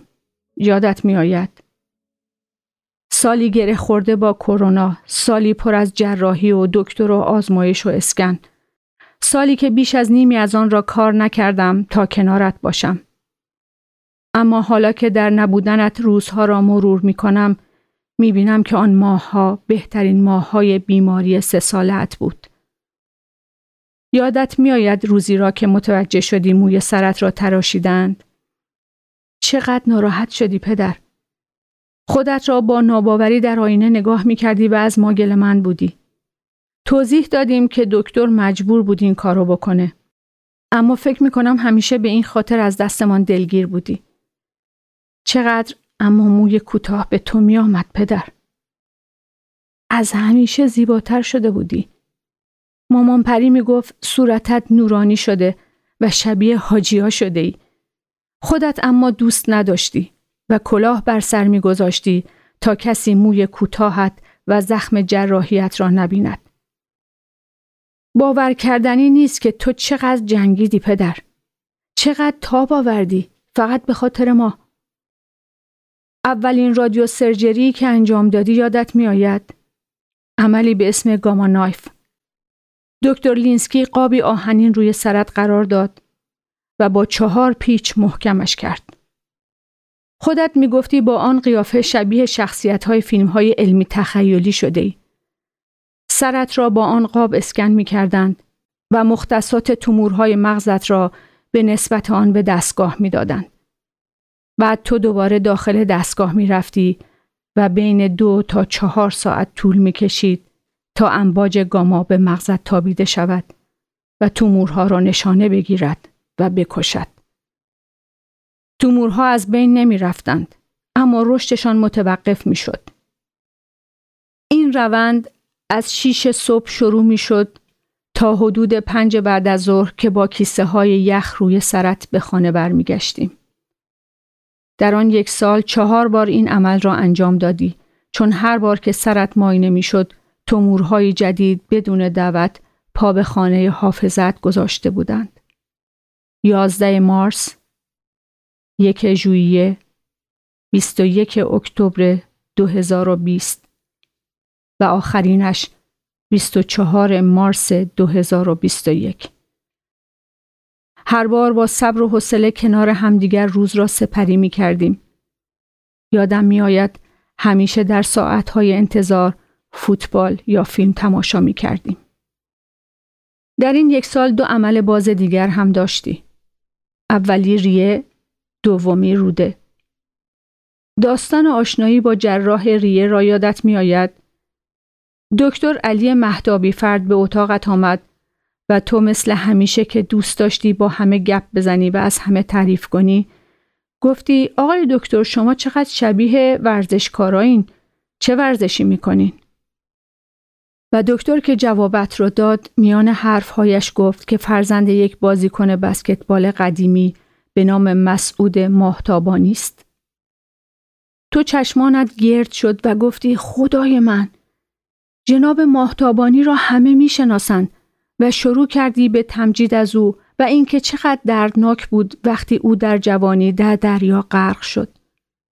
دکتر شگفت زده شد و در چشمانش اشک حلقه زد و گفت تا به حال هیچ کس پدرش را اینجا نمی شناخته و در موردش با این همه احترام و هیجان صحبت نکرده. دکتر گفت که عمل ریت بسیار ساده خواهد بود و ربات انجامش خواهد داد. همینطور هم شد دو نوامبر 2020 با موفقیت عملت را انجام دادی و توموری بزرگ از سینهت درآوردند. این همان توموری بود که باعث شد پزشکان سرطانت را تشخیص دهند و از وجودش با خبر شوند. بعد از عمل یک جلد از کتاب پسری روی سکوها را به دکتر مهدابی فرد هدیه کردی و ما دیگر او را ندیدیم. یادت می آید به خاطر مصرف قرص های گوناگون هم اشتهایت بیشتر شده بود و هم تا حد زیادی ورم کرده بودی. من عاشق گونه ها و صورت گردت شده بودم. یک روز که پیراهن و کلاه قهوه‌ای پوشیده بودی به چشمم آمدی و گفتم پدر شبیه فندق شده ای. توپلی و گرد. خندیدی و گفتی چی؟ و من از آن روز تو را بچگانه صدا می زدم. فندق؟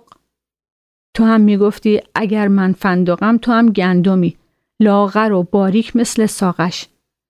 صدای فندق فندق و گندم گندم ما که بالا می رفت.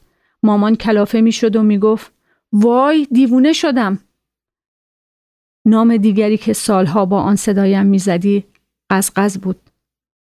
معمولا وقتهایی استفاده اش می کردی که حالت خوب بود و حوصله داشتی و شوخ بودی و خندان. اما گاهی هم مرا جور دیگری صدا می زدی. می گفتی شیشه عمر بابا و هر بار در دلم قند آب می شد و با تمام وجود لبخند می زدم. یادت می آید؟ در آن یک سال سه بار دیگر به دلایل گوناگون به بیمارستان رفتی و هر بار برای چند روز بستری شدی. اما آخرین جراحیت عمل روده بود به وسیله دکتر لیکیو، دکتری آسیایی تبار، جوان و خوشرو.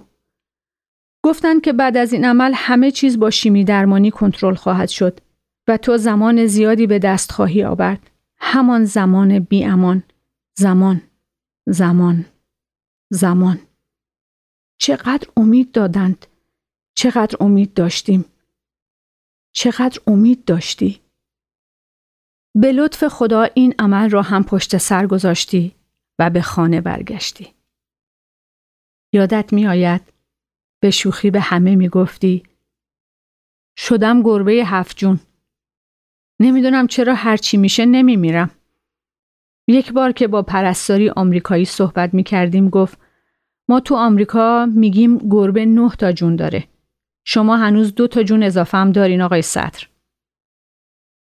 آن روزها خوشحال بودی و به مامان می‌گفتی مهرزاد دوباره خودم شدم. می‌گفتی که همین زندگی ساده برایت کافی است.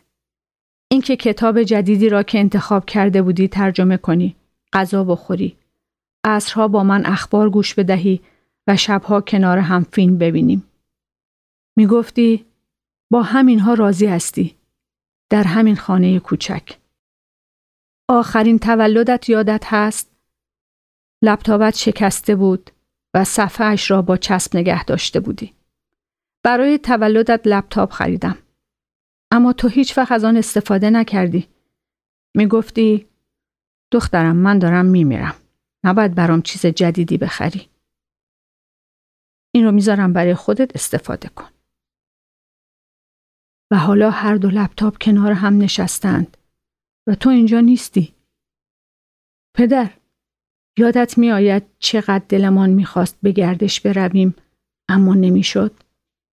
یا تو خسته بودی یا به خاطر کرونا همه جا بسته بود؟ یا ملاقات های متعددت با دکترها مجالمان نمی‌داد. آن روزها فقط رفتن به کتابخانه می توانست تو را از خانه بیرون بکشد. هر بار بین سه تا ده کتاب سفارش می‌دادی و بیتابانه منتظر میماندی تا من از سر کار به خانه برگردم و با هم برویم تحویلشان بگیریم. تفریح بعدیمان رفتن به کتاب فروشی بارزن نوبل بود. البته چند ماهی نتوانستیم. وقتی پس از قرنطینه مجددا باز شد با چه هیجانی به آنجا رفتیم و یک ساعتی بین قفسه ها چرخیدیم من بین رمان ها و کتاب های علمی تو در بخش های تاریخ و علوم اجتماعی و ورزش. زمانی که توانت بیشتر بود چند دفعه هم به کنار اقیانوس رفتیم که فقط 20 دقیقه با خانمان فاصله داشت. تو با اشتیاق به جوانانی نگاه می کردی که موج سواری می کردند و روی شنها به دنبال توپ والیبال می دویدند. لبخند می زدی و می گفتی به به نگاه کن. چه تراوتی دارن این جوونا؟ زندگی اینجا موج می‌زنه دخترم. یک شب هم عزممان را جزم کردیم و به ساحل رفتیم و آتش روشن کردیم. سیب زمینی کباب کردیم و سوسیس. چقدر به همهمان چسبید مخصوصا به تو خوشحالم که این کار را کردیم برای اولین و آخرین بار خوشترین لحظات من اما لحظاتی بود که وقت نهار از سر کار به تو زنگ می زدم و با هم از پشت تلفن غذا میخوردیم و گپ می‌زدیم. خودت می‌گفتی وقتی اشتها داری یعنی حالت خوب است و من از دیدن اشتهایت لبخند می‌زدم. همیشه با غذاهایت پیاز میخوردی یادت هست در هر مهمانی و هر خانه ای که بودیم موقع غذا مامان را به آشپزخانه میفرستادی تا از صاحبخانه پیاز بگیرد. خوشترین لحظات من آن وقتهایی بود که فاصله بین پارکینگ تا خانه را دست در دست طی می کردیم با قدمهایی آهسته. حس گرفتن دستانت برایم توصیف کردنی نیست. آن روزها گویی جایمان عوض شده بود. من دست تو را می گرفتم تا مراقبت باشم همانطور که در کودکیم تو دستم را می گرفتی تا مراقبم باشی. نرمی و توپلی دستانت را چقدر دوست داشتم پدر. همان دستانی که سالها برایمان زحمت کشید و کار کرد. همان دستانی که آن همه کتاب و مقاله نوشت. خوشترین لحظات من زمانهایی بود که می آمدی دم در اتاقم در می زدی و می گفتی اجازه هست بیایم تو. می آمدی کنارم دراز می کشیدی و کمی چشمانمان را می بستیم و استراحت می کردیم. صدای بازدمت را چقدر دوست داشتم و دستانت را که مثل نوزادان مشت می کردی و روی سینت می گذاشتی. چقدر از تو در این حالت عکس دارم و فیلم. می گفتی دخترم این اتاق اتاق آرامشه. و چقدر خوب که چندین هفته جایم را با تو عوض کردم و شبها آنجا خوابیدی تا بتوانی راحت تر از تخت پایین بیایی. ما در این یک سال پرتب و تاب و عجیب بیش از همیشه به هم نزدیک شدیم و برگشتیم به روزهای دور که من کودک بودم و تو مراقبم. جایمان فقط کمی عوض شده بود و تو شده بودی کودک و من آن کسی که سعی می کرد مراقبت باشد. من از این نزدیکی خوشحالم پدر. فکر می کنم تو هم خوشحال باشی. آخرین باری را که با هم به گردش رفتیم یادت هست؟ با مامان رفتیم اسپکتروم چون تو حوس بستنی کرده بودی. نفری دو اسکوپ گرفتیم. مال تو وانیلی بود و قهوه با تکه های شکلات. روی ریش و سیبیلت بستنی میریخت و با خنده تمیزش می‌کردی. آن روز چقدر سخت راه می‌رفتی. هر بیست قدم می استراحت می‌کردی. خودت می‌گفتی دیگر نمی‌توانی به گردش بروی. آخرین سینما را ماهای قبلش رفته بودیم برای تماشای فیلم 1917. آخرین سریالی را که دیدیم دوست نابغه من بود. وقتی که من داشتم مجموعه کتاب های النا فرانته را میخواندم. اما آخرین جمله و حرفت را به یاد نمی آورم پدر. آخرین بار که مرا شیشه عمر بابا صدا کردی چه زمانی بود؟ ای کاش می دانستم پدر. ای کاش. اواخر مارس 2021 بود که همه چیز به سرعت عوض شد.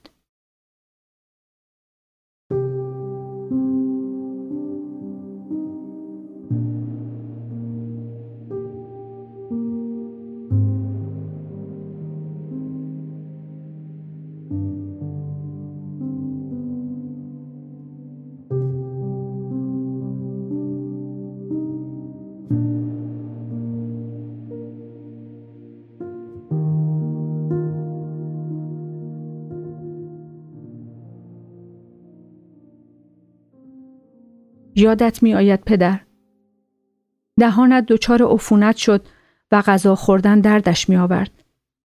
ده روزی درست غذا نخوردی و آنتیبیوتیک دهانت را ضعیف کرد. پشت سرش دکتر لی قرص های شیمی درمانیت را تغییر داد و دهانت در دو طرف قارچ خورد و از داخل پر شد از تاول. دو هفته که از غذا نخوردنت گذشت تو را به بیمارستان یو سی آی بردیم تا کمکت کنند. ای کاش هرگز پایمان به آنجا نمی رسید. شش هفته آنجا بودی. به خاطر سیستم ایمنی پایین بدنت. دوبار از خود بیمارستان عفونت گرفتی و آنتیبیوتیک وریدی به تو تزریق کردند. ضعیف و ضعیفتر شدی. کم حرف و کم حرف در. آنقدر غذا نخوردی که مجبور شدن از بینی غذایت را بدهند. دستانت را با دستکش های مخصوص می بستند تا لوله را از دماغت بیرون نکشی. تو یادت نمی آید. اما از همان موقع دکترها شروع کردن به تماس گرفتن با ما. می‌گفتند باید درمانت را متوقف کنین. می‌گفتند دیگر امیدی نیست. می‌گفتند نهایتا شش ماه فرصت داری. تن و بدن ما با هر تماس میلرزید و من و مامان با عصبانیت می‌گفتیم هیچ چیز را متوقف نمی کنیم و قرار است ادامه دهیم. خوشحالم که تو هیچ کدام از این حرفها را نمی شنیدی و همیشه آسوده در خواب بودی. بعد از دو هفته تو همچنان حاضر به غذا خوردن نبودی. هرچه برایت می خریدیم یا درست می کردیم دهانت را باز نمی کردی. مامان برایت کتلت می آورد و قیمه، امه ناناز آش می آورد و عدس پلو. نمی خوردی. گفتند لوله بینیت موقتی است و می بایست روشی ماندگارتر جایگزینش شود. لوله مستقیم به معده و آویزان از شکم. قبول کردیم. سه روز طول کشید تا انجامش دهند. یکی از دکترها هر روز می آمد و با تعجب می گفت مطمئنین که می‌خواین این کار رو انجام بدین؟ مریضتون که حالش خوب نیست. فرقی هم که نکرده. بهترم که نشده. حتی درست حرف نمی‌زنه. چرا می‌خواین این عمل رو انجام بدین؟ و مامان هر بار با جدیت جواب می‌داد که بله مطمئنیم. چه خوب که یادت نمی آید. چقدر بی احساس و بی محبت بودان دکتر. عمل را انجام دادند. وقتی هوشیار شدی با ترس و نگرانی به مامان گفتی مهرزاد مهرزاد فکر می کنم سکته کردم. مامان تو را آرام کرد و گفت نگران نباش. حالت خوب است. باورت نمی شود.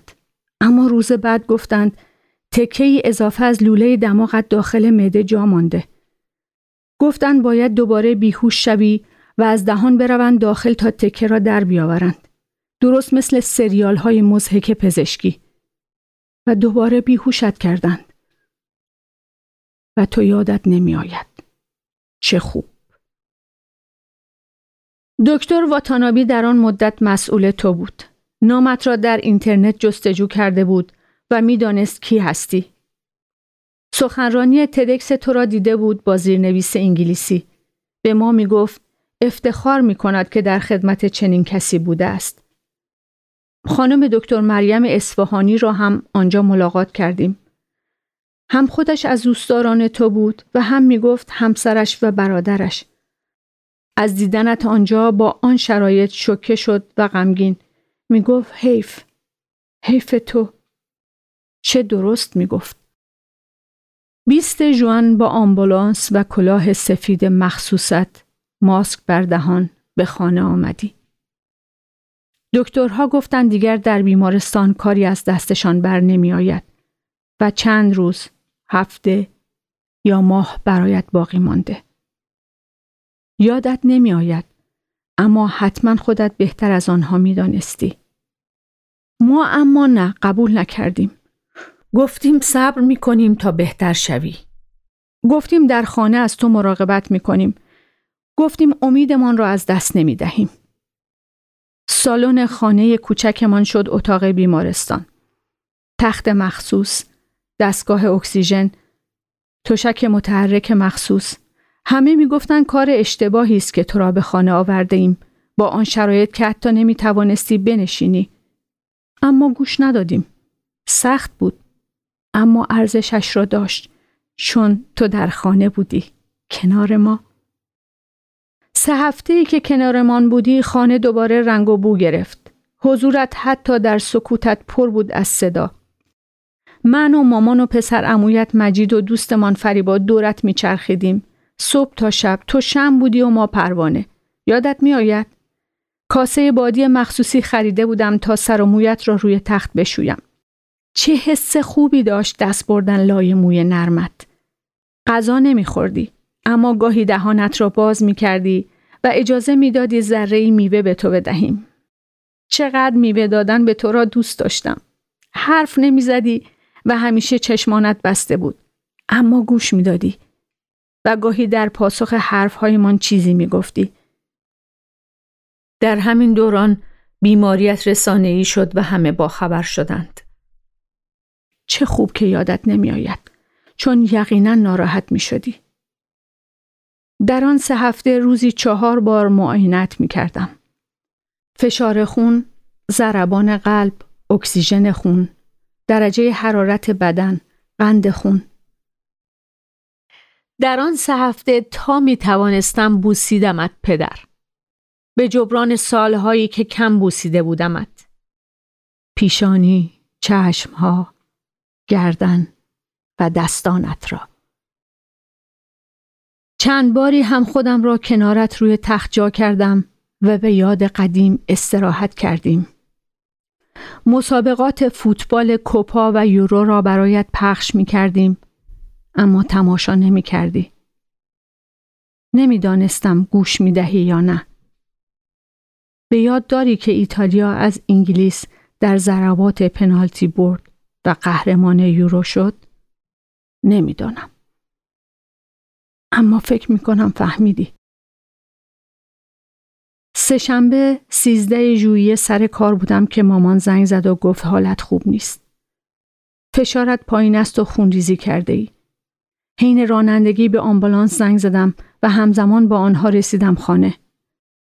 من و تو سوار بر آمبولانس به بیمارستان هواگ ارواین رفتیم. همانجا که سال پیش هم گذرمان افتاده بود.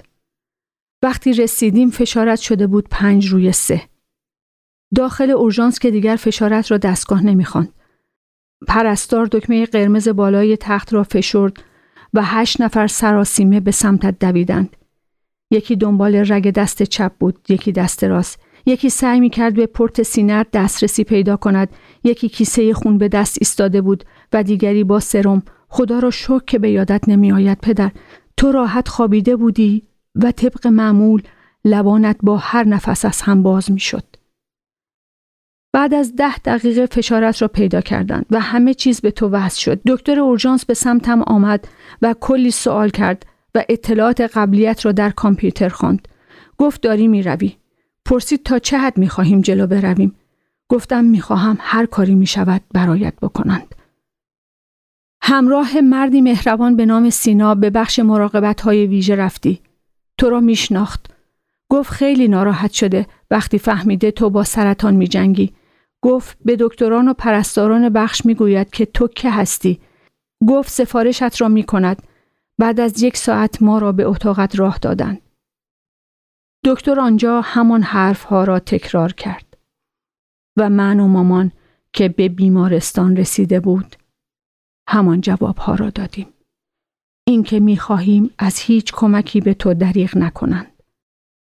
گفت باید دیالیز شوی چون کلیه هایت از کار افتادند.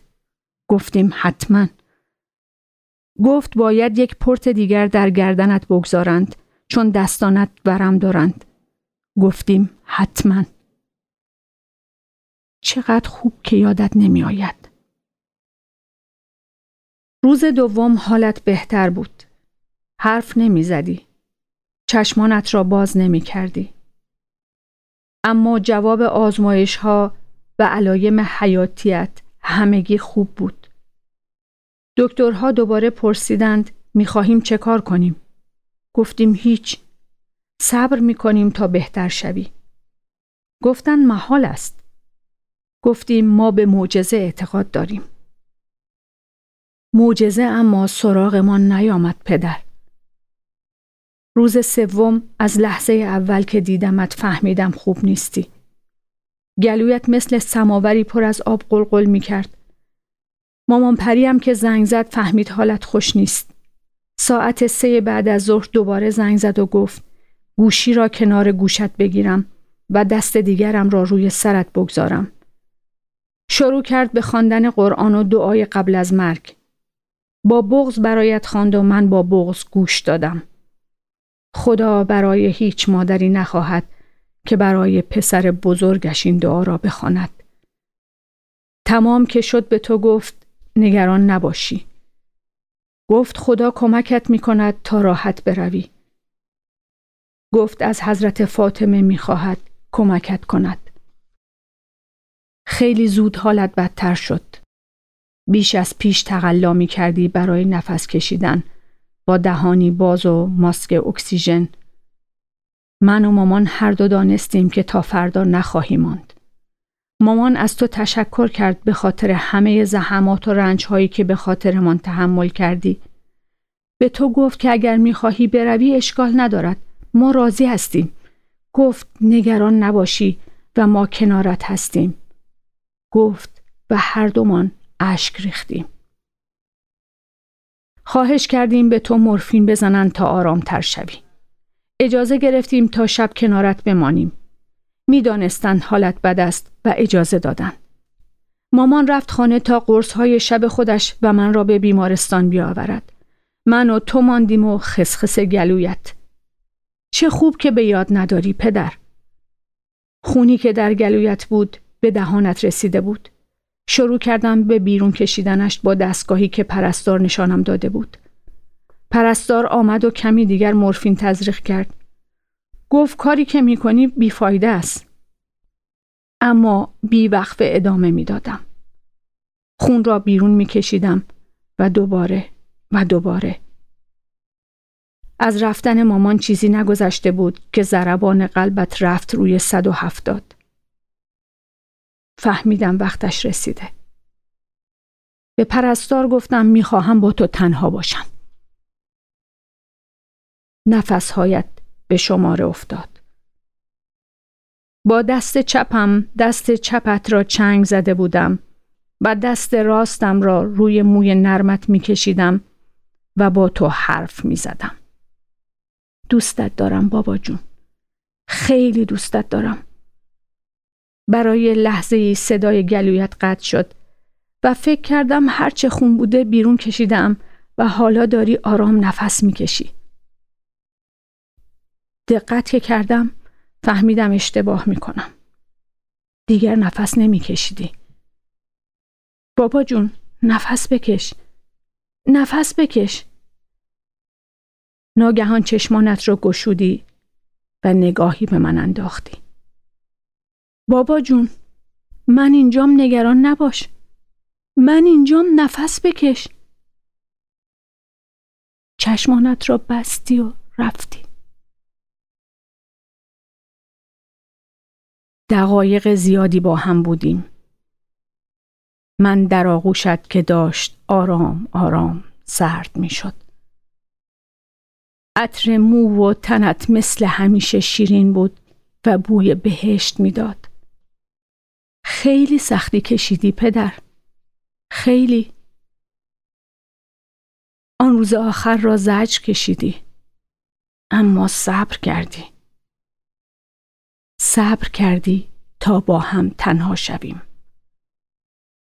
صبر کردی تا تو باشی و غزاله. پدر و دختر. فندق و قزقز تو زمان مرگت را انتخاب کرده بودی پدر. تو رفتنت را دیده بودی. تو پایانت را از قبل نوشته بودی. تو یک سال و نیم پیش در آخرین صفحه کتابت صحنه مرگت را تصویر کرده بودی.